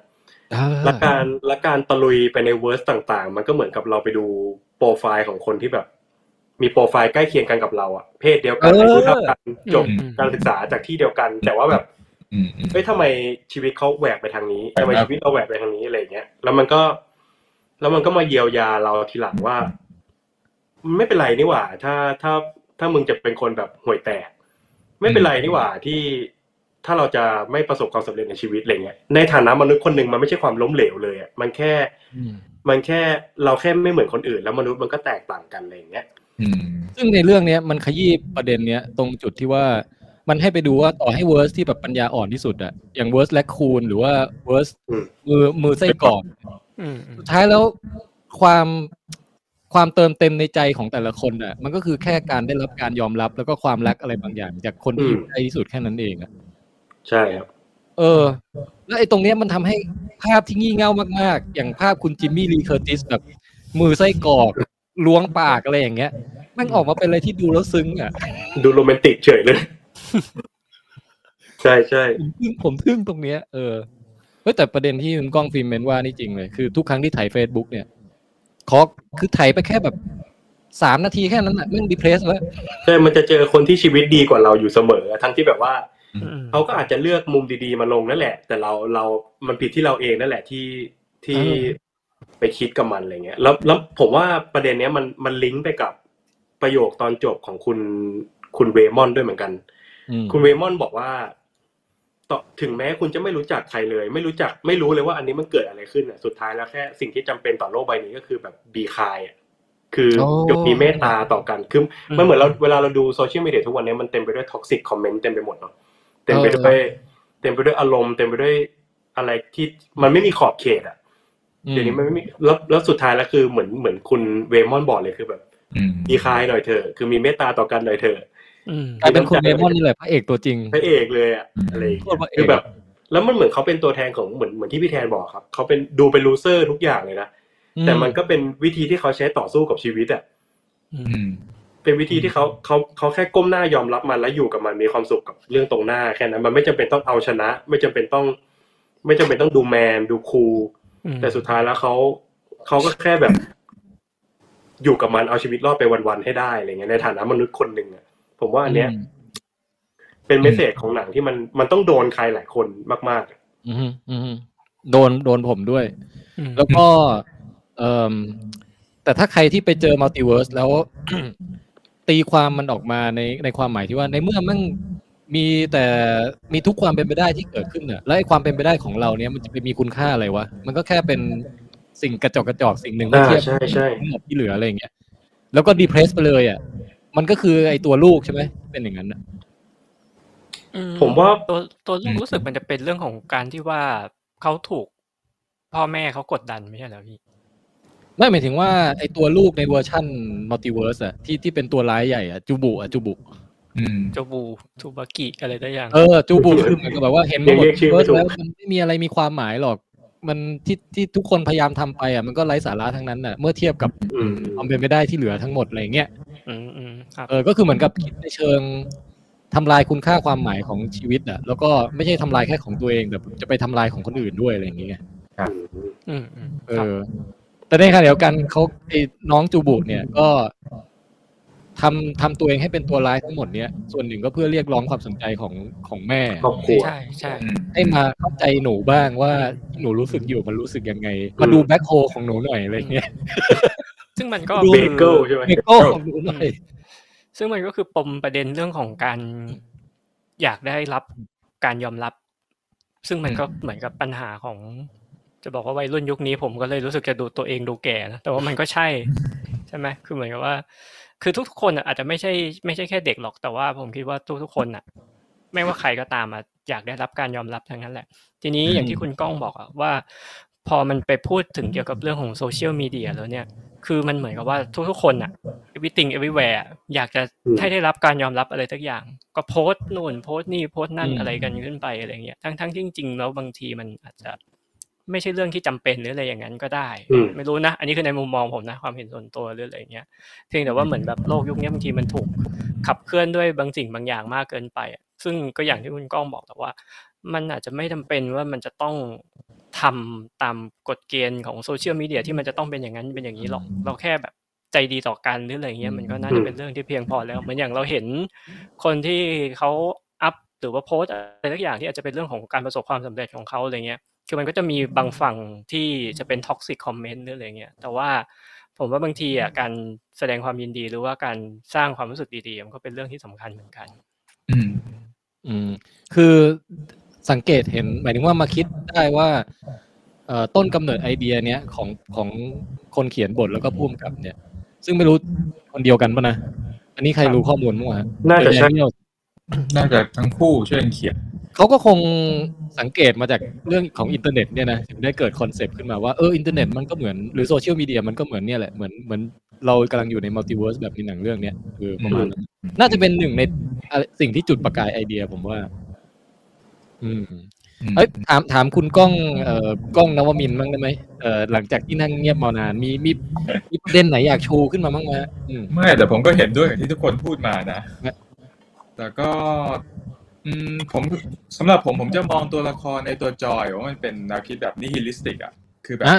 มันไม่มันไม่มีความหมายอ่ะ มันอยากจะแบบทำลายทุกข์ถึงมัน อ๋อจะมีความหมายก็ ชื่อ เป็ออนคก วามห แล้ว มาย น้องจอยไงใช่ไหมน้องจอยเออ เหมือนจะมีความหมายก็เป็นความหมายที่ไอ้คนรุ่นก่อนเนี่ย มันสร้างเอาไว้มันกำหนดเอาไว้อะ อ่าฮะ คือกับเราไม่มีพื้นที่ไงแต่สุดท้ายเนี่ย ผมก็รู้สึกว่าจอยก็ต้องเติบโตไปทางที่ว่าอ่ามันก็ต้องภูมิใจในตัวเองหรือ ไม่ต้องไปแคร์คนรอบข้างที่แบบไม่ชอบเราขนาดนั้นก็ได้ เราเป็นตัวของตัวเราเนี่ยก็ดีที่สุดแล้วอะไรอย่างเงี้ยผมก็จะตีความเป็นเป็นเป็นในโทนนั้น ถ้าเติมอะไรนิดหน่อย อืมฮะมีมีพล็อดหรือว่าปมของใครที่มามาโดนใจมาซึ้งใจกับคุณก้องเป็นพิเศษไหมสำหรับเรื่องนี้ ตอนที่ผมดูมีอยู่ช็อตหนึ่งที่ผมเกือบร้องไห้ทั้งที่ก็ยังตีความไม่ค่อยถูกว่าเพราะอะไรก็คือช็อตก้อนหิน โอ้ อืมก้อนหินผมก็ชอบมากเหมือนกันครั บเนี่ยหลายคนคือผมมาดูฉากก้อนหินด้วยความทึ่งในในว่า เฮ้ย นี่เรากำลังดูอะไรอยู่เนี่ย อืม คือแบบเขากล้าใส่มาอย่างนี้เลยเหรอ แต่ว่าไอสิ่งที่กำลังเกิดขึ้นน่ะผมก็ซึ้งนะ แต่ผม อืม ผมผมเห็นหลายคนไปซึ้งไปมากกว่าผมอีก อย่างคุณ อืม ก้องเนี่ยน่าจะซึ้งไปมากกว่าผมอีกแต่อยากให้ช่วยอธิบายหน่อยว่าฉากนี้มันซึ้งยังไงอะ เอาจริงตอนนี้ผมเริ่มจะลืม แต่ว่าหลักๆ ผมรู้สึกว่ามันเป็นการพูดถึงแบบ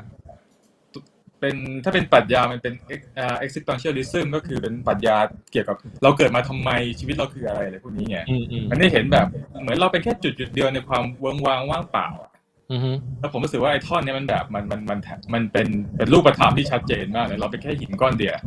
ในวอลเล่ซึ่งไม่มีอะไรเลย เออ อะไรเงี้ยแบบแล้วแล้วเราอยู่เป็นจุดเล็ก ๆ อยู่อย่างเงี้ยแล้วเราเกิดมาทำไมวะเราเล็กน้อยเหลือเกินอะไรอย่างเงี้ย อ่าอ่า อันเนี้ยมันมันเรารู้สึกว่ามันมันมันกระแทกแรงมาก เออ เออแต่ผมผมไปได้ยินมาไม่ไม่กี่วันเองว่า รู้สึกว่าไอ้ซีนเนี้ยซับไตเติลมันผิดยังไงสักอย่าง เอ้าเหรอหมายถึงคนแปลภาษาไทยอะเหรอ ใช่เขาบอกว่า หรือว่าอะไรบางอย่างอันนี้ผมยังไม่ได้อ่านใน Facebook มันขึ้นในโพสต์ คือเพื่อนผมไปดูที่อเมริกาเขาบอกมาว่า ไอ้ไอ้ท่อนเนี้ยซับมันไม่ตรง อืม อืม ความหมายมันอาจจะเปลี่ยนจากที่ไอ้ก้อนหินสองก้อนนี้พูดอีกนิดหน่อย อืม ครับ ซึ่งเรากะว่าเราจะไปรอดูตอนที่มันมาสตรีมมิ่งอีกทีหนึ่ง อืม อืม แต่ส่วนตัวไอ้ฉากเนี้ยเป็นประทับใจผมสุดละ ทั้งเรื่อง อืม คือมันมันมีเอลเมนต์ของการที่หินก้อนที่เป็นแม่อะพยายามจะกระเถิบไปใกล้ลูกด้วยนะ อืม ใช่ อืม แล้วก็ลูกก็แบบเหมือนแบบ ไม่สามารถยอมรับความอบอุ่นนี้ได้ในตอนแรกอะไรเงี้ย ใช่ใช่ มันเหมือนมีกำแพงมีอะไรบางอย่างอยู่อะแต่สุดท้ายความความอบอุ่นมันก็ชนะได้อะไรประมาณเนี้ย ก้อนหินก็ขยับได้ในที่สุดเลยกัน อืม โอ้ซึ้งนะ เอออ่ะเดี๋ยวผมดูคอมเมนต์ที่คนกระหน่ำกันเข้ามานิดนึงแล้วกันนะ ได้ได้ เอาจะอ่านจากหลังไปหน้าแล้วกันนะเพราะว่า เอ่ออ่ะคุณคุณก็เดี๋ยวนะเอาเอาอันล่าสุดเลยก็ได้เนี่ยเนี่ยเนี่ยคุณแจ้บิ๊กซีว่าเพื่อนเขาเล่นมุกอ่าว่าเขาฟังภาษาหินออกแต่ซับแปลผิด เพื่อนคุณก้องเล่นมุก อาจจะเป็นไปได้ครับ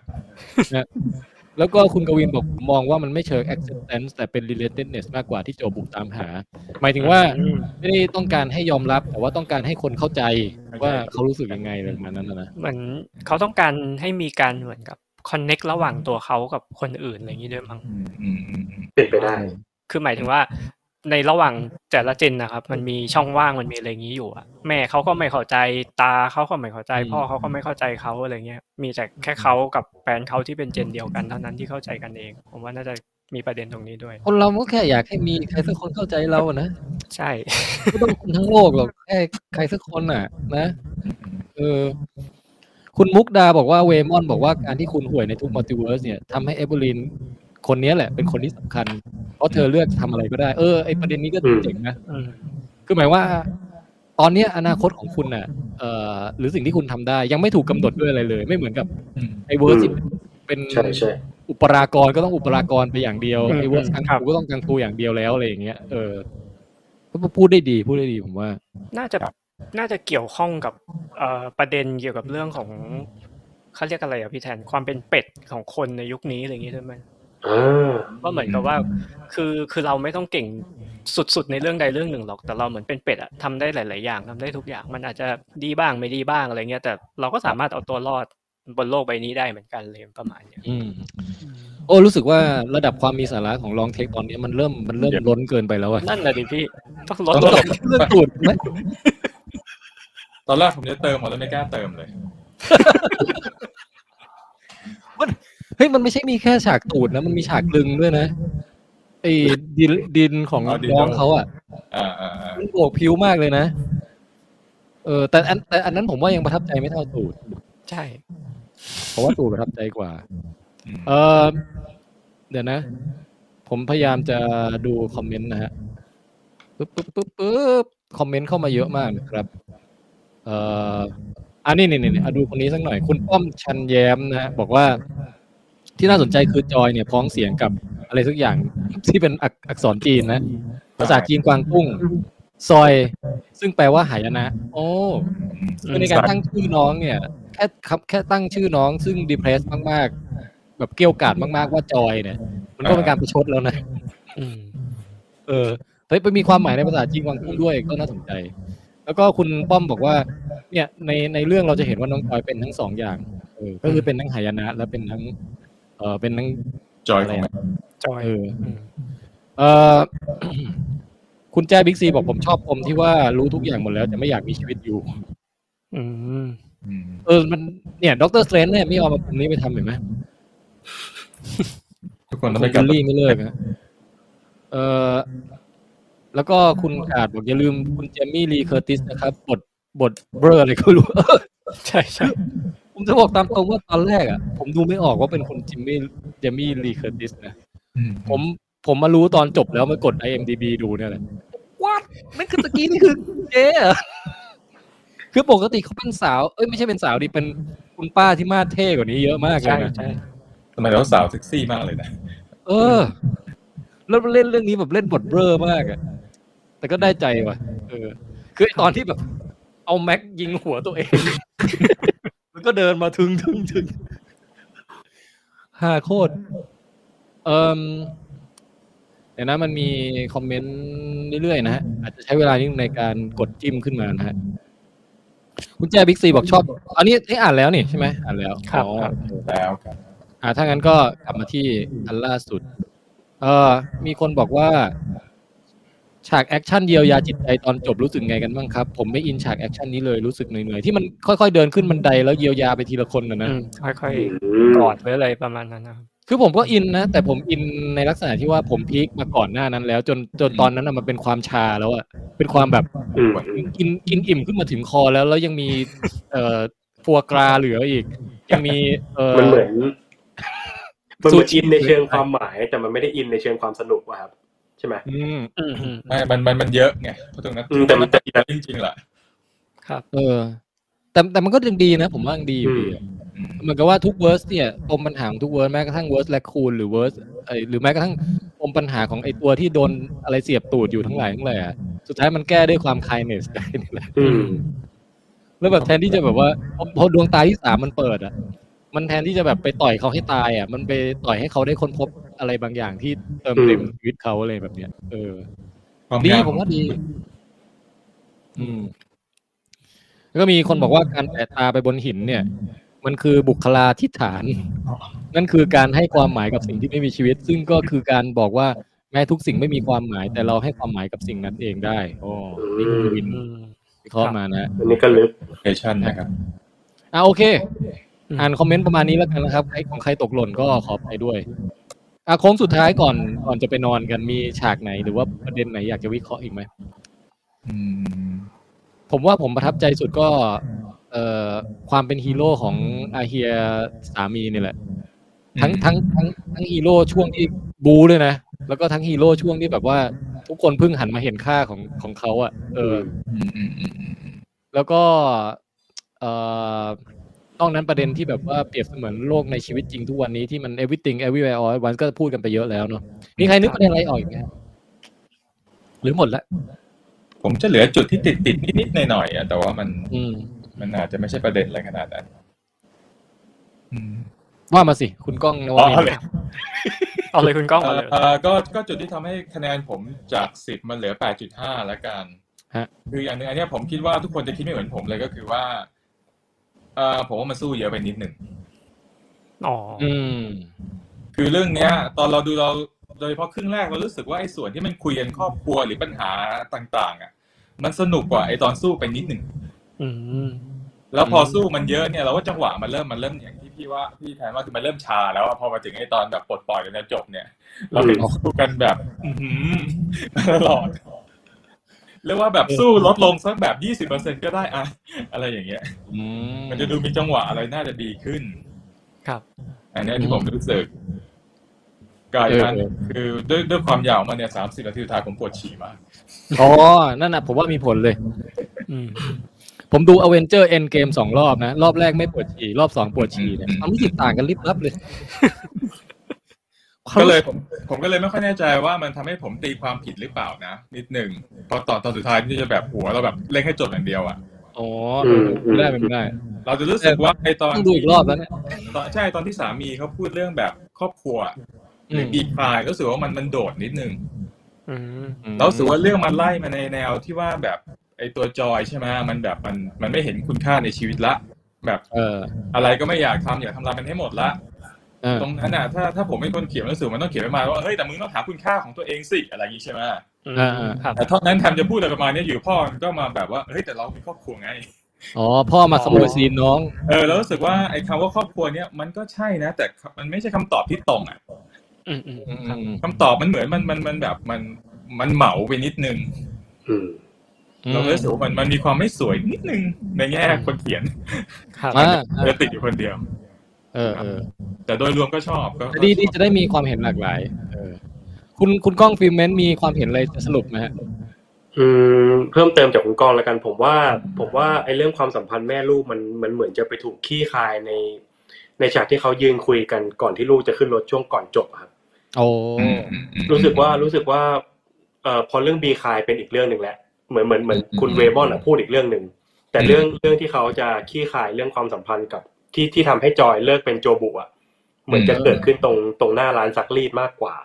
อืม อืมอืม ซึ่งซึ่งที่ที่บอกว่าเหมือนว่าพอเราอยู่ด้วยกันแล้วมันไม่ค่อยเวิร์กเลยเนอะทุกครั้งที่เรากลับมาเจอกันมันจะต้องมีปัญหาตลอดเลยเนอะแต่สุดท้ายแล้วมันก็มันก็ไปไหนไม่ได้ มันก็ต้องอยู่ด้วยกันอยู่ดีมันเป็นแบบมันเหมือนเป็น relationship ของแม่ลูกอยู่ดีอะไรอย่างเงี้ย อืมอืม ผมผมจำเมสเซจที่เขาพูดแบบเป๊ะๆไม่ได้แต่จำได้ว่า อ๋อมันมันหาทางลงแบบข้ามข้ามข้ามเวิร์ดเลยนี่หว่า หมายถึงว่า อืมอืม เหตุการณ์ที่เกิดขึ้นคือกำลังสู้กันอยู่ในในกรมสัมภากร แต่ว่าทางที่ขี้คายของของแม่ลูกอ่ะอ๋อมันมันมาอยู่อีกอีกห่วงหนึ่ง อืมอืม อะไรอย่างเงี้ยแล้วรู้สึกว่าอ๋อเอ้ยที่มันมันลงมันลงฉลาดอ่ะมันหาทางลงฉลาด เพราะว่า อืม ตรงนั้นก็พูดเมสเซจอีกอย่างหนึ่งแต่ตรงเนี้ยจะมาพูดเมสเซจเรื่อง relationship ของแม่ลูกแทนอะไรอย่างเงี้ยครับก็เลยรู้สึกว่ามันตรงเนี้ยเห็นเห็นต่างนิดหน่อย คือไม่ไม่ไม่ไม่ได้เชิงว่าเชียร์นะ แต่ว่ารู้สึกว่าตัวเองจับต้องกับกับเมสเซจตรงนั้นได้เหมือน อื กัน มอืมอืมอืม อืมเออผมเสริมอีกนิดนึงอีกอีกอย่างที่ประทับใจก็คือ เส้นทางพัฒนาการของของตัวละครคุณมิเชลโยนี่แหละ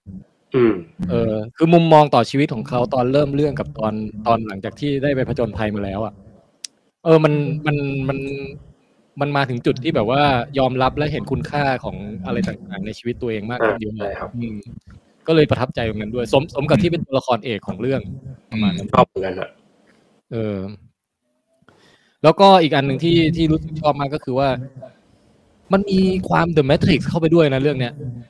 ใช่ คือมันมันโดยเฉพาะไอ้ช่วงแรกๆที่มันลึกลับมากว่าตกลงมัลติเวิร์สคืออะไรแล้วมันทำงานยังไงวะ มันอย่างกับตอนที่นีโอกำลังแบบเออฟังมอร์เฟียสมอร์เฟียสบอกให้วิ่งไปทางนู้นทางนี้ แล้วก็ไม่รู้ว่ามันคืออะไรกันแน่สักอย่างอะ แล้วอยู่ในออฟฟิศด้วยไงเหมือนกันเลย อืม แล้วมันมีคำถามเรื่อง เหนื่อย เรื่อง มาก ฟิล เลย วิวอีกนะพี่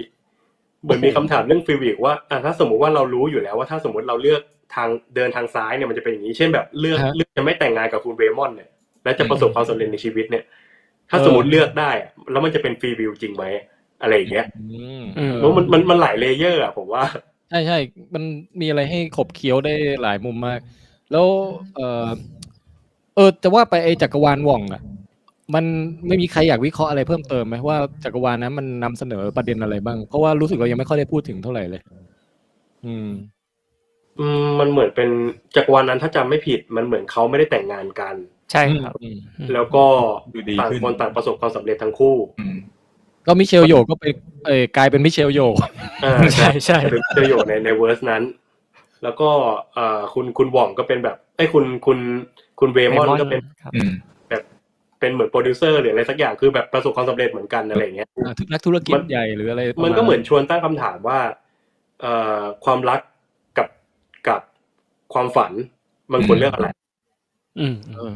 เพราะว่าเพราะว่าเวอร์สที่ที่เป็นนางเอกหลักๆ อยู่อะพอแต่งงานกันปุ๊บมาเปิดร้านซักรีดอย่างเงี้ย พ่อแม่ก็ไม่ยอมรับ ลูกก็ไม่ลงรอยด้วย แต่ถ้าเกิดเลือกได้แล้ว เราทิ้งความรักได้ไหม เราทิ้งความรักไปเอาความประสบความสำเร็จได้ไหม มันก็ได้นะอย่างที่อีกเวอร์สหนึ่งทำให้เห็น แต่มันก็ยังไม่เต็มอยู่ดี แต่ใช่แล้วแล้วคุณค่าของมนุษย์คืออะไรหมายถึงว่าคุณค่าของมนุษย์วัดจากการประสบความสำเร็จ การมีหน้าที่การงานที่ดี หรือการมีความอบอุ่นกับครอบครัวกับความรักอะไรอย่างเงี้ยมันเหมือนเป็นทางแยกให้เลือกว่าจริง ๆ มันเป็นทางแรกทางแยกที่เลือกยากมาก อืมอืม เออแล้วดูเหมือนคุณเวมอนในเวอร์ชั่นนั้นน่ะเขาก็ไม่เคยเลิกคิดถึงคุณมิเชลโยด้วยนะ อืม ใช่ครับ ๆใช่ใช่ อืม แอบ ก็เป็นความหวังมากหวังก็จะ ห เป็ วัน ง ตอนตอนจังหวะนี้แหละ คุณโป้งมีอะไรเสริมอีกไหมฮะ ก่อนจะไปนอนคืนนี้ จริงๆก็คือผมแค่จะบอกว่า อืมถ้าถ้าขออนุญาตพูดประเด็นอะไรสักหน่อยก็คือน่าจะเป็นเรื่องของความที่คนส่วนใหญ่อาจจะไม่ค่อยชอบกันหมายถึงว่าฝั่งที่เขาไม่ชอบกันอะไรเงี้ย ผมแค่รู้สึกว่า เอ่อ ถ้า ถ้ามอง มองในมุมของคนที่ไม่ชอบอะเรื่องของการขี้คายประเด็น ในเรื่องของความสัมพันธ์แต่ละอย่างเนี่ย มันอาจจะ อืม ค่อนข้างลบลัดไปนิดหนึ่งในมุมมองผมนะ เพราะว่าช่วงแรกก็เหมือนอย่างที่คุณก้องนวมินทร์บอกอะคือมัน มันเน้นแอคชั่น มันเน้นเรื่องของการปูเรื่องอะไรเงี้ยไปพอสมควร แต่ว่าแบ่งบางเรื่องเนี่ย พอมันคลี่คลายเนี่ย มัน มันบางทีไม่มีความรู้สึกว่าเหมือนมันรวบๆนิดหนึ่งเหมือนกัน ในความรู้สึกผมอะแต่ตัวผมอะผมโอเค แต่ว่า คนที่ดูบางคนอะไรเงี้ยเขาอาจจะรู้สึกว่าเอ้ยมันดูง่ายจังเลยว่าอะไรเงี้ยก็อาจจะเป็นไปได้ครับ ผมรู้สึกว่าแบบแค่โยนเขาว่าครอบครัวปุ๊บแล้วขี้คายเลยอ่ะมันแบบนิดนึงนะ ใช่ใช่คือผมแค่จะบอกว่าผมผมคิดเหมือนกับที่คุณก้องบอกอะคือคือผมจะบอกไงดีล่ะเอ่อพอดีว่าหนังเรื่องเนี้ย มันเน้นไปที่เรื่องของครอบครัว เน้นไปเรื่องของแฟมิลี่นะครับ อืมดอมโทเลโตคงถูกใจสิ่งนี้มากอะ แต่ว่าผมก็จะบอกว่า มันไม่ใช่ทุกคนอะที่ครอบครัวเพอร์เฟกหรือว่าสามารถ ให้อภัยหรือว่ายอมรับอะไรเงี้ยในใน อืม ในประประเด็นพวกนี้ได้อะไรเงี้ยแต่แต่โอเคคือคือหนังเขาโฟกัสไปตรงนั้นไงเราเราก็เลยเข้าใจว่าโอเคมันมันมันประมาณนั้น ซึ่ง ต้อง มัน ป็ มัน ครอบ เทียบ ครัว กับ อะไรเงี้ย ที่คุณก้องฟีเมนพูดเมื่อกี้เหมือนกันว่า อย่างไอไอไอชีวิตแบบเวอร์ชันหว่องอ่ะ ครับ คือถ้าในความถ้าเป็นชีวิตจริงเราคงจะตัดสินใจเลือกยากมากเลย ว่าเราจะเอาความสำเร็จแล้วความรักใช่ไหม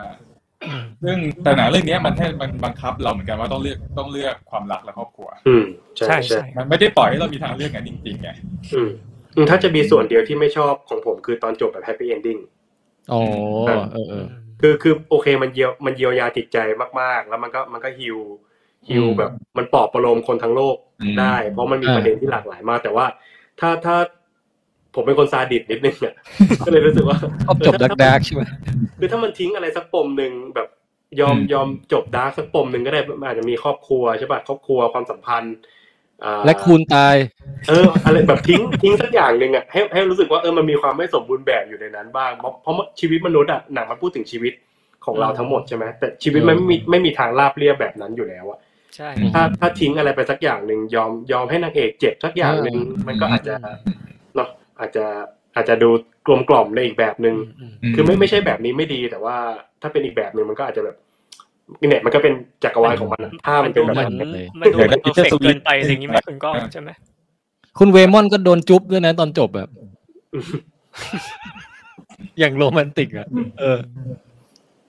อืม ก็โอ้โห เป็นหนังที่ถกกันได้เยอะแยะมากมายนะ ถึงแม้ว่าจะดูมาสามอาทิตย์แล้วก็ยังได้เยอะอยู่นะผมว่านะ เสียดายคุณแจ็คกับคุณส้มไม่ได้มาร่วมวง อืม เออ ไม่งั้นก็จะตีตีสาม อ่ะ นี่วันนี้เราจบรายการกันได้ภายใน ตอนนี้จัดมาประมาณสามชั่วโมงพอดีนะ ถือว่าได้มาตรฐานลองเทคเลยนะ ใช่ครับ โอ้โห เพอร์เฟกมาก เวลาปก เพอร์เฟก ติ แบบนี้คุณคุณกล้องนวมินทร์ต้องชอบแน่เลย เป๊ะเลยใช่ไหม เป็นไงมางฮะการได้มาออกลองเทคครั้งแรกคุณกล้องนวมินทร์ อ๋อสนุกดีครับแบบฟังมาตลอดมาออกเองก็อ๋ออารมณ์เป็นอย่างนี้เป็นอย่างนี้เอง แล้วเดี๋ยวพอฟังฟังพอย้อนกลับไปฟังปี 2018 ใหม่ใช่ไหมมันก็จะค่อยๆ ไล่มาเรื่อยจนมาถึงตอนเนี้ย ใช่ใช่ คือตอนสักประมาณปี 2024อ่ะคุณกล้องคุณกล้องก็จะมาฟังตัวเองรีวิวเอพิโซด เหมือน เนี้ย ทำแคปซูล แล้วก็จะรู้สึกว่าทำไมทำไมตอนนั้นเราไม่ซื้อไมค์ให้มันดีๆหน่อยวะอะไรเงี้ย ไม่ไม่เดี๋ยวแบบซื้อไมค์ซื้อกล้องอะไร ตอนนี้แต่ไอแปดไม่รอดอะ อืม ผมไม่รู้ว่ามันเกี่ยว iPad หรือเปล่านะ มันไม่รู้เหมือนกัน อาจจะเป็นที่ไอตัวแอปไอเมลอนนี้ก็ได้ แต่ความจริงคุณ เอายาก ไม่ใช่ iPad อยู่ใช่ไหมเขาก็ไม่เป็นไร ใช่แต่ว่าก็เป็นตอนแรกๆนะครับใช่ไหมของผมแรกๆอาการเหมือน ใช่ เห ใช่ มือนกัน ของของ อ๋อ คุณกล้องฟิล์มเมนต์เนี่ยอาการเดียวกันแล้วพอออกไปเข้ามาใหม่ปุ๊บหายเลย ต้องมันจะเป็นคนหนึ่งใช่ไหมคนใดคนหนึ่งจะซวย Multiverse เออโอเคฮะวันนี้ก็ขอบคุณแขกรับเชิญทั้งสองท่านมาก ๆ เลย รับ อ่าคุณกล้องฟิล์มเมนต์ก็ไปติดตามกันได้ที่ช่องเอ่อ YouTube แล้วก็เพจฟิล์มเมนต์นะฮะฟิล์มเมนต์ก็คือฟิล์มตามด้วยเมนต์เอ็มสองตัวนะฮะเอ่อรีวิวล่าสุดคือเรื่องอะไรฮะที่ในที่เพิ่งลงไป เอ่อ Operation Min Smith อ่า ที่ ครับ วันนี้นั่นแหละครับอืม อืม เออ เอ้ยผมผมถามทิ้งท้ายหน่อยว่า อันนี้คุณก้องทำทำเพจมากี่ปีแล้วนะ เป็นหลักปียัง ถึงถึงปีแล้วครับ ผมไม่แน่ใจว่ากี่ปีอาจจะอาจจะสองปีได้ครับ รู้สึกว่ามันเป็นเอ่อสิ่งที่เป็นเขาเรียกไงเป็นกิจกรรมที่ดีสำหรับชีวิตไหมดีต่อใจไหม ดีครับดีเพราะว่าจริง ๆ ผมมาชอบชอบดูหนังชอบทำหนังอยู่แล้ว อืม อะไรอย่างเงี้ยแล้วก็รู้สึกว่าถ้ามันเป็นงานประจำได้มันก็คงดีอะแต่ว่าเราก็ไม่ได้โด่งดัง ไม่ได้เป็นแบบบิ๊กอินฟลูเอนเซอร์ขนาดนั้น มันก็ทำเป็นงานอดีเลยมันก็เยียวยาจิตใจดีครับ อย่ามาทักแต่กล้องอะไรอย่างนี้บ้างไหมครับ เอ้ยนี่ไง เดี๋ยวไว้คุยกันหลังใหม่ครับคุณกล้อง คุณก้องฟิล์มเมนต์เขาเป็นสาย editing ไม่ใช่เหรอเป็นตัดต่อใช่ไหม ใช่ครับ เออจริงๆผม เออ ก็ เนี่ยร่วมงานกันได้ จริงๆเคยทำหนังประกวด แล้วก็เคยเคยดิ้นอยู่กับความฝันการเป็นผู้กำกับอยู่พักหนึ่งเหมือนกัน อืม ก็ อืม ก็เหมือนคุณเอเวอร์ลินหวังอะ ฮะ สุดท้ายก็ต้องเลือกอยู่ รอด เฮ้ยนี่ไงเขามี The Daniel ใช่ไหมอันนี้ก็เป็น The g o n g s เออน่าสนใจ เอ่อร่วมกันทำโปรเจกต์อะไรบางอย่าง ผมผมรอเป็นนักแสดงอย่างเดียว วันนี้มีพี่ก้องฤทธิ์ดีเป็นนักวิจารณ์หนังอีกคนด้วยนะ โอ้โห มาสาม อืม ฮะก็โอเค ขอบคุณมาก ขอบคุณมากทุกคนเอ่อไว้โอกาสหน้าเดี๋ยวเชิญชวนมารีวิวกันอีก สนุกมาก ได้ครับ ขอบคุณมากนะฮะวันนี้ก็ได้อีกรสชาติหนึ่งของรายการลองเทคนะ มีการวิเคราะห์เป็นเรื่องเป็นราวมากกว่าแค่ปล่อยมุกงี่เง่าไปเรื่อย อ่าจริงจังไปนิดนึง เป็นลองเทคอีกเวิร์ดหนึ่งไงพี่ เอออีกเวอร์ส เอ้ยผมแนวนี้ผมก็ชอบนะผมชอบได้หมดแหละเออโอเคฮะ ก็ถ้างั้นจะกุดไนท์กับทุกคนแล้วนะครับ เอ่อวันนี้ผมแทนไทยคุยยาวครับ ผมโป้งลองเทคครับ คุณก้องพิมเมน อีเมนครับ อ่า กล้องนวมินทร์ครับ ครับตกลงชื่อนี้ไปแล้วนะ เอากล้องลองเทสก็ได้ลองเทส คุณก้องนวมินทร์ต้องไปเปิดเพจก้องนวมินทร์แล้ว เหมือนเป็นร้านอาหารอะไรบางอย่าง โอเคเดี๋ยวอ่ะเดี๋ยวไว้ไว้ค่อยหากิจกรรมอะไรทำร่วมกันอีกนะฮะสนุกมากขอบคุณในเอ่อการมาช่วยวิเคราะห์แล้วก็ขอบคุณในมิตรภาพด้วยครับ ครับ โอเคคุณนายสวัสดีทุกท่านครับพวกเราทั้งสี่คนขอกล่าวคำว่าราตรีสวัสดิ์ครับ สวัสดีครับ สวัสดีครับ Chochorasen. ไดโนเสาร์คอยาวแต่พวกเราคุยยาวไดโนเสาร์